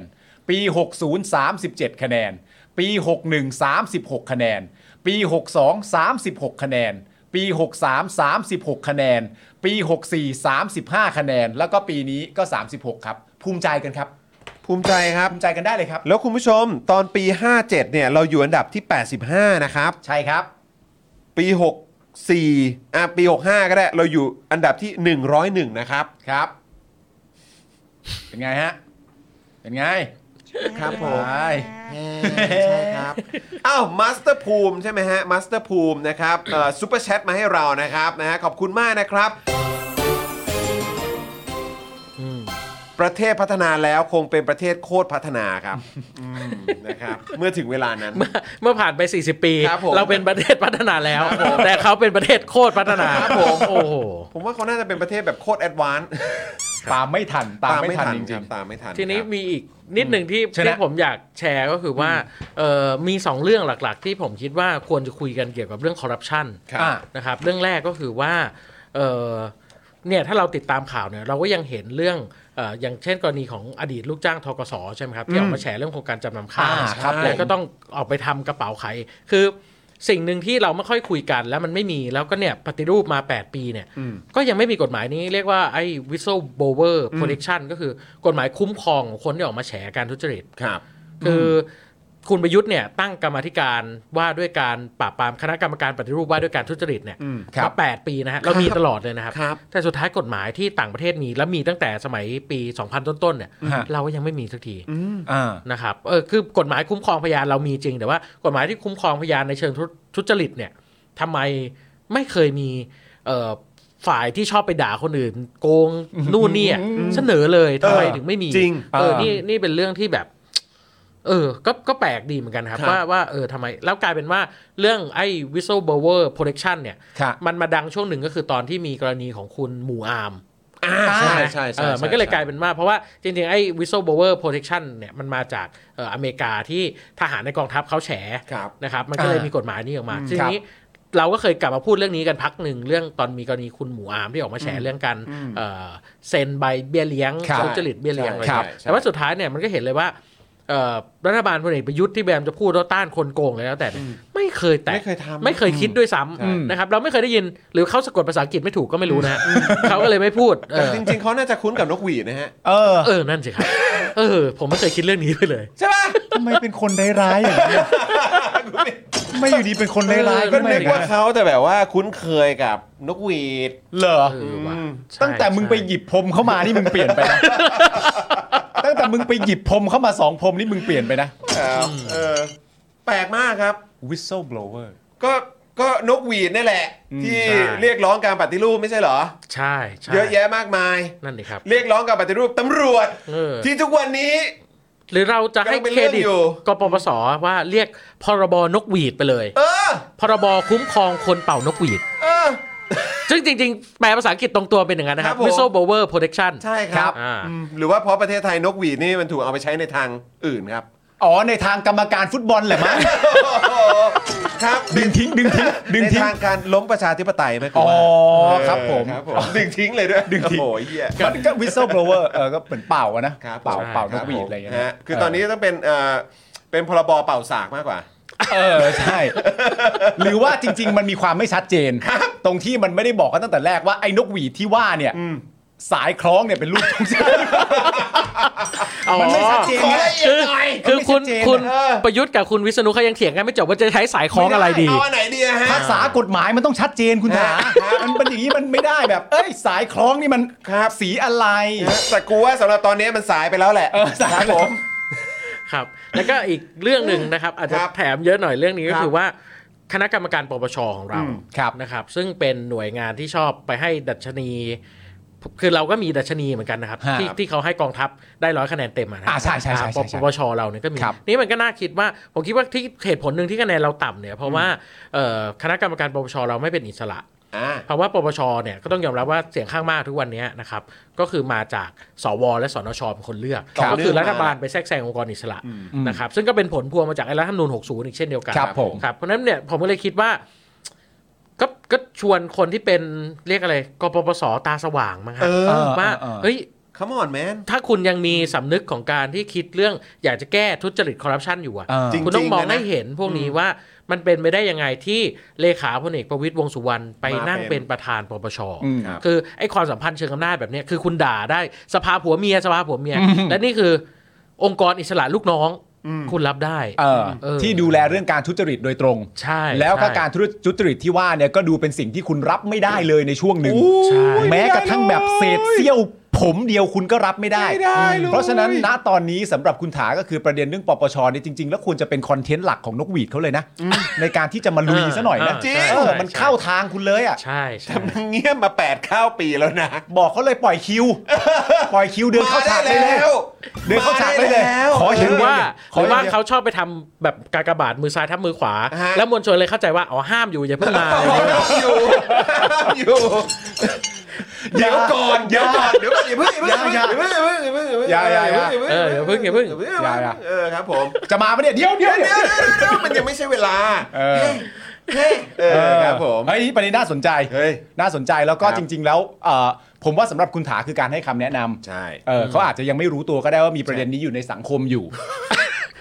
ไม่รู้ใช่ไหมฮะ ไม่รู้ไม่รู้ นาฬิกานี่ไม่รู้สักทีว่าเป็นของใคร ไม่รู้ไม่รู้ไม่รู้ เลย เพราะว่าไม่ว่าจะเป็นประเด็นเรื่องนาฬิกา ไม่ว่าจะประเด็นเรื่องอะไรต่างๆนานาเวลาเขาอภิปรายในสภาเนี่ยเขาก็มักจะพูดเสมอด้วยสองประเด็นก็คือว่าเรื่องนี้อยู่ในมือปปชแล้วกับอยู่ในคณะกรรมการตรวจสอบแล้ว แล้วเขาก็จบคอนเทนต์ไปแค่นั้น ก็บอกตรวจสอบแล้วไง ตรวจสอบแล้วนะครับผมก็คือกูก็งงอะแหละฮะแต่ว่าแต่ว่าเขาก็พูดอย่างนั้น เพราะฉะนั้นเอ่อคนที่เคยเป่านกหวีดมาก่อนเขาอาจจะยังไม่รู้ก็ได้ว่าแบบ ครับ เอ้ยพอไปอยู่ในปปชแล้วแต่ปปชมันมันที่มามันอย่างนี้นะครับ อยู่ในคณะกรรมการตรวจสอบแล้วดูแทร็กเรคคอร์ดกันดูก็ได้ว่าอยู่ในคณะกรรมการตรวจสอบแล้วแล้วเราได้รู้เรื่องกันสักกี่มากน้อย เขาอาจจะไม่เคยรู้พวกนี้มาก่อน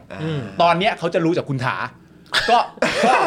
ผมจะปราบปลื้มใจเป็นอย่างยิ่ง ดีดีดีแล้วก็เพราะฉะนั้นแนะนำนะครับสำหรับเอ่อเอ่อนกหวีดท่านใดนะครับ ครับ ผมหรือว่า I.O. ท่านใดที่ดูรายการเราอยู่นะตอนนี้เนี่ยก็เข้ามาขอบคุณคุณถาได้ เอ เลย อ ครับ จริง ๆ เนี่ย เออสักหน่อยนะ ถ้ามี I.O. เข้ามาเนี่ยจริง ๆ อยากชวนคุยเขาเรื่องนี้ด้วยว่า เรื่องอะไรฮะ ไอ้ระบบการตรวจสอบภายในเนี่ย ครับ มันแย่มากนะครับ แล้วมันสัมพันธ์กับชีวิตพวกคุณด้วยถ้าคุณเป็นทหาร ถ้าเราจำกันได้คือเรื่องเรือหลวงสุโขทัยล่มใช่ไหมครับ ครับ ใช่เลย แล้วมันก็มีข้อสังเกตเกี่ยวกับเรื่องการซ่อมแซมเรื่องการเบิกงบอะไรต่าง ใช่ครับ ๆนะครับและกองทัพบบกของเราก็เดินหน้าในการบอกว่าจะตั้งคณะกรรมการตรวจสอบ อ่า และก็ตั้งแล้วก็คือบุคคลภายใน ซึ่งไม่ทราบชื่อก องทัพเรือใช่ไหม อ่า เ ก็ก็คือว่าเดี๋ยวกองทัพเรือจะสอบสวนเรื่องนี้กัน ครับ เอง อ่า คือผมว่าเนี่ยมันเป็นปัญหาเหมือนกันว่าเออเราชอบระบบแบบเนี้ยเราชอบระบบที่เราไม่ต้องการคณะกรรมการอิสระที่เป็นอิสระจากทุกฝ่ายแล้วมานั่งตรวจสอบแล้วทำรายงาน แต่เราชอบที่จะตรวจสอบภายในจบๆกันไปจริงๆกรณีพลเอกประวิตยแกอาจจะคุ้นชินก็ได้นะที่แกอาจจะรู้สึกว่าเอ้ยก็ตอนกองทัพสมัยแกเป็นผบทบก็ตั้งคนในเนี่ยแหละเข้าไปตรวจสอบแกก็เลยตั้งไปอยู่ปปชซะเลย เออ อ๋อ ก็ไว้ใจด้วยไง เราก็ไว้ใจก็ เออ ก็เคยทำกันมาแบบนี้ต้องทำต่อไปอีกสักหน่อยเขาอาจจะคิดอย่างนี้ก็เคยทำกันมาแบบนี้แล้วมันก็เวิร์ก ก็วิธีมันมีประสิทธิภาพ คือเคยทำกันแบบนี้มันก็เวิร์กสำหรับเออสำหรัเออบนั่นแหละ เออ เออ นั่นแหละมาตลอดอ่ะ เออ เออ ก็เห็นผลไง เออมันก็เห็น เห็นผลไง เห็นผลในทางเออนั่นแหละ เออ เออ อะไรนะซีซีซีฟรุตเหรอหรือว่าอะไร ซีฟูดซีฟูดแฮปแฮป แฮปฟุตแฮปฟุต มันได้ผล มันได้ผล ได้ผล นี่เรือรบหลวงสุโขทัยนี่ตั้งคณะกรรมการขึ้นมา 2 ชุดเลยนะครับ ใช่ไหมชุดแรกก็คือชุดที่ต้องมาตรวจสอบประเด็นเรื่องเรือล่ม อ่ากั กับชุดที่ 2 ก็คือเข้ามาตรวจสอบประเด็นเรื่องการเข้าการช่วยเหลืออว่าเป็นลักษณะยังไง ซึ่งก็กองทัพเขาจัดการกันเอง เนื่องจากให้เหตุผลว่ามันก็ควรจะเป็นกองทัพอยู่แล้ว เพราะว่าความเชี่ยวชาญมันก็อยู่ที่พวกเขาก็มันเรื่องเรือเรื่องทะเลมันต้องเขาอยู่แล้ว อะไรอย่างเงี้ยก็เลยสงสัยว่าเออคนอื่นเขาเชี่ยวชาญกันไม่เป็นเลยนะ แต่ไม่ใช่เรื่องมึงอะ ไม่แต่ว่าก็กองทัพก็มักจะพูดอ้างถึงความเชี่ยวชาญตลอดแหละ หรือว่าอ้างถึงแบบความสามารถตัวเองตลอดแหละใช่ไหม เออ ยึดอำนาจอะไรต่างๆ ใช่ไหม เป็นความเชี่ยวชาญที่เขาควรมีนะ ก็คงเชี่ยวชาญแหล้วครับ ใช่ 13 ครั้งนะฮะ เออ สิบสามครั้งก็คงเชี่ยวชาญจริงๆแหละเพราะว่าก็คือไม่มีประชาชนรักประชาธิปไตยคนไหนที่เขาทำอะนะฮะ เออ ก็เชี่ยวชาญก็ต้องให้กองทัพนะ อย่างเงี้ยประชาชนบอกกองทัพบ้างได้ไหมอะ อืม แบบคือผมยอมรับนะฮะว่าว่าผมก็ไม่เชี่ยวชาญจริง เออ แต่ผมชอบสไตล์การทำอะไรที่ไม่ใช่หน้าที่ตัวเองอะ แบบพวกคุณนะฮะแบบพวกคุณน่ะอยากทำแบบนั้นบ้าง จะไม่เปิดโอกาสให้ผมทำบ้างเลยเหรอครับ ได้ไหมอ่ะ เออ เออ ที่คุณเป็นทหารยังมาการเมืองยังมายึดอำนาจได้เลย ข เอ อ อ ทำบ้างไม่ได้เหรอ ไม่ได้เหรอวะ เออใจเย็นดี มันอาจจะแฮปฟรุตก็ได้นะครับ โอ้ยนะฮะ อุ้ย อ้าวเดี๋ยวกันเราเราต้องเราต้องเอ่ออวยยศให้กับซูเปอร์แชทของเราก่อน อ่า ย้อนขึ้นไปด้านบนนิดนึงครับพี่บิวครับ เริ่มต้นจากคุณตัวเล็ก 371 ก่อนนะครับนะฮะมากับ 150 นิวดอลลาร์ไต้หวันใช่ไหมเออ อ่า นะ ใช่ ครับนะฮะขอขอซาวให้ด้วยขอซาวนะครับนี่เออบิวบิวช่วยเอาขึ้นได้ไหมลองเลื่อนลองเลื่อนหานิดนึงดิสีเหลืองๆเดี๋ยวขึ้นไปนิดนึงปึ๊บปึ๊บปึ๊บปึ๊บอ่านี่นี่นี่นี่อ่า อ่าอันนี่ต้องเอาขึ้นให้คุณตัวเล็กนิดนึงนะครับ อ่าแล้วก็เลื่อนลงมาอีกนิดนึงนะครับ ก็มีของคุณ อยู่ไหนนะอยู่ไหนนะคุณอยู่ไหนนะเดี๋ยวกันนะ นี่ อ่ะอีกท่านหนึ่งคุณศักดิ์วันปลาทองจะบินได้ครับ โหชื่อเพราะมากเลย ค ค รั รั บบ ผมนะเอาขอซาวหน่อยครับผมแล้วก็ล่าสุดก็เป็นของคุณพวงรัตนาใช่ไหมครับนะโอ้โหส่งมาตั้ง 900 บอกว่าสำหรับช่องท็อปคุณ i t y ค่ะ อ่า คุณถามมาบ่อยๆ ค่ะ โอ้ เออเอ้าก็เดี๋ยวเราต้องดึงตัวมาบ่อยๆแล้วมั้ง เออคุณถา อย่าลืมเอาตัวไอกับตัวซีออกนะอย่าลืม ถึงจะมาใช่ไหมถึงจะมา ท็อปไงท็อปท็อป ถึงจะมา ท็อปท็อปเออ เฮ้ย ครับ ช่อง ผม ระดับสูงอย่างเรา เออช่องระดับสูงจริงครับ โถ ช่องระดับสูงจริง เออ นี่คุณผู้ชมก็เรียกร้องคุณถาเข้ามาเยอะมากเลยนะ ใช่ เออถ้าเกิดว่าคุณถามาบ่อยๆอะไรอย่างเงี้ย เออ เราไม่รบกวนเวลาคุณถามากหรอก เออ เอาประมาณแบบวันเว้นวันนะ เดี๋ยวไปเสียเวลาคุณถาเขามาทุกวันนี่คุณถาแย่เลยนะ วันเว้นวันนี่คุณถาได้ออยู่่า เ ยังได้อยู่ยังได้อยู่ ลองดูลองดู เอออะไรแบบนี้ เออ นะฮะอ้าวโอเคคุณผู้ชมแต่คราวนี้เรื่องที่เราก็ต้องพูดคุยกันนะครับ แล้วก็ตอกย้ำกันอีกครั้งนะครับ ผมก็คือประเด็นของคุณแบมแล้วก็คุณตะวันนั่นเอง ครับ เพราะว่าตอนนี้เข้าสู่วันที่ 15 แล้ว ครับผม วันที่ 15 แล้วนะครับคุณผู้ชมครับนะฮะเพื่อข้อเรียกร้อง 3 ข้อที่เราก็ยังต้องย้ำกันนะครับ ก็คือปฏิรูปกระบวนการยุติธรรม ครับ ยุติการดำเนินคดีการเมือง และทุกภาคการเมืองต้องเสนอนโยบายยกเลิกม .112 และม .116 นะครับ ครับ โดยบ่าย3ามโมงที่ผ่านมานะครับโรงพยาบาลธรรมศาสตร์เฉลิมพระเกียรตินะครับได้ถแถลงถึงอาการของตะวันและแบมฉบับที่1นะครับโดยเอ่อตะเอ่อบอกว่าระบุว่าทั้งคู่เนี่ยนะครับยังคงอดอาหารแต่จิบน้ำนะครับมีเลือดกำเดาไหล มีเลือดออกตามไรฟัน มีลมในช่องท้อง เจ็บแปลบที่หน้าอกข้างซ้าย โซเดียมต่ำเอ่ออันเมื่อสักครู่นี้คือคุณตะวันนะครับ ส่วนคุณแบมเนี่ยมีอาการขาดน้ำนะครับปวดศีรษะโซเดียมและโพแทสเซียมต่ำค่าคีโตนในเลือดสูงเนื่องจากภาวะอดอาหารครับ ครับ โดยวันนี้นะครับพักฝ่ายค้านนะครับได้เสนอยติด่วนด้วยวาจา ถึงการเข้าถึงสิทธิ์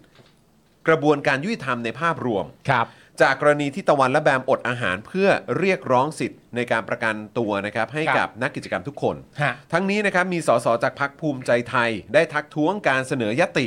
เนื่องจากวาระเดิมต้องพิจารณาพรบกัญชา อืม แต่สุดท้ายตกลงกันได้ครับ โดยชาดาไทยเศษสสภูมิใจไทยบอกว่า ในเมื่อฝ่ายค้านมีความเป็นห่วงเด็กทั้งสองคน พักภูมิใจไทยก็ใจกว้างพอ ที่จะยอมให้เสนอยติ แต่มีเงื่อนไขว่า เมื่อถึงเวลาพิจารณาร่างพรบกัญชา พักร่วมฝ่ายค้านก็ต้องอยู่เป็นองค์ประชุมให้ด้วยเหมือนกัน ถือเป็นสัจจะลูกผู้ชายครับ ทั้งนี้นะครับข้อสรุปของการหารือนะครับก็คือ 1. กระทรวงยุติธรรมพร้อมเจรจาดำเนินการปฏิรูปประเด็นปล่อยตัวชั่วคราว ให้สอดคล้องกับรัฐธรรมนูญมากยิ่งขึ้น อืม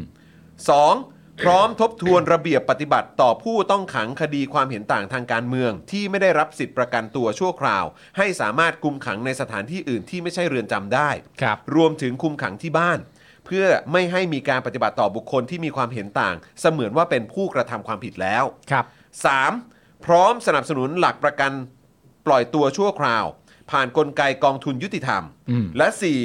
กสมนะครับจัดทำข้อเสนอแนะปรับปรุงแก้ไขกฎหมายไปยังคอรมอและรัฐสภาครับ อืมจริง ๆ อันนี้ก็เป็นการแถลงร่วมกันนั่นเอกสารระหว่างทางเอ่อกสมนะครับ ครับผม กระทรวงยุติธรรม นะฮะก็อ่ะก่อนที่เราจะไปเอ่อดูรายละเอียดนะครับของประเด็นเอ่อตัวเลขแล้วก็จำนวนของผู้ที่ยังอยู่ในเรือนจำอยู่เนี่ยนะครับ ครับ ขอกลับมาที่คุณถาก่อนละกันครับ ชาวเน็ตของเรากับเหตุการณ์ที่ไม่ว่าจะเป็นประเด็นของเอ่อคุณตะวันแล้วก็คุณแบม ครับ นะครับที่วันนี้มาถึงวันที่ 15 แล้วนะครับ แล้วก็เรื่องราวที่เกิดขึ้นในสภาวันนี้ครับ ครับก็เออจริง ๆ ก็ผมคิดว่าเป็นข่าวให้พอสบายใจอยู่บ้างเกี่ยวกับอาการก็คือว่าอย่างน้อยเรารู้แล้วว่าเขายอมจิบน้ำบ้าง ครับ นะครับก็เอ่อแต่ผมคิดว่ายังไงอาการก็ยังสาหัสอยู่ ครับ นะครับเพราะเนี่ย คิดง่ายๆเลยผมคุยกับคุณจรกับคุณปาล์มเนี่ย ครับ ผมยังต้องจิบน้ำอยู่ตลอดเล ใช่ ยถ้าคน ใช่ ไม่จิบน้ำสิบห้าวันเนี่ยมันอื้อหือ ครับ มันทรมานมากนะ ครับ เออเพราะฉะนั้นผมคิดว่าการที่เขายอมกินน้ำบ้างเนี่ยอย่างน้อยเรารู้แล้วว่าเออโอเค เขายังอยู่ได้อีกนิดนึงอ่ะยังอยู่ได้อีกนิดนึงแต่มันคงจะไม่ได้มากหรอกนะค ครั รับบ ซึ่งอันเนี้ยก็น่าเป็นห่วง แต่เมื่อกี้ฟังคุณชาดาเมื่อกี้ที่ฟังที่คุณจรอ่านเรื่องข่าวคุณชาดาก็ ครับ ตลกดีนะฮะ ครับ มันกลายเป็นว่าอ๋อสรุปพักรัฐบาลไม่ไม่ห่วงชีวิตน้องสองคนใช่ไหมครับ นั่นคือคือ ในการใช้คำพูดว่าในเมื่อ ในเมื่อฝ่ายค้าน ในเมื่อฝ่ายค้าน มีวเป็น ห่ ห่ว ว ง ง เด็กทั้งสองคน เอองั้นขอแลกเอาชีวิตของแบมและตะวันเป็นเงื่อนไขว่า งั้นก็มาพิจารณาพรบกัญชาสิเออผม ฟังแล้วมันก็ เออพอพอผมฟังแล้วผมก็แบบ เออเนาะ อืม มันมันมันมันคงไกลตัวเขาจริง ๆอะ่ะ ใช่ นะครับ แต่ว่าเออผมคิดว่าในรอบสัปดาห์ที่ผ่านมาเนี่ย เราเห็นปรากฏการณ์ดีๆหลายเรื่องนะครับ ซึ่งผมคิดว่ามันอาจจะเป็นเหตุผลหนึ่งที่ทำให้เขายอมจิบน้ำหรือเปล่าก็ไม่รู้ ครับ ก็คือว่าเอ่อเราเห็นการขยับคือเราเห็นละเพดานอ่าประชาชนดันเพดานสูง ค ย รับ กเลิก1นึใช่ไหมครับอ่าก้าวไกลเสนอกึ่งแก้ไขกึ่งยกเลิก อืม นะครับคือยกเลิกมาตรา1นึแต่ไปเพิ่มบทใหม่ใช่ไหมครับพรรคเสรีรวมไทยยอมแก้ไข ครับ พคเพื่อไทยก็บอกว่าเรื่อง1นึแก้ไขได้ต้องใช้กลไกสภา อืม แต่ว่าเบื้องต้นเนี่ยมีปัญหาอะไรจะรับไปพิจารณา อืม นะครับผมคิดว่าเนี่ยเราก็เห็นแล้วพักฝ่ายค้านก็ค่อยๆขยับมากขึ้น แล้ว ครับ ภาคประชาชนก็ยังเคลื่อนไหวอย่างต่อเนื่องใช่ไหมครับ อืม อย่างคุณจรก็ไปหอศิลป์ด้วยกัน ครับครับ อะไร ครับ อย่างเงี้ยครับแล้วก็ไปยื่นหนังสือประธานสาธิกาอีก อืม อย่างเงี้ยเออผมว่าด้วยเงื่อนไขแบบเนี้ยมันเลยอาจจะทำเดาอะนะครับว่า อืม เออเลยทำให้ตะวันเขาอาจจะยอมทานน้ำบ้าง เพ อื ราะ ม ว่ามันก็เห็นว่าข้อเรียกร้องมันเริ่มขยับ แล้วก็จริงๆหนึ่งคนที่เออก็ไม่รู้จะเรียกว่าชื่นชมได้ไหมแต่ว่าเออก็คือคุณสมศักดิ์เทพสุทิน ครับ ใช่ไหมครับที่ไปเยี่ยมคุณแบม ครับ แล้วก็เข้าไปตอบคำถามในสภาด้วยว่า ฮะ โอเคจะรับรองเรื่องความปลอดภัย แล้วก็จะพิจารณาแนวทางเรื่องเออการปฏิรูปกระบวนการยุติธรรม อืมครับ อมันก็ดีใจที่เอ่อเห็นพักฝ่ายพักรัฐบาลเนี่ยขยับบ้างเห็นรัฐมนตรีจากพักรัฐบาลยอม ครับ ขยับเรื่องนี้บ้างแต่ก็ในใจลึกๆก็รู้สึกนิดหน่อยว่าแบบ ต้องต้องมีคนอดอาหารก่อนถึงจะทำ ขนาด จงๆ นี้เลยเหรอ เออนะครับ ครับ จริงๆเรื่องพวกนี้มันควรจะคิดได้ ครับ แต่แรกแต่ก็โอเค ก็ดีคิดว่าเป็นนิมิตหมายที่ดีที่เอ่อเอ่อถนนทุกเส้นมันหนึ่งก็คือว่ามันเริ่มจากการอยากจะปกป้องชีวิตของทั้งสองคนนี้ ครับ นะครับแต่ว่ามันก็นำไปสู่การคุ้มครองชีวิตคนอื่น ๆด้วยนะครับอันเนี้ยก็ก็ผมคิดว่าเรามีนิมิตหมายที่ดีแต่ว่าอีกนิดหนึ่งที่อยากจะเสริมก็คือ ผมคิดว่าถ้ามันไม่มีการขยับอะไรเลย เราเดินมาไม่ถึงวันเนี้ยคือผมผมผมนั่งคิดว่าวันแรกที่เขาตัดสินใจอดอาหารนะผมยอมรับนะผมมีคำถามนะครับ คือคือมีคำถามในแง่ว่ามันจะเวิร์กหรอวะ อืม คือมันจะกลายเป็นอดอาหารแล้วก็จบไปไม่นำไปสู่อะไรหรือเปล่า อืม แต่ผมรู้สึกว่าพอเขาใช้วิธีเนี้ย แล้วมันสร้าง คือมันเป็นการวัดใจกับคนที่คิดคิดเห็นตรงกันอะแล้วมันทำให้เราขยามขยับอะไรบางอย่างเออพูดจริงๆ ผมก็ไม่คิดว่าผมจะไป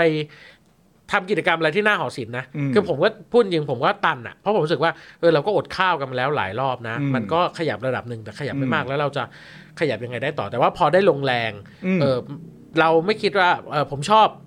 สเตตัสของพี่นักข่าวคนหนึ่งที่เขาเขียนว่าวันวันพฤหัสที่แล้วอะครับ ครับ ที่ที่มีคุณอานนท์ปราศัยพี่เป๋าก็ไปปราศัยเนี่ยมันทำให้เห็นว่าเออเนี่ยคือการกลับมาของกลุ่มราษฎรเราไม่ได้หายไปไหนนะ อืม หัวใจของคนรักประชาธิปไตยไม่ได้หายไปไหนอาจจะเหนื่อยพัก อาจจะเกิดเรื่องต่างๆ มากมายแต่ ครั ว่า บ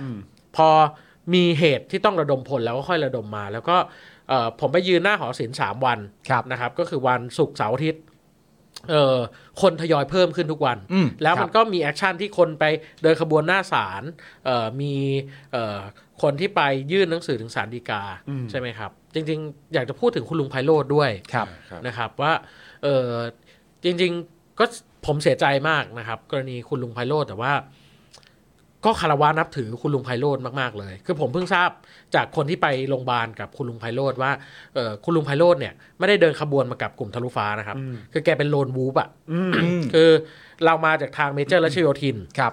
แต่ว่าคุณลุงไพโรจน์เนี่ยแกมาเองเลย แกนั่งเอ็มอาทีลาดพร้าวมา และแกเดินไกลมาก คือเดิมอะที่เราเลือกเส้นเมเจอร์และชโยธินเนี่ยเพราะเรากลัวคนเดินไกล ครับ ครับ แต่ว่าคุณลุงไพโรจน์เนี่ยแกเป็นโลนวูฟคือกูจะมา ลุยเดี่ยวเลยอะ ลุยเดี่ยวเดินมาเลย ทีนี้แกเพิ่งตรวจพบคือตอนก่อนที่เอ่อคุณลุงไพโรจน์จะเสียชีวิตอะแกก็บอกเพื่อนแกว่า เออเนี่ย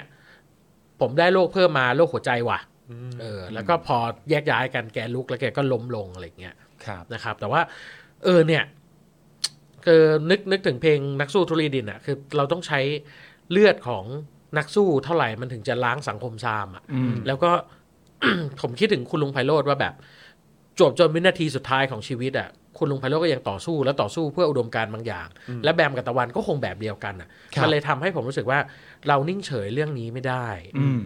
เราไม่รู้จะทำอะไรก็ทำอะไรสักอย่างเท่าที่เราทำได้ทำไปเถอะ แล้วมันจะเกิดผลวันที่ทะลุฟ้าประกาศยืนหยุดขัง ครับ เราก็ไม่คิดหรอกว่ามันจะนำไปสู่ม็อบได้ อืม หรือมันจะนำไปสู่ขบวนได้ แต่ถ้าไม่ทำเลย ไม่ลองวัดใจกับตัวเองดูไม่ลองท้าทายตัวเองดูว่าจะทำอะไร จะไม่ได้อะไรเลย อืมจะจะศูนย์เลย จะศูนย์เลย อืม ครับ คือก็จริงนะครับคือ รู้สึกว่าก่อนหน้าเนี้ยก็มีเสียงวิพากษ์วิจารณ์ออกมาเยอะ หรือว่าเสียงแบบแสดงความเห็นอะไรต่างๆ ออกมาเยอะเหมือนกันในในเอ่อประเด็นที่ทั้งสองคนเขาเขาตัดสินใจอด ครับ ข้าวอดน้ำเนี่ย ในแง่ของวิธีการนะนะ ใช่ ครับ ใช่แล้วก็คือแต่พอเป็นสองคือเป็น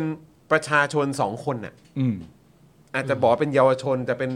เด็กเอ่อรุ่นใหม่ เด็กสาวหรืออะไรก็ได้ แต่นี่คือตัวอย่างของประชาชนสองคนที่ตัดสินใจอย่างเด็ดเดี่ยวและแน่วแน่ อืม เพื่อที่อยากจะเห็นการเปลี่ยนแปลงอ่ะ ครับ แล้วข้อเรียกร้องอะมันซิมเปิลอ่ะ ใช่ คือคือซิมเปิลมากคือผมถามว่า เราอยากได้กระบวนการยุติธรรมที่ดีเนี่ย ผมคิดจริง ๆ นะ อืม จริง ๆ ต้องเรียกร้องเหรอวะ คือมันเป็นสิ่งที่รัฐควรทำอยู่แล้วหรือเปล่า เออ หรือว่าเมื่อกี้ที่เราคุยกันว่าเรื่องประเทศประชาธิปไตยมันจะต้องเรียกร้องให้ยุดหยุดยุติการดำเนินคดีประชาชนจริง ๆ เหรออ ม ผมไม่เคยเห็นอเมริกาอังกฤษที่เขาจะต้องคือโอเคเขาอาจจะมีแหละ แต่ว่ามันไม่ได้เป็นมโหฬารหลัก อืม ร้อยหลักพันแบบเมืองไทยอ่ะ อืม คือผมก็รู้สึกว่าสิ่งที่เขาเรียกร้องมันซิมเ l ิลมากในประเทศที่ปกครองในระบอบประชาธิปไตยอะมันมันเป็นสิ่งที่ทุกควรจะได้อยู่แล้ว อื อะ มครับ โดยไม่ต้องเรียกร้องซะมันต้องมีหลักประกันให้อยู่แล้วอะนะครับ ทีนี้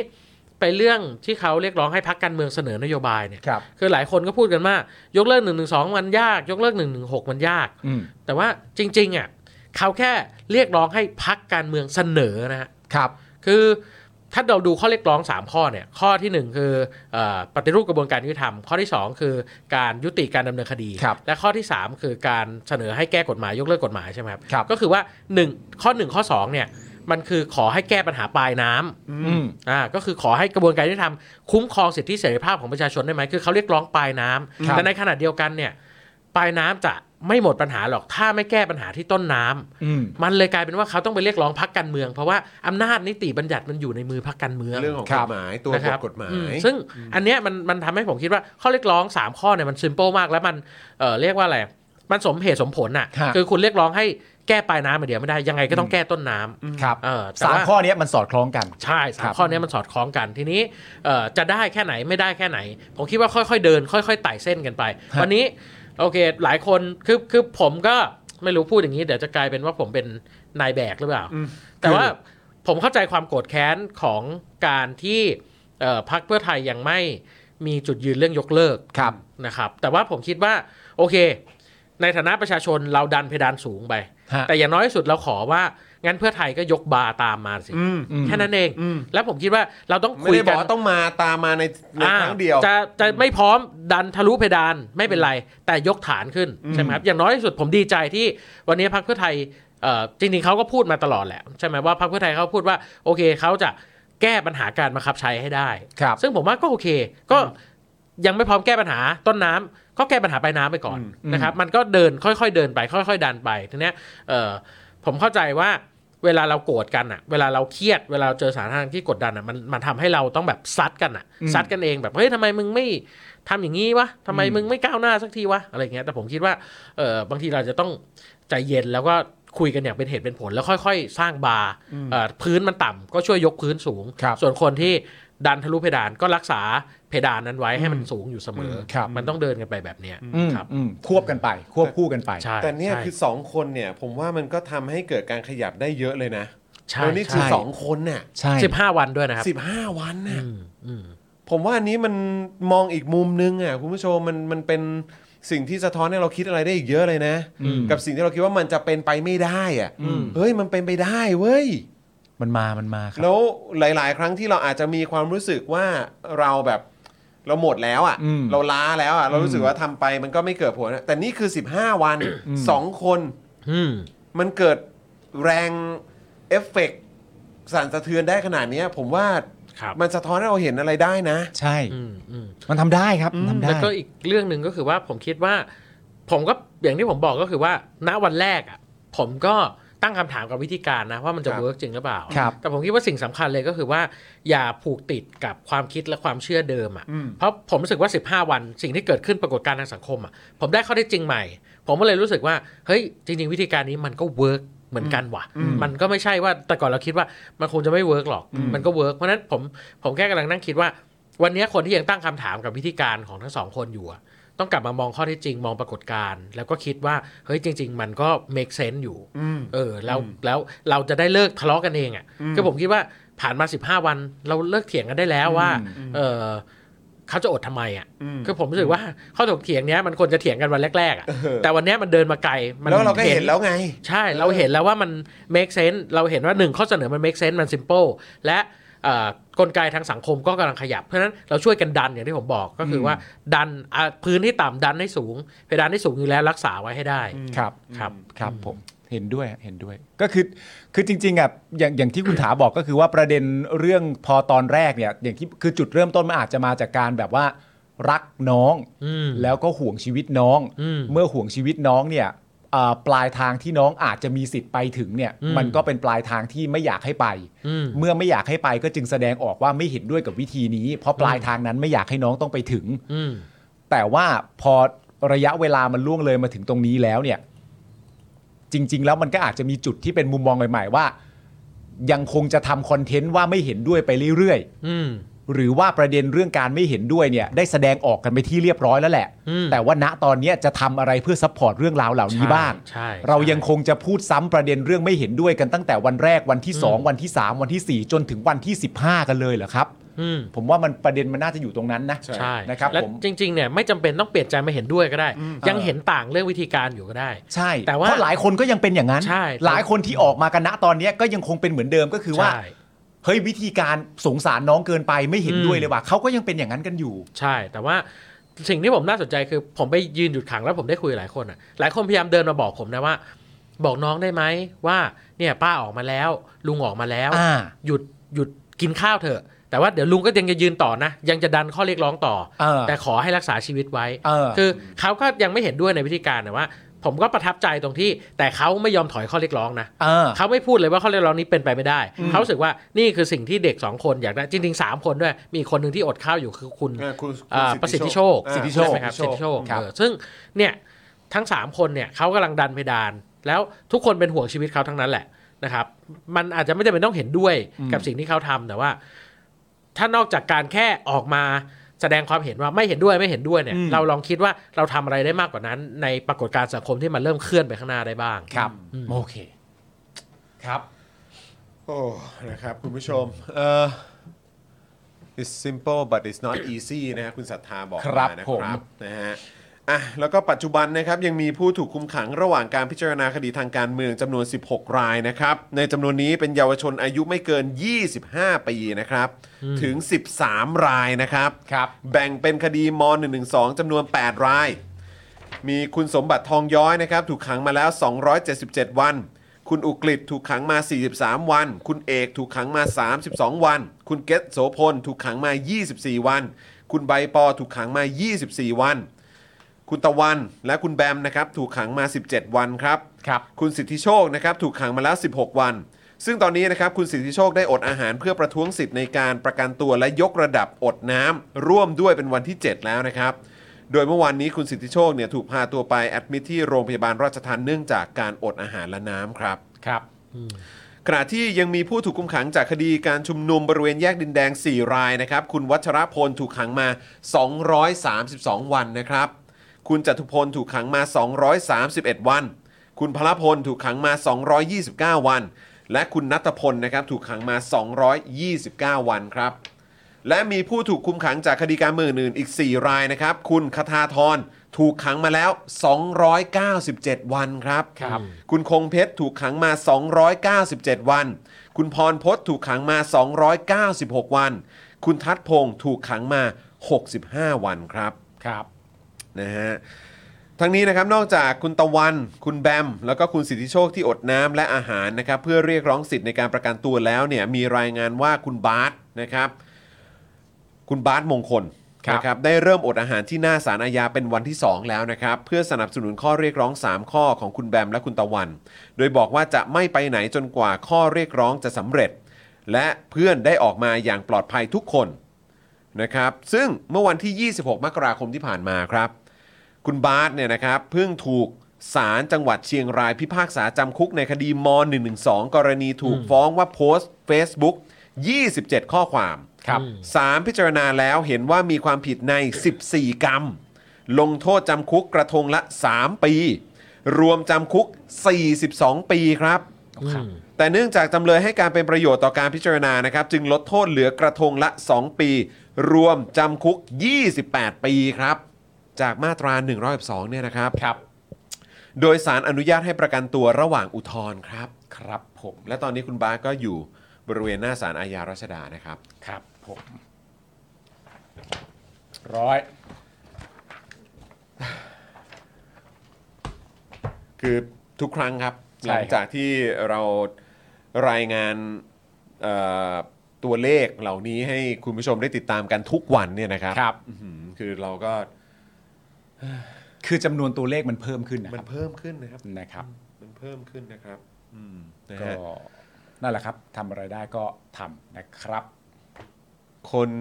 คุณราหูบอกว่าคนที่ยังไม่ได้ตัดสินเนี่ยไม่ควรถูกขังครับอันนี้ชัดเจนครับ ครับผม นะครับ ซึ่งวันนี้เนี่ยเราถ่ายเจาะข่าวตื้นไปด้วยนะครับคุณผู้ชม อ่า นะครับแล้วก็สิ่งที่เราพูดคุยกันเนี่ยก็มีประเด็นของคุณคุณบาสด้วย ครับ นะครับเอ่อซึ่งโอ้โหรายละเอียดต่างๆ นี่ก็ คือถ้าคุณผู้ชมได้ติดตามอ่ะ ครับ ข่าวนี้นะครับ หรือว่าอ่ะเดี๋ยวรอติดตามในเจอข่าวตื้นก็ได้นะครับ คุณผู้ชมจะแบบฟังแล้วแบบสายหัวครับ อืม นะแล้วก็คือแบบหลายท่านก็อาจจะมีความรู้สึกแบบแบบอาจจะท้อแท้สิ้นหวังนะ ครับ แต่ผมคิดว่าในประเด็นของคุณแบมกับคุณตะวัน แล้วก็ล่าสุดก็มีคุณสิทธิโชคด้วย แล้วก็เราได้เห็นคุณบาสเนี่ย ครับ ออกมาอยู่ที่หน้าสารอาญาด้วยเนี่ย ผมคิดว่ามันสะท้อนให้เราเห็นนะ ว่าคนตัวเล็กๆ มันส่งผลกระทบได้ได้จริง ๆ นะ ส่งผลใน ครับ วงกว้าง เพราะฉะนั้นคืออย่าเพิ่งหลายท่านอาจจะมีความรู้สึกว่าโอ้ไม่เอาแล้วไม่ไหวแล้วอะไรอย่างเงี้ย อืม คือ อืม เข้าใจมันเกิดขึ้นได้ แต่ผมคิดว่าเนี่ยเหตุการณ์ที่เรากำลังเห็นกันอยู่ตรงเนี้ยแล้วเราอาจจะถกเถียงกันอยู่เนี่ย ครับ เอออ ม คือมันสะท้อนเราเห็นนะ ว่าการเปลี่ยนแปลงมันมันเกิดขึ้นได้ ครับ เออ ใช่ จะมะ ใช่ จะเล็กจะมากมันก็แล้วก็แล้วแต่กรณีหรือสถานการณ์ แต่คือแบบนี่ไง อืม อืม มันมันยังมันยังเกิดแบบผลกระทบ มันยังมีอิทธิพลเกิดขึ้นได้อยู่ อื อืม อืม อืม มันมีเอฟเฟกต์มันมีอิมแพกได้อยู่ แล้วจริง ๆ แล้วคือมากไปกว่านี้เอ่อถ้าร่วมด้วยช่วยกันเยอะๆมันก็จะยิ่งขยับไปอีกนะฮะ จริงจง นะครับ จงแต่คือจริง ๆ จะมองไปเนี่ยมุมที่มีการถกเถียงกันค่อนข้างรุนแรงในโซเชียลมีเดียที่เรื่องของแบบวิธีการ อืม อะไรต่างๆเนอะแต่จริง ๆ จะว่าไปการถกเถียงนั้นมันก็ทำให้เอ่อเนี่ยเหตุการณ์ที่มันเกิดขึ้น หรือว่าสิ่งการตัดสินใจของน้องๆเขาเนี่ยมันก็กระจายวงกว้างไปมากขึ้นให้คนได้ได้ได้มาถกเถียงกันมากขึ้นด้วยนะ อ๋อใช่ถูก จะว่า พูด ไป ถึง แล้วนะ งถูกพูดถึงไง เออจะว่าไปแล้วนะครับ ฮะ อืมนะฮะเอ่อคุณแอลกลับมาอีกครั้งนะครับอ๋อใช่ครับคุณเกียร์ครับ มีประเด็นของคุณอัญชันด้วย ใช่ นะ ใช่ ซึ่งอันนี้เราก็ต้องเราก็ต้อง จริงๆ คุณบาสนี่เป็นท็อปไฟนะครับ อืม ของคนที่โดนโทษหนักที่สุด อืม นะครับ ครับ โอเค จริงครับนะฮะแล้วก็คือจริง ๆ แล้วก็เอ่อในรายการวันนี้เนี่ยที่เราพูดกันไปเนี่ยก็มีประเด็นของเยาวชน ครับ ที่ดูเอ้ยที่ที่โดนมาตรา1นึด้วย อืม ตอนนี้คือต่ำสุดนี่คือ 14 ปี ใช่ใช่ใช่ 14 ปี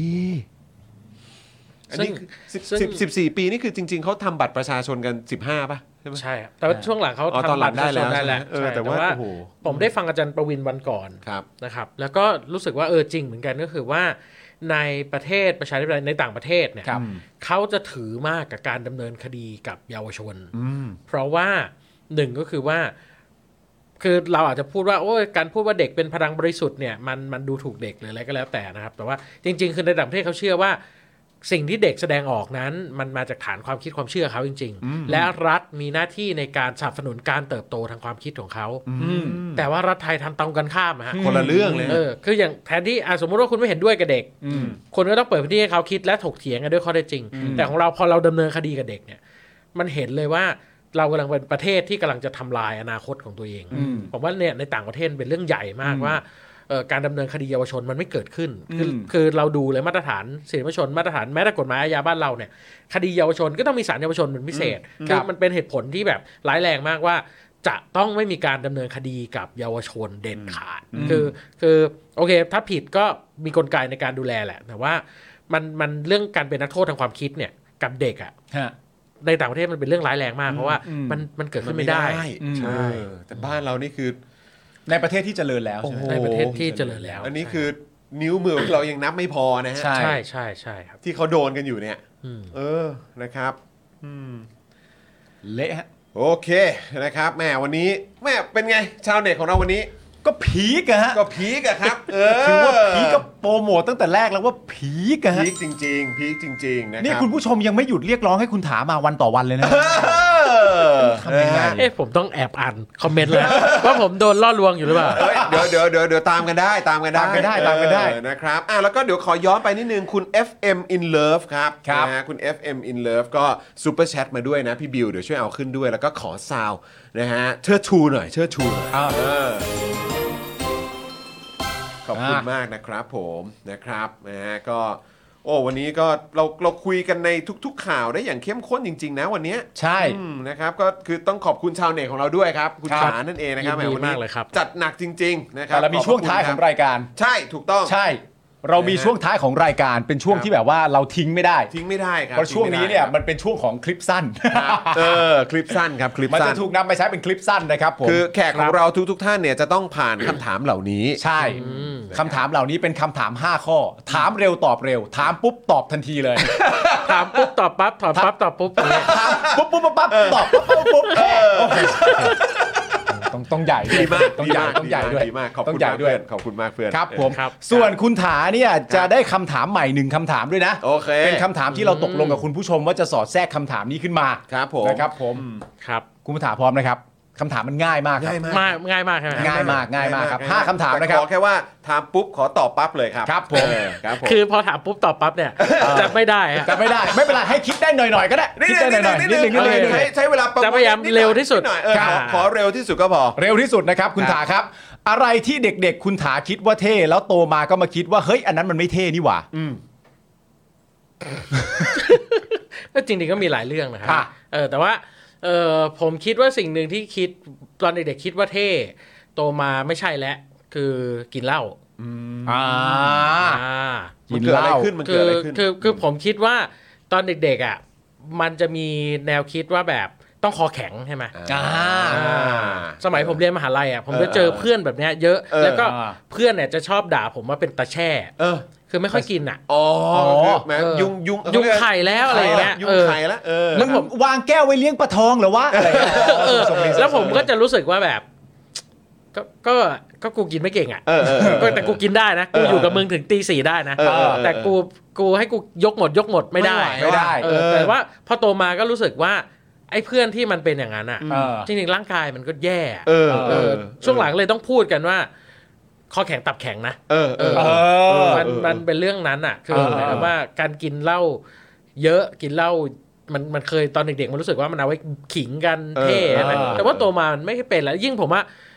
ปีหลังๆเนี่ยผมรู้สึกว่า ถ้าผมกินเหล้าเยอะหรือกินแอลกอฮอล์เยอะอะ เออ มันเสียอีกวันหนึ่งเหมือนกันอะ เออ คือการรีคอเวอรี่ของร่างกาย เออ ไม่ ฟื้ ได้ น เลย ฟื้นตัวนี่ยาก เอ เนี่ย อ ฟื้น แล้ว ตัว ผม นี่ ก็ นะ เลยผมก็เลยมานั่งคิดว่า เออทำไมวะทำไมเราเราต้องรู้สึกว่ามันเท่ด้วยวะ เออ เออ เออ ครับเข้าใจมึงเคยมีเพื่อนอย่างนี้ไหม ฮะ เด็กๆเคยมีเพื่อนอย่างนี้ไหมเพื่อนแบบ เอ้ยแม่งไอตัวนี้แม่งคอแข็งกว่าคนอื่นเขาอะไรอย่างเงี้ยมึงก็น่าจะมี มี แหละ เออแต่กูมักจะหลับก่อน ใช่ใช่ เออ ใช่ ครับผม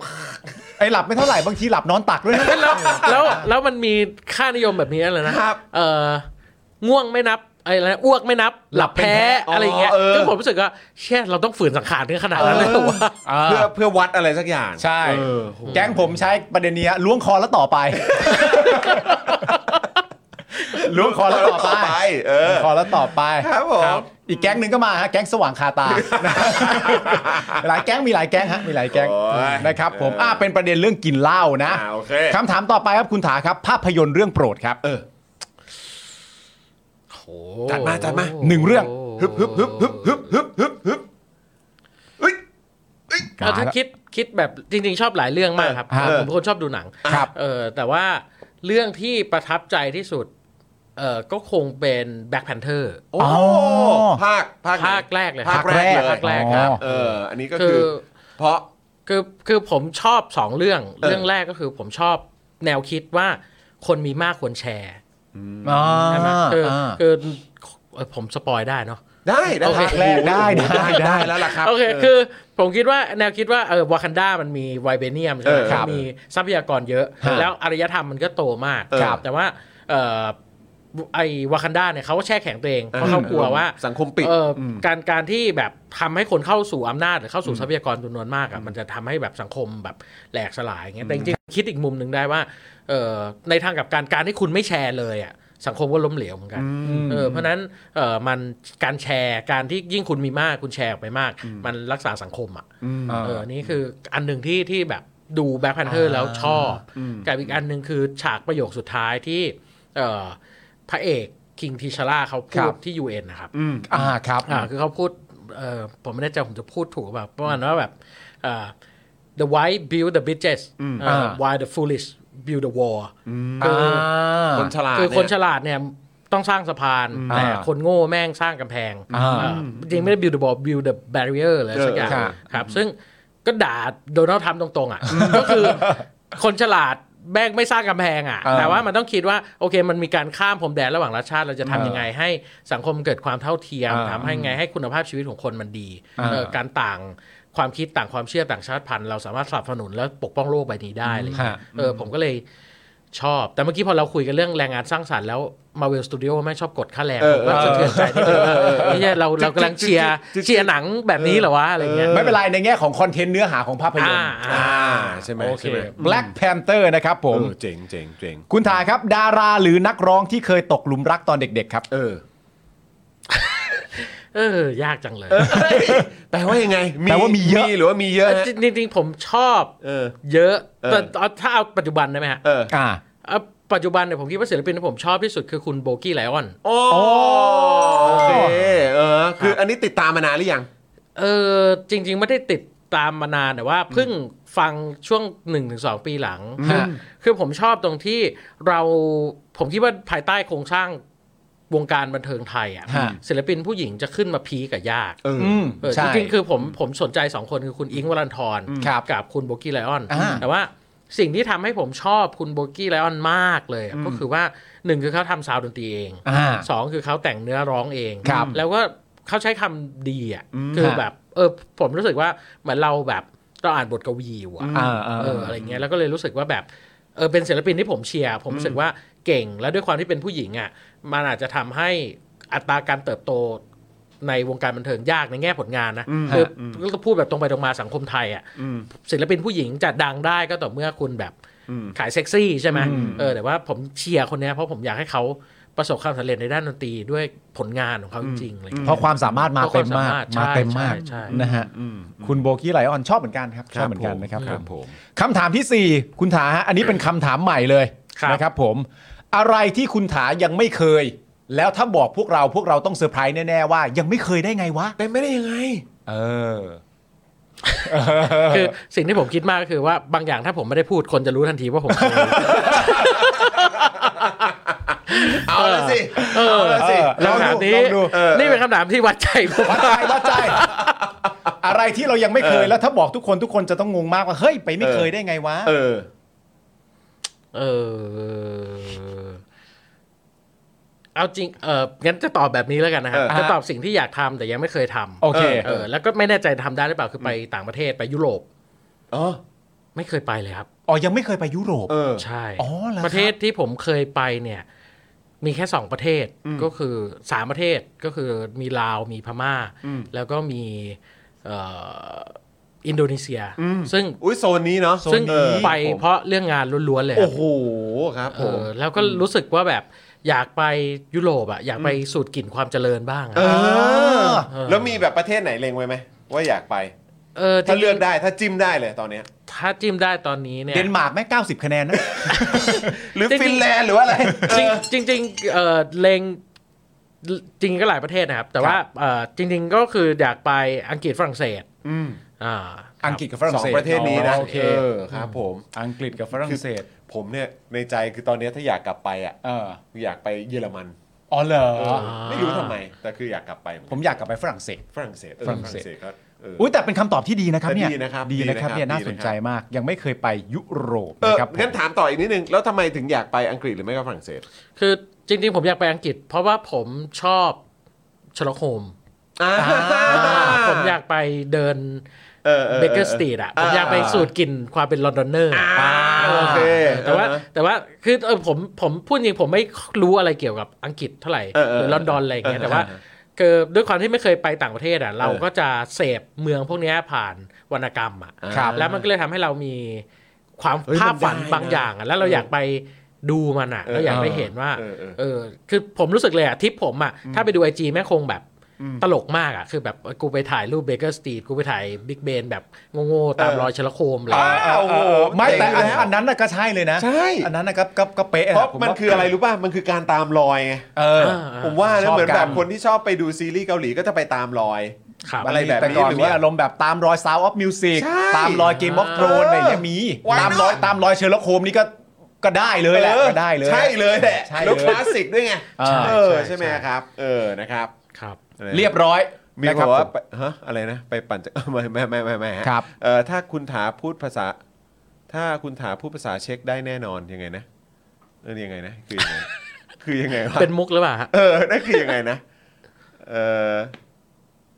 มไม่รู้ เออใช่ ผมอยากไปสเปนครับ อยากไปสนามฟุตบอลคัมป์นู อ่า เอออยากไปเนเธอร์แลนด์ครับเออผม อ่า อยากไปเช็คอ่าเนี่ย อ่า เออนะครับ อยากไปเช็ค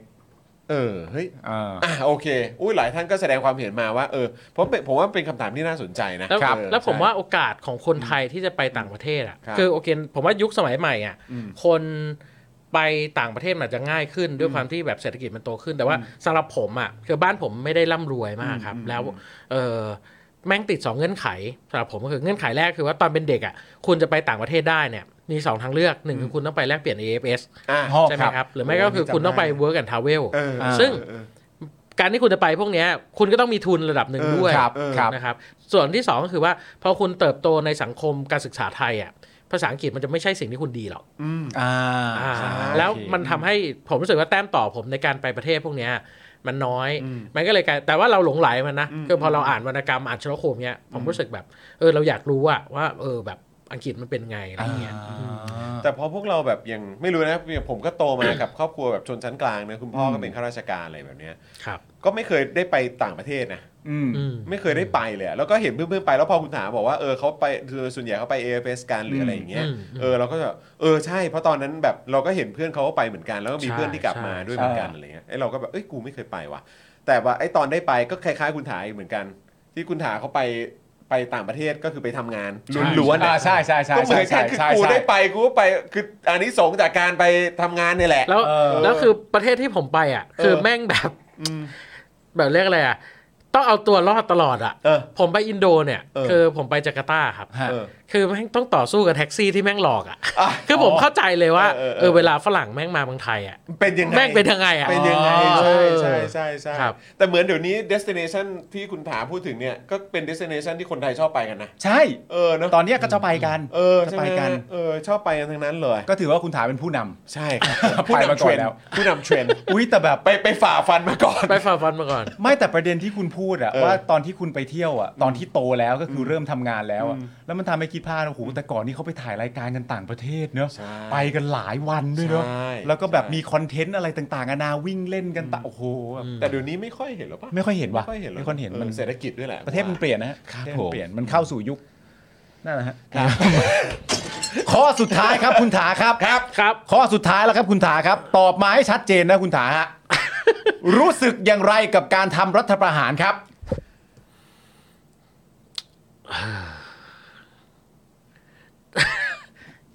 โอ้โหหลายความรู้สึกมากครับ ครับ หนึ่งเบื่อ ครับ อ่า สองโกรธเกลียดเลยล่ะ ครับ เออคือแต่ผมคิดว่าหลักๆ คือผมคิดว่าคนน่าจะรู้สึกคล้ายๆกันเบื่อแล้วอ่ะ อืม ไม่ไม่ อะ ใช่ ไรกัน ทาง นัก อ หนา อก วะ อะ อืม ไม่ใช่ทางออกแล้วก็เลิกพูด เลิกพูดกันรัฐประหารอีกเลย อย่าเดินไปเส้นนี้อีกเลย อืม เออควรจะเบื่อแล้วผมเบื่อมากคือผม ในชีวิตผมเจอรัฐประหารสองครั้ง ครับ สี่เก้าห้า กับ เจ็ด 57 แล้วเห็นเลยว่าเอ่อ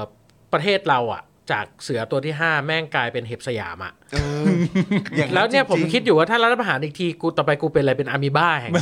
โลกเงี้ย ไม่เหลือแล้ว มองเห็นเราหรือเปล่า ครับผม เออผมก็เลยรู้สึกว่าแบบถ้าถามผมว่าความรู้สึกหนึ่งความรู้สึกเกี่ยวกับการรัฐประหารคือเบื่อ อย่าพูด อย่าเสนอทางนี้ ถ้าใครแม่งพูดเรื่องรัฐประหารอีกจากนี้ผมจะด่าแม่งแบบเออคือถ้าคุณแบบมาแบบไอ้ม็อบแช่แข็งแบบปี 57 อีกอะ เออ คือ คือผมก็ยอมรับนะว่าตอนตอน 4957 อ่ะ ผมด่าการรัฐประหารน้อยไปคือเกลียดนะ แต่ว่ารู้สึกว่าอาจจะเป็นเพราะตอนนั้นก็ไม่ได้มีความรู้และชื่อเสียงมากพอ ฮะ ที่จะพูดแล้วมันมีคนฟังอ่ะ อืม แต่ผมรู้สึกเลยว่าวันนี้เป็นภารกิจของคนมีชื่อเสียงเลยล่ะ คนที่เป็น Public Figure แบบหนึ่งว่า อืม มึงต้องต้านรัฐประหารเท่านั้น อ่าอ่ามึ มึงไม่มีทางเลือกอื่นห้ามเชียร์ ใช่ มึงเชียร์นี่บาปยิ่งกว่าคนธรรมดาเชียร์ซะอีก อืม อืม อืม อุ้ย อุ้ยแต่ว่า อุ้ยชอบว่ะ ใช่ไหม เฮ้ย บาปกว่านะฮะ เฮ้ย เจ๋งว่ะ ใช่ ไม่แล้วคือพอพอจะบอกว่าเออตอนปี 57 ที่บอกให้แช่แข็งประเทศไทยอ่ะที่มีแบบพูดเหมือนแบบอ่ะไม่แช่แข็งก็ปิดประเทศไปเลย อ่า อะไรแบบเนี้ยแล้วก็เอาก็นี่ไงเสนอให้เป็นวากันด้าไง ก็ต้องถามว่าที่มึงอยากเสนอเนี่ย ประเทศมึงในไวเบเนียม หรือเปล่า จะถามว่า เฮ้ยรา ไว ม่ เบ ด้ เนียมอยู่ตรงไหน แต่เรามีคนดี หรือว่าจริงๆ ซ่อนไว้ในโครงโอ่งอ่างแต่ไม่ได้บอกเรา โอกาสอยู่ตรงนั้นนี่เอง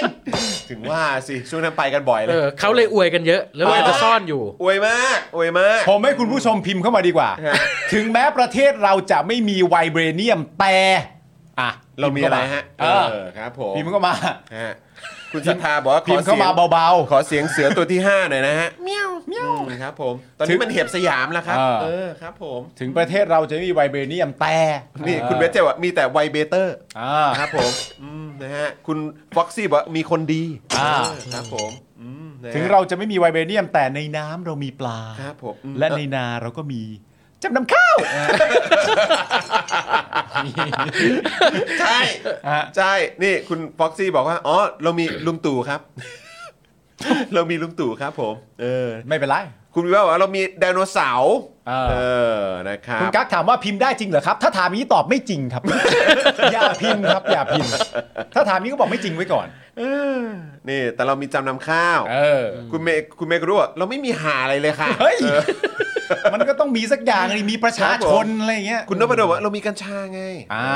ใช่ ครับผมนะฮะ มีศีลธรรมอันดีงาม ครับผม อ่ เรามีคลององอ่าง อ่า เออครับผม เรามีถนนที่ทำด้วยทอง อ่า ออคบ เรามี ผ แมลงสาบอ่ เรามีไวเบตู เออ ไวเบตูด้วยนะ เออ เออเรามีสามปอค่ะ แปลก ครับ ประหลาด ผม ประสาทแดกค่ะ ครับผม เออ โอ้คุณผู้ชมรายการเรานี่อื้อหือ เฉีย โอ้ บ เดี๋ยว เฉียบ ผมต้องขโมยสามปอแปลกประหลาดประสาทแดกไปใช้ ครับ ใช่ ผม ใช่ใช่ ใช่เลยครับ ใช่เลย สามปอแปลกประหลาดประสาทแดก คุณเซวีนะฮะคุณเซวีข ข อ อ บบ คุ คุณมามณาก ก นะ นะ ค ครับ รับนะฮะเออแต่เรามีนะ มีอะไร จะมีเฮียอะไรล่ะ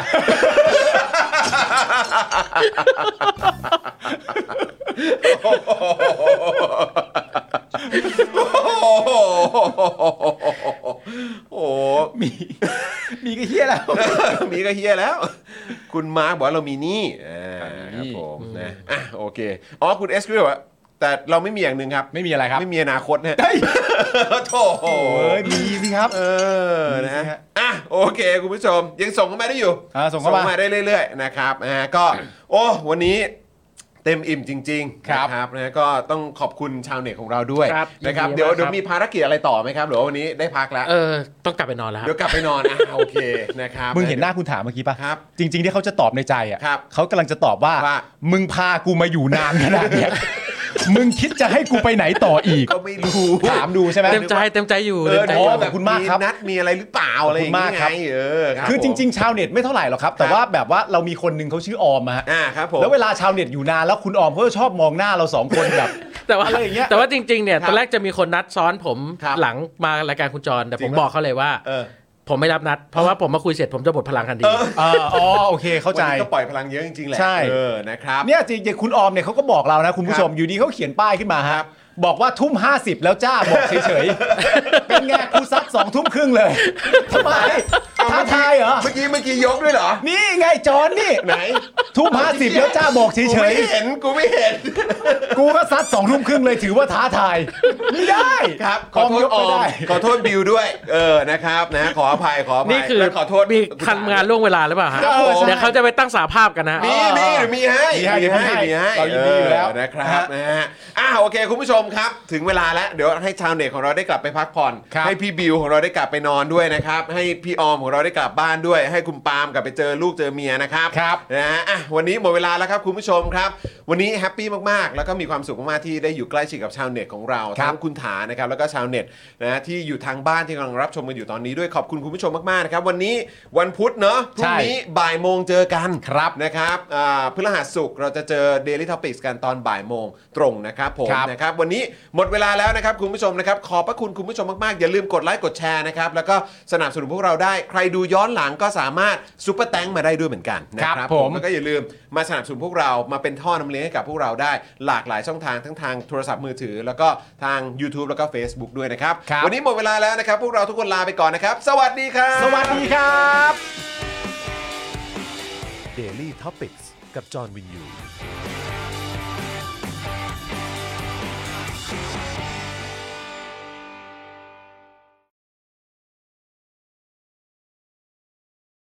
สำหรับเจ้าของเพจนะครับที่ยิงโฆษณาแล้วค่าโฆษณาแพง ค่าโฆษณาสูงสูงๆนะครับลองเอาคอร์สนี้ไปประยุกต์ใช้ได้ ตอนแรกเนี่ยผมก็ไม่คิดเหมือนกัน ว่ามันจะใช้กับ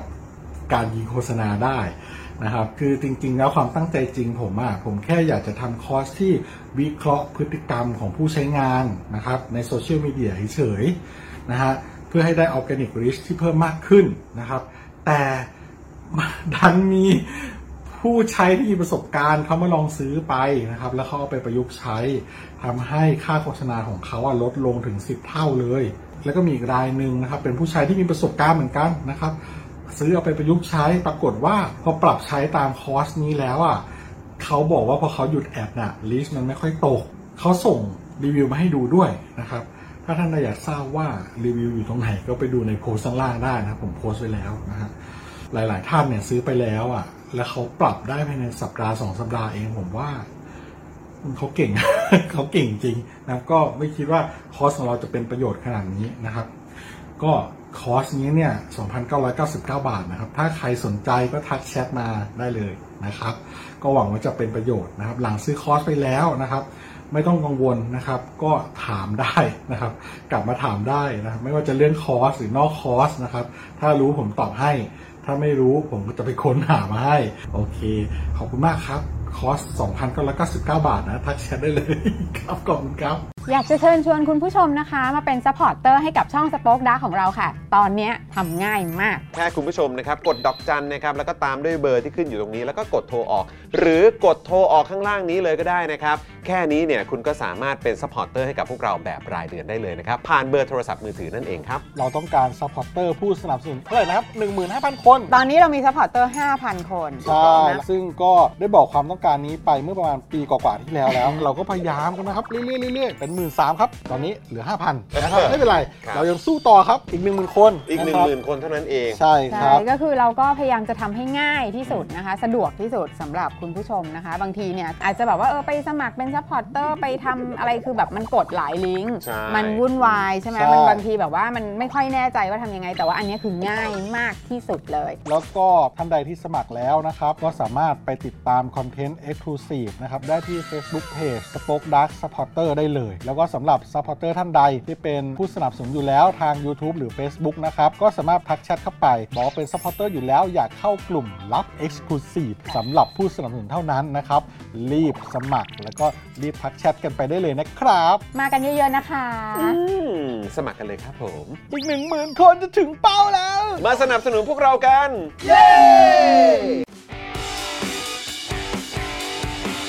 Daily t o p i c กกับจอห์นวินยู